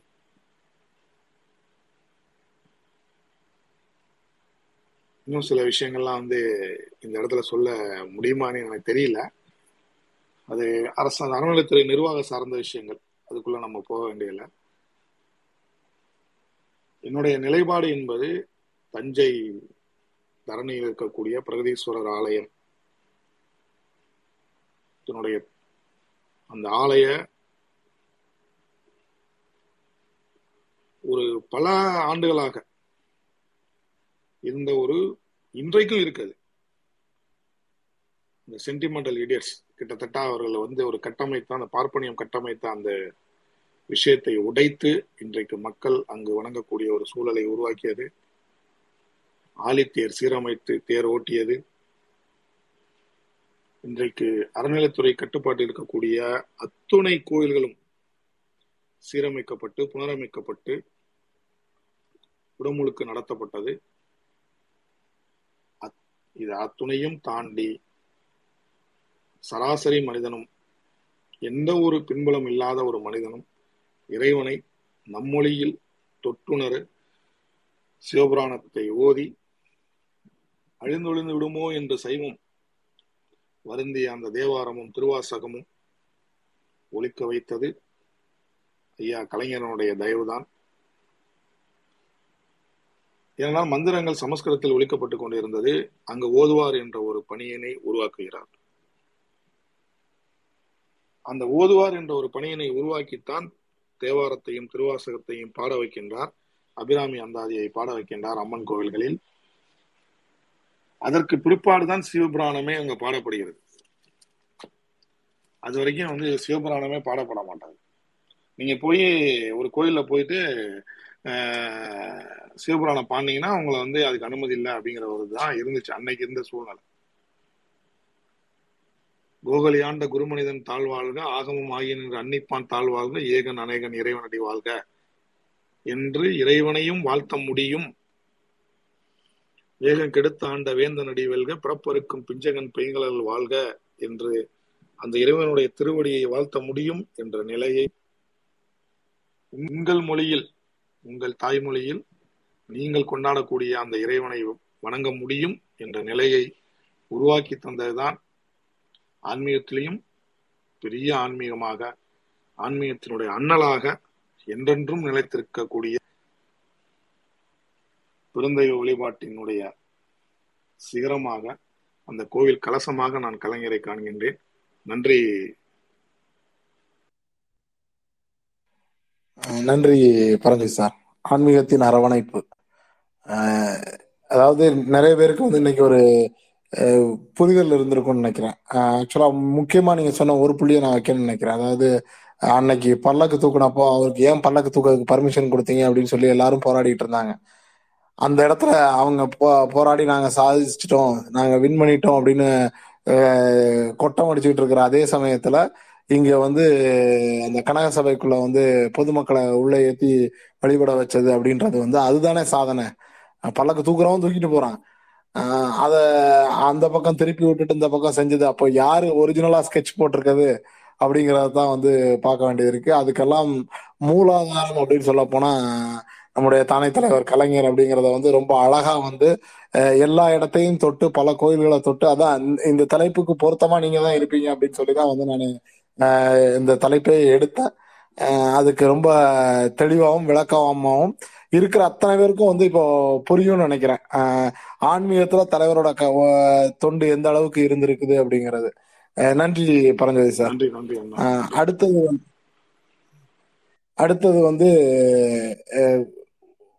நம்ம எல்லாருமே வந்து கொண்டாடக்கூடிய வந்து கடைசி வரைக்கும் அவன் வாழ்க்கையில வந்து போராடி போராடி போராடி போராடியே வந்து அந்த போராட்டத்தின் வெற்றியவே வந்து தனக்கு இரையாக்கி கொண்ட தலைவன். அப்படிப்பட்ட தலைவனை நம்ம கொண்டாடும் போது அவரோட சட்ட போராட்டங்களை பத்தி பேசணும் அப்படின்னு நம்ம நினைச்சோம். அதுக்கு நெட்டிசன் தான் வந்து அந்த தலைப்பு கொடுத்தா அப்படி அறம் வெல்லும்னு வைங்கன்னா நல்லா இருக்கும் அப்படின்னு அப்படி. சோ அந்த அறம் வெல்லும் அப்படிங்கிற தலைப்புல நமக்கு சட்டம்னாலே யார தெரியும்? கோலப்பன் சார தானே தெரியும். சோ அறம் வெல்லும் என்கின்ற தலைப்பில் கலைஞரின் சட்ட போராட்டங்கள் பற்றி கோலப்பன் சார்.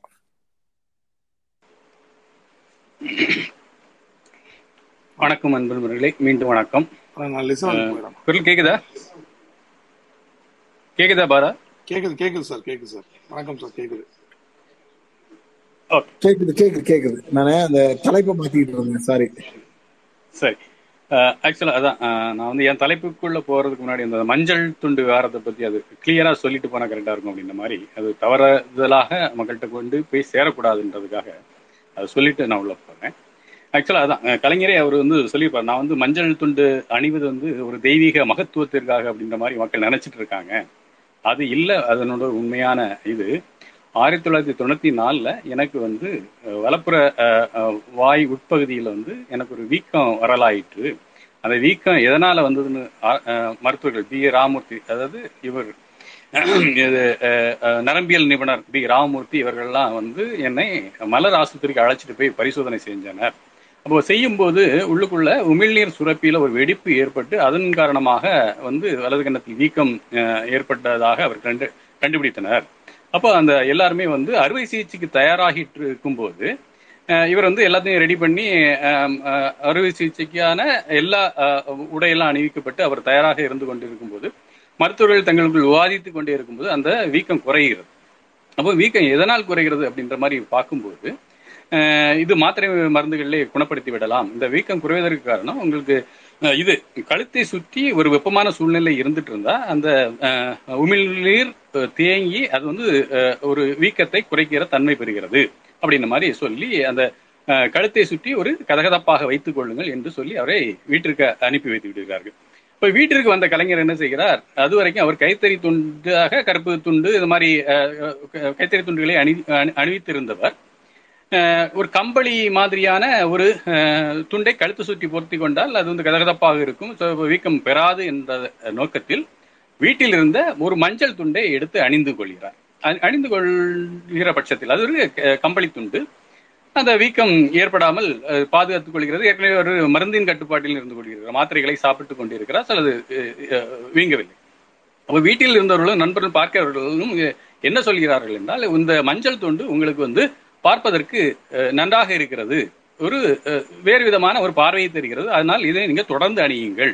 ஏனென்றால் இங்கே தமிழகத்தில் அறியப்படுகிற தலைவர்கள் எல்லாம் அஹ், ஒரு அஹ், தொப்பி வைத்தது மாதிரியும் க- கருப்பு கண்ணாடி அப்படின்ற மாதிரி ஒவ்வொரு தரும் தன் அஹ், தன்னின் இயல்பான ஒரு அடையாளங்களை கொண்டு விளங்குகிறார்கள். இது வந்து உங்களுக்கு உங்களுக்கு உங்களுடைய அடையாளமாக வைத்துக் கொள்ளலாம் என்ற அந்த ஒரு பரிந்துரையின் பேரில் அவர் வந்து அணிய தொடங்கி விடுகிறார். அப்ப இதை அணிய தொடங்கும் போது எல்லாருமாக இது வந்து ஒரு தெய்வீக மகத்துவம் என்று சொல்லும் போதெல்லாம் அவர் வந்து விளக்கம் கொடுத்து கொண்டே வந்திருக்கிறார். இது எல்லாமே பதிவாகி கொண்டு வந்திருக்கிறது. சோ இந்த விஷயம் வந்து அவர்கள் ஒரு காழ்ப்புணர்ச்சியின் காரணமாக இது இது பண்ணும்போது அவர் வந்து திருப்பி வந்து அது ஒரு மேற்கோள். அவர் தனது நெஞ்சுக்கு நீர் என்ற புத்தகத்தில் ஆறாம் மத்திய ஆறாம் பாகத்தில் அதை கிளியராகவே சொல்லியிருப்பார். அவர் வந்து அதுக்கு ஒரு மேற்கோள் எடுத்துக்காட்டுவது ஓஷோ எழுதிய தமபதம் என்ற நூலில் இருந்து எடுத்துக்காட்டுகிற இது. இந்த நூலில் வந்து அதில் என்ன தன்னியல்பை ஆள்பவர் எவரோ ஒளியும் தெளிவும் உண்மையான உண்மையானவர் எவரோ அவரே மஞ்சளாடை அணியலாம் என்று தம்மபதத்தில் வந்து ஓஷோ எழுதிய தம்மபதம் என்ற நூலில் வந்து புத்தர் சொன்னதாக ஓஷோ எழுதியதை தனக்குள் பொருத்திக் கொள்கிறார்.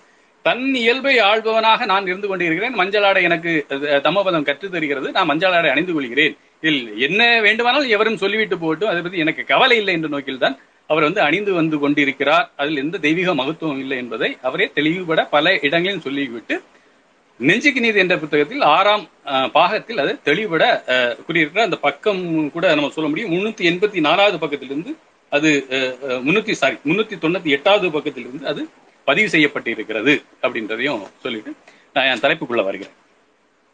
அதான் இப்போ காலம் கடந்து போச்சு நான் அந்த ச- சட்ட போராட்டங்கள் எண்ணற்ற சட்ட போராட்டங்கள் கலைஞர் வந்து ஆட்சியில் அமர்ந்த தினத்திலிருந்து அவர் மறைந்த தினம் வரைக்குமான அவருடைய வாழ்க்கை முழுவதும் சட்ட போராட்டங்களாலே நிரம்பி வழிந்தது என்பதா என்றால் அது மிக இல்லை. ஸோ பொதுவாக சட்ட மாணவர்களாகிய நாங்கள் அதாவது நீங்க இளநிலை சட்டமாக இருந்தாலும் சரி முதுநிலை சட்டமாக இருந்தாலும் சரி இல்லை சட்ட சட்ட படிப்பில் எந்த நிலையில் நீங்க தொடுபவர்களாக இருந்தாலும் சரி இந்த மு. Karunanidhi versus union of India என்ற ஒரு வழக்கை வந்து நீங்கள் சந்திக்காமல் அந்த வழக்கை பற்றிய விவரங்களுக்குள் போகாமல் நகரவே முடியாது என்பதுதான் சட்டமானவர்களாகிய சட்ட மாணவர்களாகிய எங்களுக்கு இதுவரைக்கும் இருந்து வருகிற உண்மை. அது என்ன சட்டம் என்றால் அதாவது ம- நம்ம இதுவாக நீட் சட்டமாக இருக்கட்டும் எந்தவித சட்டமாக இருக்கட்டும் மாநில அரசு ஒரு சட்டம் இயற்றிய விட்டதென்றால் மத்திய அரசும் அதே பிரிவில் ஒரு சட்டம் இயற்றியது என்றால் மத்திய அரசின் சட்டமே அதாவது ஒன்றிய அரசின் சட்டமே நிலைபெற்று நிற்கும் என்பது வந்து ஒரு விதி. ஸோ அதாவது இப்போ மாநில பட்டியல் மத்திய பட்டியல் ஒன்றிய பட்டியல் மற்றும் பரஸ்பர பட்டியல் கான்கரண்ட் லிஸ்ட் அப்படின்ற மூன்றாவது பட்டியல். இந்த பட்டியலில் இருக்கிற சட்டங்களை அது எப்படி வந்து அஹ், பட்டியல் ஒன்றிய அரசின் அஹ், பட்டியலில் வருகிற சட்டங்களை மாநில அரசு சட்- மாநில அரசு சட்டம் இயற்ற முடியாது. அதே மாதிரி மாநில அரசின் பட்டியலில் வருகிற சட்டங்களை ஒன்றிய அரசு இயற்ற முடியாது. ஆனால் ஒத்திசைவு பட்டியல் என்று வருகிற அந்த பட்டியலில் இயற்றுகிற சட்டங்களில் எந்த அஹ், மாநில அரசும் சட்டம் இயற்ற முடியும் ஒன்றிய அரசும் சட்டம் இயற்ற முடியும். அந்த சட்டங்களில் ஒன்றிய அரசின் சட்டம் மாநில அரசின் சட்டத்தை விட மேலோங்குகிற தன்மை பெறும் அப்படின்ற மாதிரி ஒரு அஹ், அஹ், நியதி இருக்கிறது. ஸோ இந்த நியதியில் ஏற்ப வந்ததுதான் இந்த அஹ், M Karunanidhi versus union of India என்ற அஹ், வழக்கு. ஸோ இந்த வழக்கில் வந்து இதில் வந்து எங்களுக்காக சட்டமானவர்களாக எங்களுக்கு சில டாக்டரின்ஸ் சொல்லுவோம். சில நியதிகளை கோட்பாடுகளை அஹ், வந்து டெஸ்ட் பண்ணுகிற இடம் அப்படின்ற மாதிரி ஒரு ஒன்று வரும். அது டாக்டரின் ஆஃப் ரிபக்னன்சி அதாவது முரண்பாட்டு கோட்பாடு டாக்டரின் ஆஃப் பித் அண்ட் சப்ஸ்டன்ஸ் பெரும்பான்மை விதி. டாக்டரின் ஆஃப் கலரபிள் லெஜிஸ்லேஷன் இப்போ இந்த மூணுக்கும் இந்த ஒரு வழக்கு வந்து பிரதானமாக எங்களுக்கு கற்றுத்தரப்படும். ஸோ இது என்ன அப்படின்னா கலைஞர் ஆட்சியிலிருந்து அகற்றப்பட்டு இவர் எம்ஜிஆர் வந்து ஆட்சிக்கு வந்து விடுகிறார். கலைஞர் மீது எண்ணற்ற புகார்கள் சுமத்தப்பட்டு அவர் மேல் விசாரணை நடக்கிறது. இந்த விசாரணையின் வந்து அஹ், மாநில அரசு ஒரு சட்டம் இயற்றி இருக்கிறது. ஊழல் தடுப்பு அஹ், சட்டம். அந்த ஊழல் தடுப்பு சட்டத்தில் இந்தியன் பீனல் கோடு என்பது அது ஒன்றிய அரசின் சட்டமாக இருக்கிறது. இந்தியன் பீனல் கோடில் கையூட்டு பெறுவர்களை தண்டிக்கிற அதிலும் ஒரு பிரிவு வருகிறது. ஆக மாநில அரசு இயற்றிய சட்டம் வந்து அது மாநில அரசின் கட்டுப்பாட்டுக்குள் வரும். ஒன்றிய அரசின் சட்டம் வந்து இந்த மாநில அரசின் சட்ட எல்லைக்குள் வர முடியாது என்று கலைஞர் அவர்கள் வழக்கு தொடுக்கிறார்கள். ஸோ இறுதியாக அந்த வந்த தீர்ப்பில் என்னவென்றால் மாநில அரசின் சட்டம் அது தன்போலுக்கு இயங்க முடியும். அஹ், ஒன்றிய அரசின் சட்டம் தன்போலுக்கு இயங்க முடியும். இவற்றிற்கு இடையே எந்தவித முரண்களும் இல்லை அப்படின்ற மாதிரி இந்த தீர்ப்பு அமையும்.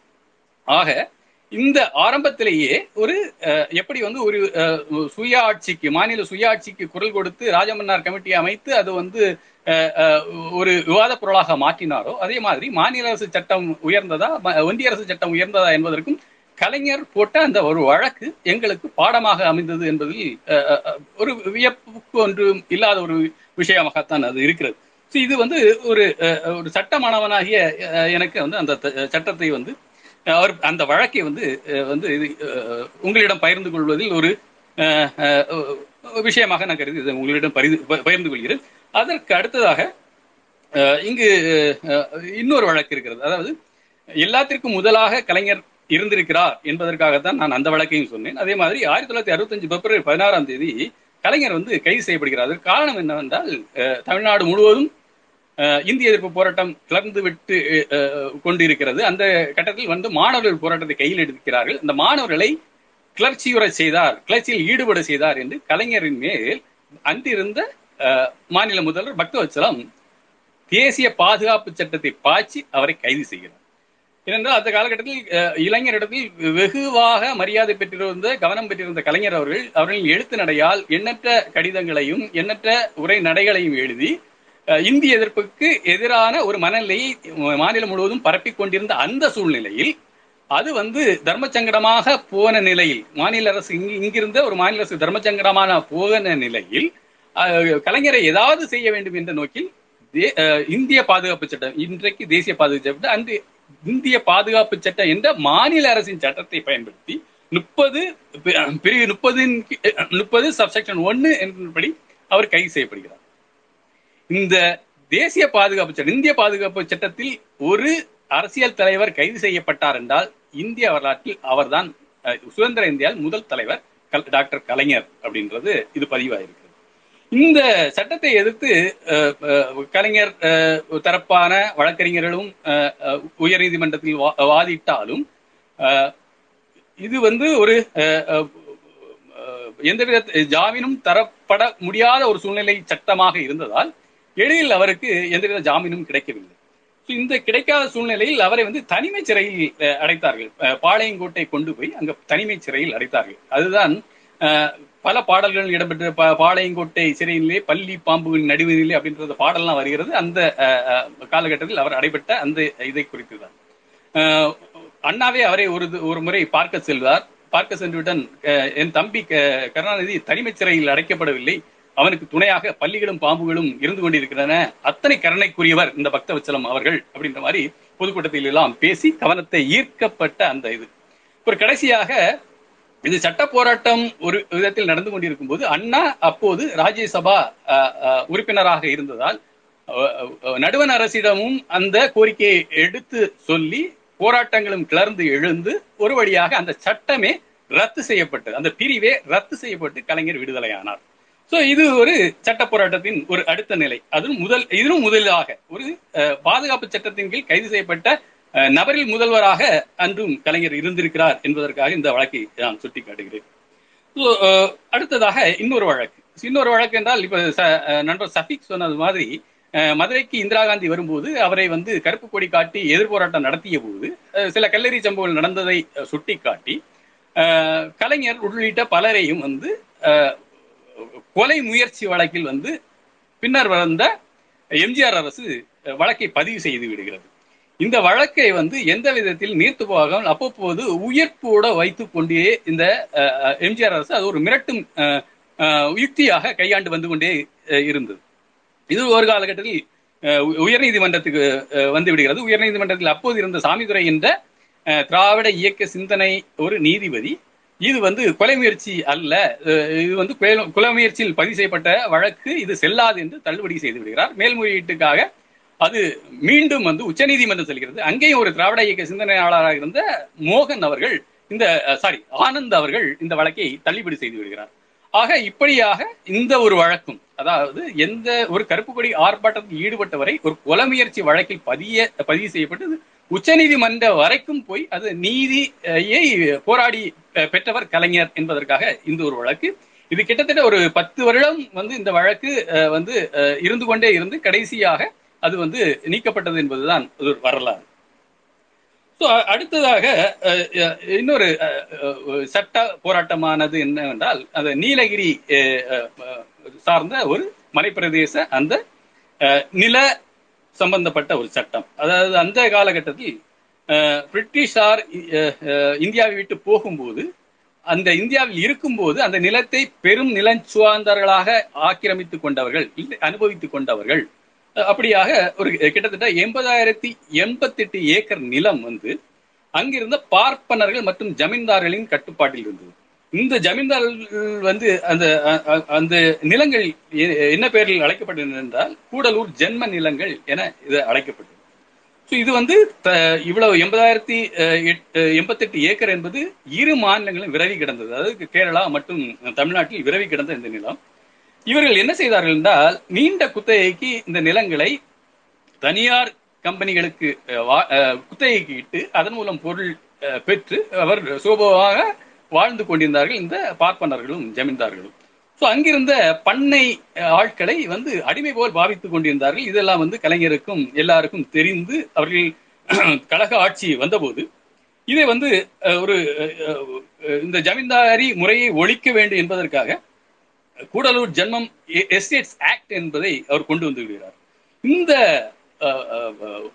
உயர் ஜாதி என சொல்லப்படுகிற இவர்களும் அந்த நிலச்சுவான் ஜமீன்தார்களும் நிலச்சுவான்தார்களும் இதை எதிர்த்து எதிர்த்து முதல் உயர்நீதிமன்றம் வருகிறார்கள் அஹ், உயர்நீதிமன்றத்திலிருந்து உச்சநீதிமன்றம் போகிறார்கள்.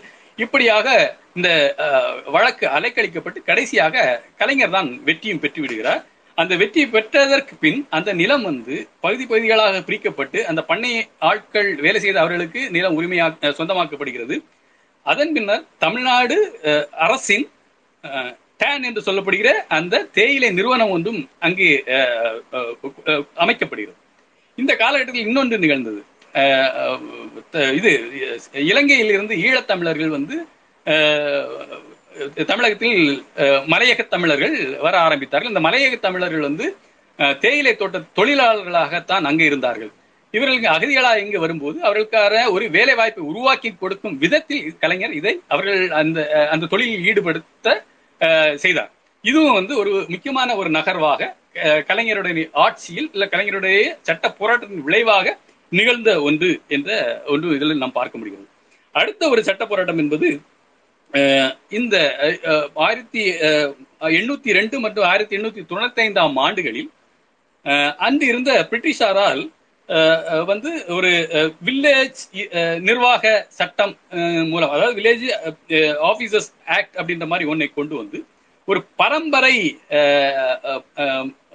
பரம்பரை மூலமாக அங்கிருக்கிற வில்லேஜை அங்கிருக்கிற கிராமங்களை நிர்வாகம் செய்து கொள்கிற கிராம முன்சீப்பு கர்ணம் மணியம் இது மாதிரி போன பரம்பரை பதவிகள் மூலம் அந்த கிராமத்தை நிர்வகிக்கிற பொறுப்பை அளித்திருக்க அந்த சட்டத்தின் மூலம் ஆயிரத்தி எட்நூத்தி ரெண்டு மற்றும் ஆயிரத்தி எட்நூத்தி தொண்ணூத்தி ஐந்தில் கிராம அதிகாரிகள் சட்டம் ஒன்றை அந்த பிரிட்டிஷ் அதிகாரிகள் இயற்றியதன் மூலம் அவர்கள் பெற்றிருந்தார்கள். இப்ப இதில் என்ன சிக்கல் என்றால் இந்த சட்ட இந்த பதவிகள் எல்லாம் அன்றிருந்த பார்ப்பனர்களின் கையில் இருந்தது. அதை விட்டால் பார்ப்பனர்கள் இல்லாத இடங்களில் உயர் ஜாதி என்று அறி- அறியப்படுகிற அந்த மேல்தட்டு வர்க்கத்திடம் இருந்தது. ஸோ இதில் முக்கியமான ஒரு விஷ- எல்லா சட்டங்களும் ஏற்றில் இயற்றப்பட்டு இருந்தாலும் நீங்கள் ஒரு நில சம்பந்தமான ஒரு, ஆவணம் வேண்டும் என்றாலோ ஆவணம் வேண்டுமென்றாலோ இல்லாட்டி உங்கள் ஜாதி சான்றிதழ் உட்பட ஏதாவது சான்றிதழ் வேண்டுமென்றாலோ இந்த உயர் ஜாதி மக்களை அணுகி நீங்கள் பெற வேண்டிய சூழ்நிலையில் இருந்தால் அவர்கள் குதிரை கொம்பாகவே இருந்தது. எவருக்கும் எளிதில் எந்த ஆவணமும் கிடைக்கப்பெறாது எந்த சான்றிதழும் வழங்கப்படாது அப்படின்ற மாதிரி ஒரு நிலைமை இருந்து இருக்கும்போதே பெரியார் அவர்கள் இது ஆரம்பத்திலேயே கிராம அளவில் சாதிகள் ஒழிக்கப்படும் வேண்டும் வேண்டுமென்றால் இந்த பதவிகள் ஒழிக்கப்பட வேண்டும். அல்லது இந்த பதவிகளில் அடித்தட்டு மக்கள் இல்லாட்டி இது ஜாதி நிலையில் கீழ் நிலையில் இருக்கிறவர்கள் இந்த பதவிகளை கைப்பற்ற வேண்டும் என்று வந்து பேசி பே- பேசியே வந்து வந்து கொண்டிருந்தார். கழக ஆட்சி வந்தவுடன் அண்ணா அதற்கு அஹ், ஒரு முடிவை ஏற்படுத்துவதில் முதலில் ஒரு சட்டம் கொண்டு வந்து வருகிறார். பட் அந்த சட்டத்திலும் பல லூப் ஹோல்ஸ் என்று சொல்லப்படுகிற இடைவெளிகள் வழியாக நுழைந்து இவர்களை அதை எதிர்த்து வழக்காடுகிறார்கள் வெற்றி பெற்று விடுகிறார்கள். இந்த இதை வந்து மீண்டும் கலைஞர் வரும்போது அதில் வந்து ஒவ்வொரு ஆக்டாக கொண்டு ஒரு ஆக்ட் ஒரு ஜிஓ போட்டால் அதில் இன்னொரு அஹ், இடைவெளியை பயன்படுத்தி அவர்கள் வந்து சட்டமன்ற வழக்காடி அதில் வந்து இதற்கு தடை ஏற்படுத்தி விடுகிறார்கள். இப்படியாக அவர் வந்து இதை ஆயிரத்தி தொள்ளாயிரத்தி எழுபத்தி மூணில் ஒரு அரசாணை அதிலும் வந்து அவர்கள் வந்து வழக்காடி வெற்றி பெற்று விட ஆயிரத்தி எழுபத்தி ஐந்தில் மற்றொரு வழக்காணை அரசாணை போட்டு கடைசியாக அதற்கு ஒரு முற்றுப்புள்ளி வைத்து விடுகிறார். அதன் பிறகு இந்த சட்டத்தின் மூலம் என்னவென்றால் அஹ், எவர் ஒருவர் இந்த பதவிக்கு வருகிறாரோ அவர் வந்து ஒரு பொது தேர்வு எழுதி அதன் மூலம் தேர்வு பெற்று அவர்கள் மட்டுமே இந்த பதவியை கைப்பற்ற முடியும் அப்படின்ற ஒரு நிலையை கொண்டு வந்து இந்த பரம்பரை பதவி என்ற ஒரு இதற்கு ஒரு முற்றுப்புள்ளி வைத்ததும் கலைஞர் அவர்கள் தான் இதுவும் ஒரு மிகப்பெரிய ஒரு சட்ட போராட்டமாகவே நிகழ்த்தி அவர் கொண்டு வந்தார் என்பது என்பது இங்கு ஒரு முக்கிய கருத்தாகும். ஸோ அடுத்ததாக சுயமரியாதை திருமண சட்டம். அஹ், அண்ணா செஞ்ச ஒரு மிகப்பெரிய சமூக சீர்திருத்த விஷயங்களில் ஒன்றாக கருதப்படுகிற சுயமரியாதை திருமண சட்டம் எளிதில் அஹ், வந்து இந்த சமூகத்தில் பெரிய மதிப்பை பெற்றுவிடவில்லை. ஸோ இந்த சட்டம் வருவதற்கு முன்னாலே வந்து பெரியாரின் பிரச்சாரத்தால் தமிழ்நாடெங்கும் சுயமரியாதை திருமணங்கள் நடைபெற்றுக் கொண்டேதான் இருந்தன. ஆனால் இதை சட்டப்படி அங்கீகரிக்கப்படவில்லை. அந்த சட்டப்படி அங்கீகரிக்கப்படாததால் இந்து திருமண சட்டம் இல்லை இந்து வாரிசுரிமை சட்டத்தின்படி அஹ், இந்த திருமணம் மேற்கொண்டவர்களுக்கு எந்த சொத்து சொத்துரிமையும் கிடைக்கப்படாமல் இருந்தது. இது பெரிய சட்ட தடையாகவே இருந்தது. ஸோ இந்த சட்டத்தடையை உடைக்கும் விதத்தில் அஹ், பல்வேறு அஹ், நுணுக்கங்களை கற்றறிந்து இருபத்தி மூணு ஒன்று ஆயிரத்தி தொள்ளாயிரத்தி அறுபத்தெட்டில் சட்டசபையில் மாதவன் அவர்கள் ஒரு சட்ட முசாதாவை நிறைவேற்றி ஸோ அதில் இருக்கிற எல்லா இது லூப் ஹோல்ஸையும் அடைக்கும் விதத்தில் இந்த சட்டத்தை இயற்றி அதை பின்னர் நடைமுறைக்கு கொண்டு வந்த ஒரு இதுவும் வந்து கழக ஆட்சியில் தான் நடைபெற்றது. அதுவும் ஒரு பெரிய சட்ட போராட்டமாகவே தான் நிகழ்ந்தது என்பது இது இன்னொரு உதாரணம். அடுத்ததாக அனைத்து சாதியினரும் அர்ச்சர் ஆகலாம் என்ற அந்த சட்டம் அதாவது கடைசியாக பெரியார் அவர்களுக்கு நெஞ்சில் தைத்த முள்ளாக இருந்த இந்த சட்டம் இது வந்து ஆயிரத்தி தொள்ளாயிரத்தி எழுபதிலேயே ஒரு மசோதாவாக நிறைவேறிய சட்டம்.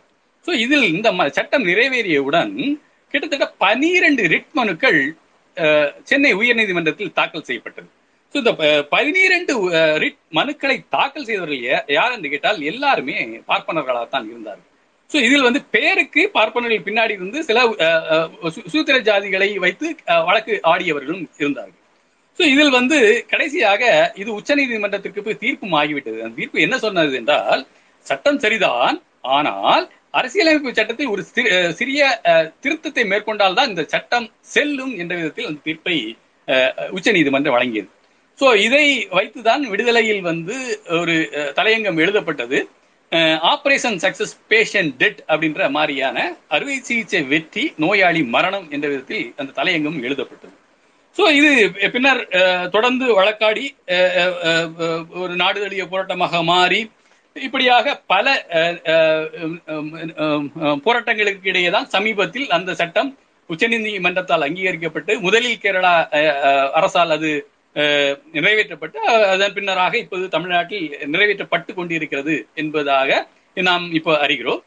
இதற்கிடையில் ஒரு சம்பவம் இருக்கிறது. ஆயிரத்தி தொள்ளாயிரத்தி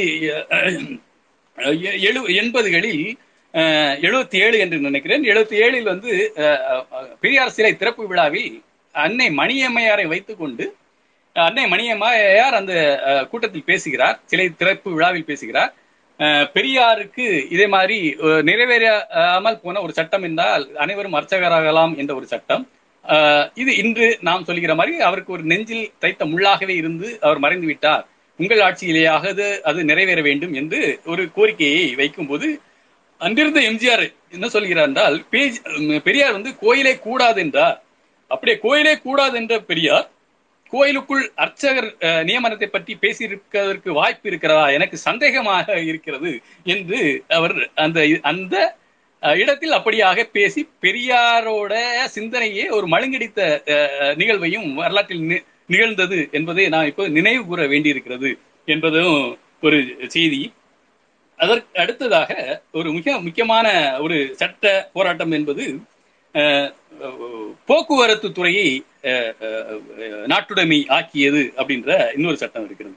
இது வந்து ஆயிரத்தி தொள்ளாயிரத்தி எழுபத்தி மூணில் கலைஞர் அவர்கள் இந்த பேருந்து நாட்டுடைமை ஆக்க வேண்டும் என்ற இதை முன்னெடுத்து இது பண்ணும்போது ஸோ அவர்கள் வந்து அப்போது இருந்த ஒரு மேஜர் பிளேயர்ஸ் என்று அறியப்படுகிற TVS Raman Raman S SRVS இவங்கெல்லாம் வந்து பெரிய அஹ், அதை எதிர்த்து அஹ், உயர்நீதிமன்றத்திற்கு சென்று விடுகிறார்கள். அப்போது வரைக்கும் என்ன இருந்தது என்றால் அஹ், உயர்நீதிமன்றத்தில் வந்து பார்ப்பனர்களின் ஆதிக்கம் அதிகம் பெற்றிருந்ததால் இவருடைய இன்ஃபுளுன்ஸ்லையும் வந்து அந்த வழக்கு அஹ், வந்து ஒரு பெரிய முட்டுக்கட்டையாகவே இருந்து கொண்டிருந்தது.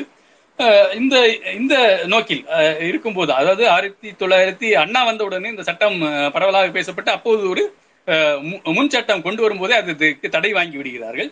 அப்புறம் அண்ணா மறைவுக்கு பிறகு ஆயிரத்தி தொள்ளாயிரத்தி எழுபத்தி மூணில் வந்து Tamil Nadu state carriages and contract carriages acquisition act அப்படின்றதை கலைஞர் கொண்டு வருகிறார். ஸோ இதுவும் வந்து கொண்டு வரப்படும் போது ஒரு பெரிய எதிர்ப்புக்குள்ளாகிறது. உச்சநீதிமன்றம் வரைக்கும் போய் அவர்கள் வந்து வழக்காடுகிறார்கள். வழக்காடி ஒரு பத்து ஆண்டுக்கான ஒரு தடையையும் பெற்று விடுகிறார்கள். ஸோ பத்து ஆண்டு தடைகளையும் பெற்று விட்டதால் இதை வந்து எளிதாக நாட்டுடைமை ஆக்க முடியாத ஒரு சூழ்நிலை இருந்து கொண்டிருந்தது. அதனால்தான் கார்ப்பரேஷன் லிமிடெட் அதாவது தனியாரும் அந்த போக்- வழித்தடத்தில் அஹ், பேருந்துகளை இயக்கிக் கொள்ளலாம். அரசும் ஒரு நிறுவனமாக அந்த இடத்தில் போக்குவரத்தை நடத்தி கொள்ளலாம். இந்த விதத்தில் தான் இந்த கார்ப்பரேஷன் லிமிடெட் அரசின் கம்பெனியாக அந்த போக்குவரத்து அஹ், நிறுவனங்கள் செயல்பட்டன. அஹ், இதற்கு முழு முழுதற்கான இல்லாவிட்டால் இந்தியன் ஸ்டேட் டிரான்ஸ்போர்ட் கார்பரேஷன் அப்படின்ற மாதிரி ஒன்று உருவாகி கூடும் அதற்கு தடையாக இந்த வழக்குகள் எல்லாம் போன நிலையில் சோ அரசு விருப்பப்பட்டால் அவர்களும் ஒரு நிறுவனமாக பேருந்து இயக்கிக் கொள்ளலாம் தனியார்களும் இயக்கிக் கொள்ளலாம் என்ற விதத்தில் அது வந்து மாறி போனது சோ இதிலும் கடைசியாக என்னவென்றால் அது நூறு கிலோமீட்டர் அஹ், என்ற அளவில் ஓடுகிற இந்த பெரும் வழித்தடங்கள் பெரும்பழி தடங்கள் என்று அறியப்படுகிற இவைகளை வந்து எளிதில் நாட்டுடைமை ஆக்கிவிட்டார்கள் ஆனால் லோக்கல் சர்வீசஸ் என்ற அழைப்படுகிற இன்டர்சிட்டியாக இருக்கட்டும் இந்த மாதிரியான லோக்கல் சர்வீசஸை வந்து அவர்கள் வந்து எளிதில் வந்து நாட்டுடைமை ஆக்கப்படவில்லை. ஸோ இந்த எழுபத்தி மூணு சட்டத்திற்கு அப்புறமும் அது வந்து நீடித்துக் கொண்டேதான் இருந்தது.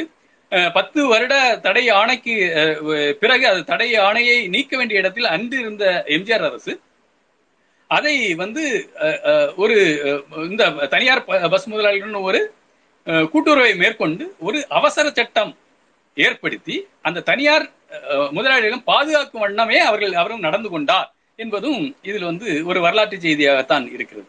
ஆக பல சட்டங்களை வந்து நாட்டின் மாநில மக்களுக்கு பயன்படும் விதத்தில் பல சட்டங்களை வகுத்து அளித்தாலும் அதற்கு பின்வருகிற நாங்களும் திராவிட ஆட்சியை தான் மேற்கொண்டோம் என்று சொல்லியிருந்து ஆண்டவர்களும் கூட கலைஞரோ அண்ணாவோ மேற்கொண்ட அந்த ஒத்ததிரின்பால் அதிராமல் இவர்கள் வந்து தனி ஆவர்த்தன செய்ததின் செய்ததன் விளைவாக சில அஹ், தீமைகள் நிகழ்ந்திருக்கின்றன என்பதையும் நாம் வந்து இந்த நேரத்தில் வந்து நாம் வந்து நினைத்து பார்க்க வேண்டியிருக்கிறது. ஸோ இது ஆக இந்த இந்த தனியார் பேருந்து சாரி பொதுவுடைமை அதாவது பேருந்து பொதுவுடைமையை வந்து அஹ், இந்த சட்டம் கொண்டு வரது வந்ததை அன்றிருந்த அந்த தீர்ப்புக்கு வாசிக்கப்பட்ட போது அந்த உச்சநீதிமன்றம் வெகுவாக தமிழக அரசை பாராட்டியதான் ஆனால் அந்த பாராட்டை ஒட்டுமொத்தமாக வந்து அனுபவிக்க முடியாத அளவிற்கு ஒரு அவசர சட்டத்தை அன்றிருந்த எம்ஜிஆர் அரசு கொண்டு வந்து அதை நீர்த்து போக செய்து விட்டது என்பதுதான் ஒரு ஒரு ஒரு கசப்பான செய்தியாகவும் இருக்கிறது என்பதை நாம் வந்து ஒரு நினைவு கொள்கிற விஷயமாக இதை எடுத்துக்கொள்ள வேண்டும்.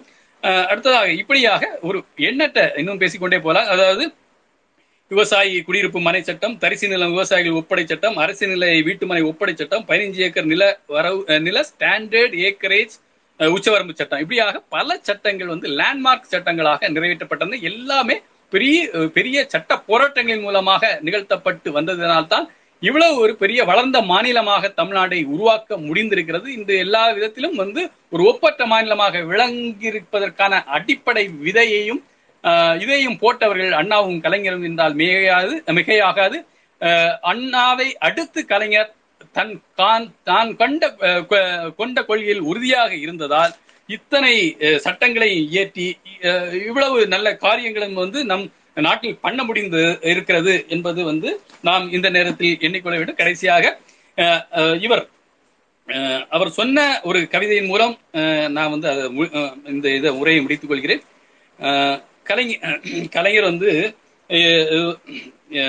இவருக்காக நேருக்காக எழுதிய இந்த கவிதை இடி இடிக்கும் பேச்சில் இளமை துடிதுடிக்கும் எழுத்தில் தேனொரு வடி இனிக்கும் பண்பில் அதில் வெடிமுழக்கும் செயலில் விடா பிடி இருக்கும் குணத்தில் விடுதலை கொடி இருக்கும் கையில் கொஞ்சம் முடி இருக்கும் தலையில் என்று கலைஞர் வந்து அவர் தனக்காக எழுதிய கவிதை மாதிரி எனக்கு இது படுகிறது. இறுதியாக அஞ்ச அஞ்சுக அன்னையின் உயிர்ப்பால் அருந்தி ஐயாவின் கொள்கையின் பால் ஓப்பால் தவிழ்ந்து அண்ணாவின் பேரன்பால் ஆளாகி வளர்ந்து இளமை துடிப்பால் இந்தி போர்ப்படை கூட்டி இலட்சிய முனைப்பால் மு- முரசலிக்க வந்தவன் நான் என்ற கலைஞரை நாம் நினைவுகூர்ந்து இந்த அஹ், நாம் இந்த உரையை முடிக்கிறேன். நன்றி வணக்கம். நன்றி கோலப்பன் சார். அடைமலை கொஞ்சம் ஓஞ்ச மாதிரி இருக்குது. எல்லா இதுகளையும் எல்லா வழக்குகளையும் பத்தி சொன்னீங்க. ஆனா அந்த கடைசி வழக்க வந்து சொல்லாம விட்டீங்க. அத சொல்லி முடிப்பீங்க அப்படின்னு எதிர்பார்த்தேன். சரி. இருந்தாலும் வந்து தலைவரோட பிறந்த நாள் அப்படின்றதுனால அதை சொல்ல வேண்டாம்னு வச்சுங்களா என்னவோ தெரில ஸோ ரொம்ப அழகாவும் அருமையாகவும் இருந்துச்சு. இதுக்காகத்தான் நான் வந்து அதாவது இதை வந்து இந்த தலைப்பை வந்து இவ்வளவு தெளிவா வந்து வேற யாராலையும் சொல்ல முடியுமா அப்படிங்கிறது வந்து மில்லியன் டாலர் கொஸ்டின் அதுக்காகத்தான் வந்து அந்த தலைப்பை உங்ககிட்ட வச்சு கொடுத்தோம். ஆனா இதுல இன்னும் நிறைய பேருக்கு வந்து இனிமேல் இவ்வளவு விஷயங்கள் இருக்குன்னு பார்க்கும்போது அதை போய் படிக்க ஆரம்பிப்பாங்க. திரும்ப அது பேசப்படும் அப்படிங்கிறது நம்ம ஆளுங்களுக்கு ஒரு சின்ன கோடு போ- புள்ளி வச்சு கொடுத்தா போதும். அவங்க கோடு போட்டுருவாங்க. அந்த வகையில வந்து நீங்க ஒரு பெரிய கோ- கோடே போட்டு கொடுத்துருக்கீங்க. இனிமே ரோடு போடுவாங்க அப்படின்னு நம்ம நம்புவோம். ரொம்ப நன்றி சார். என்ன ஒவ்வொரு ஆண்டும் வந்து நம்ம அதை முடிக்கும் போது நம்ம என்ன எதிர்பார்க்கிறோமோ அதை விட சிறப்பாகவே வந்து முடிச்சு கொடுக்குறீங்க. சேம் ஸ்பீக்கர்ஸ் லாஸ்ட் இயர் இந்த அதே ஸ்பீக்கர்ஸ் தான் கடைசியில முடிக்கிறோம். அந்த வகையில வந்து எனக்கும் ரொம்ப சந்தோஷமா இருக்குது. ஒரு அதாவது போன வருஷம் இருந்ததுக்கும் இந்த வருஷம் இருந்ததுக்கும் அந்த கடைசி வரைக்கும் டயர்டு தெரியாம கொண்டு போகக்கூடியது அப்படின்றதுல வந்து அந்த கடைசி நேரத்துல வந்து எப்படியும் முட்டும். அந்த டைம்ல வந்து நீங்க கொண்டு வந்து லாஸ்ட்டும் அதே தான் அந்த பத்து மணிக்கு மேல ரெண்டரை மணி வரைக்கும் இழுத்துட்டு போனோம். இன்னைக்கும் வந்து பாத்தீங்கன்னா இப்ப நான் ஃப்ரெஷ் ஆயிட்டேன். அடுத்து டுவெண்ட்டி ஃபோர் ஹவர்ஸ்னால நான் ரெடி அந்த அளவுக்கு வர்றதுக்கு காரணம் என்னன்னா உங்க எல்லாரோட அந்த க- கொடுக்கக்கூடிய பவர் பேக் இதான்னு நினைக்கிறேன். நன்றி சார் அடுத்தது வந்து நம்ம முக்கியமா பேசப்பட வேண்டிய பே- நம்ம இதுல வந்து ஸ்பேஸ்ல போன தடவையும் கடைசியாக பேசினாரு. இந்த தடவையும் நான் வந்து கடைசியா தான் அவருக்கு ஸ்லாட்டே வச்சிருந்தேன். எந் எத்தனை எந்த டைம்ல கூப்பிட்டாலும் நைட்டு பன்னெண்டு மணி ஆனாலும் வந்து பொறுமையா இருந்து கிட்டத்தட்ட கடந்த ஒன்றரை மணி நேரமா இருக்கிற அப்படின்னு நினைக்கிறேன். இருந்து முடிச்சு கொடுத்துட்டு அவர் ஆக்சுவலா டிராவல்ல இருக்கிறாரு. சத்யன். சத்யன் வந்து நம்ம தம்பி தான் இருந்தாலும் அவர் டிராவல்ல இருக்கிறாரு ஆனா முடிஞ்சா நான் கடைசி நேரத்துல வர்றேனா அப்படின்னு சொன்னா அப்படி ஆனா வந்து கட கிட்டத்தட்ட ஒரு ரெண்டு ரெண்டரை மணி நேரமா இருந்து அஹ் நம்மளோட சேர்ந்து பயணிச்சுட்டு இருக்கிற அப்படி அஹ் சத்யனுக்கு வந்து தலைப்பு என்ன தலைப்பு கொடுக்கணும் அப்படிங்கும்போது எனக்கு வந்து அந்த தலைப்பு வந்து ரொம்ப பீக் தலைப்புன்னு சொல்லுவேன். அதாவது என்னன்னா ரொம்ப ஸ்ட்ராங்கான தலைப்பு.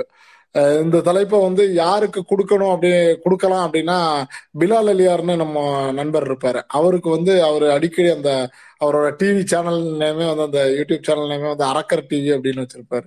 ஸோ அந்த திராவிட பேரரக்கன் கலைஞர் அப்படிங்கிற அந்த தலைப்பை வந்து அங்கிருந்து தான் நான் சுட்டேன்னு சொல்லலாம். சுட்டுட்டு அதை யாருக்கு கொடுக்கணும் போது அது சத்தியனுக்கு கொடுத்தாதான் வந்து அது கரெக்டா இருக்கும் அப்படின்னு எனக்கு தோணுச்சு. ஸோ திராவிட பேரரக்கன் கலைஞர் அப்படிங்கிற தலைப்புல வந்து சத்யன். வணக்கம்ண்ணா வாய்ப்புக்கு மிக்க நன்றி. உங்களுடைய விடாத முயற்சிக்கு பெரும் வாழ்த்துக்கள். இதெல்லாம் வந்து சாதாரண விஷயம் கிடையாது. உடம்ப பார்த்துக்கோங்க ஆம், வேகமா ரெஸ்ட் எடுங்க. இன்று வந்து ஒரு மிக பெரும் பொன்னாள் இன்று இல்லை. இன்னைக்கு அடுத்த பன்னெண்டு மணியை கிராஸ் பண்ணிருச்சு. பட் ஸ்டில் நம்ம எந்த கண்டெக்ட்ல பேசுறோம்னு எல்லாருக்கும் தெரியும். ஜூன் மூணு வந்து நம்ம வந்து ஒரு மிக பெரும் கொண்டாட்டமா வந்து என்னைக்குமே கொண்டாட வேண்டிய ஒரு பெருநாள். சமூக நீதி நாள் சமத்துவ நாள் அப்படின்ட்டு தலைவர் முதல்வர் வந்து இப்ப அறிவிச்சிருக்காரு. அது மாதிரி இந்த மனுஷனுக்கு வந்து திராவிட பேரரசனோட தேவர திராவிட பேரரக்கனோட பிறந்தநாளை வந்து எத்தனையோ இதுக்கு வந்து ஒத்து வரும். ஒரு ஆள் வந்து ஒரு விஷயத்த வந்து பெருசா நல்லா பண்ணா அந்த ஆளை வந்து அதை வச்சு வந்து கொண்டாடலாம். ஒரு மனுஷன் வந்து இப்படி எதை தொட்டாலும் நான் வந்து அடிச்சு சிக்ஸர் அடிப்பேன் தொட்ட ஒவ்வொன்றையும் நான் வந்து சிக்ஸர் அடிப்பேன் தொட்ட ஒவ்வொன்றிலையும் நான் வந்து ஒரு மிக பெரும் வெற்றியை கொடுப்பேன். இந்த மாதிரி ஒரு ஆளால வேலை பார்க்க முடியுமா அப்படின்ட்டு நினைக்க வைப்பேன். அப்படின்ட்டு நினைக்கிறப்ப என்ன பண்ண முடியும்? இதே ஜூன் தேர்ட்ல இப்ப ரிலீஸ் ஆகிற அந்த விக்ரம் படத்தோட கலைஞானி அந்த பேரை கொடுத்ததும் கலைஞர் தான் இதுவே கமலஹாசன் சொல்லுவாரு எந்த வேலை கொடுத்தாலும் அதை வந்து நல்லா பாரு அப்படின்ட்டு எங்க அம்மா சொல்லுவாங்க. அதுதான் வந்து எனக்கு இன்ஸ்பிரேஷனா இருந்துச்சு. என்னோட நடிப்புக்கு சின்ன வயசுல இருந்து நான் அதை வந்து என் மனசுல வச்சிருக்கேன் அப்படின்ட்டு இவர் எந்த வேலை இல்லை. எத்தனை வேலை கொடுத்தாலும் அதை வந்து தீர்க்கமா எடுத்துட்டு போய் முடிச்சு கொடுக்குற ஆள் தான் நம்ம கலைஞர். இவருடைய வாழ்க்கை ஃபுல்லா பாத்தீங்க அப்படின்னா திராவிடம் அப்படின்ட்டு சொல்லி கொண்டு வந்த ஒவ்வொன்னே வந்து கூட நின்று பண்ணதுதான் இவர். முதல்வர் பதவியேற்றப்ப சொன்னாரு. நீதி கட்சியோட நீட்சி தான் வந்து திராவிடர் கழகம் திராவிடர் கழகத்தோட நீட்சி தான் வந்து திராவிட முன்னேற்ற கழகம். அதற்கடுத்து இவங்க எல்லார் வழியிலையும் வந்து வந்து நான் வந்து இன்னைக்கு வந்து இங்க வந்து பொறுப்பேற்று இருக்கேன் அந்த பணியை வந்து எடுத்துட்டு போக அப்படின்ட்டு. சோ அதுல முக்கியம் என்னன்ட்டு பாத்தீங்கன்னா அந்த திராவிடம். இப்ப ஏன் திராவிடம் சிலருக்கு கசக்குது? ஏன் திராவிடம் வந்து பிடிக்க மாட்டேங்குது? ஏன் வந்து கலைஞரை நிறைய பேருக்கு பிடிக்க மாட்டேங்குது? அப்படின்ட்டு யோசிச்சு நம்ம பார்த்தோம் அப்படின்னா இதற்கான நிறைய பதில்கள் கிடைக்கும். திராவிட பேரரக்கன் அப்படிங்கிற பட்டத்துக்கு வந்து வேற யாருக்குமே இது வந்து பொருந்தாது. இவருக்கு தான் பொருந்தும். ஏன் அப்படின்ட்டு பாத்தீங்கன்னா உடனே குதர்க்கமா கேள்வி கேட்கலாம். பெரியாருக்கு அப்ப பொருந்தாதா? இந்த உலகத்தின் ஒரு ஆகப்பெரும் தத்துவம் எதுனா பெரியார் தாங்க அது வந்து பெர்னாட் ஷா கிடையாது. அது வந்து ஆஹ், கிரேக்கத்துல இருந்து அந்த காலத்துல கிரேக்கத்துல அவங்க சொல்ற அந்த பேரினர்கள்லாம் கிடையாது. அரிஸ்டாட்டில் கிடையாது. வேற யாரும் கிடையாது. பெரியார் தான் வந்து இந்த உலகத்தோட மிக பெரும் தத்துவமேறை அந்த தத்துவங்களை வந்து எடுத்துட்டு போய் அது தத்துவமா மட்டும் நிக்காம அதற்கடுத்து அதை மக்கள்கிட்ட போய் பெருமளவுல சேர்த்தது வந்து அண்ணா. இந்த அண்ணா கொடுத்த அந்த பணியை வந்து எடுத்துட்டு போய் கரெக்டா சொல்லி வச்சு செஞ்சு முடிச்சு இன்னைக்கு வரைக்கும் எரியுது எரியுதுன்ட்டு ஓடிக்கிட்டு இருக்காங்க பாருங்க. பாத்தீங்களா ஒவ்வொரு ஆளும். அவங்க எல்லாரையும் ஓட வச்ச அந்த திராவிட பேரரக்கன் வந்து கலைஞர்.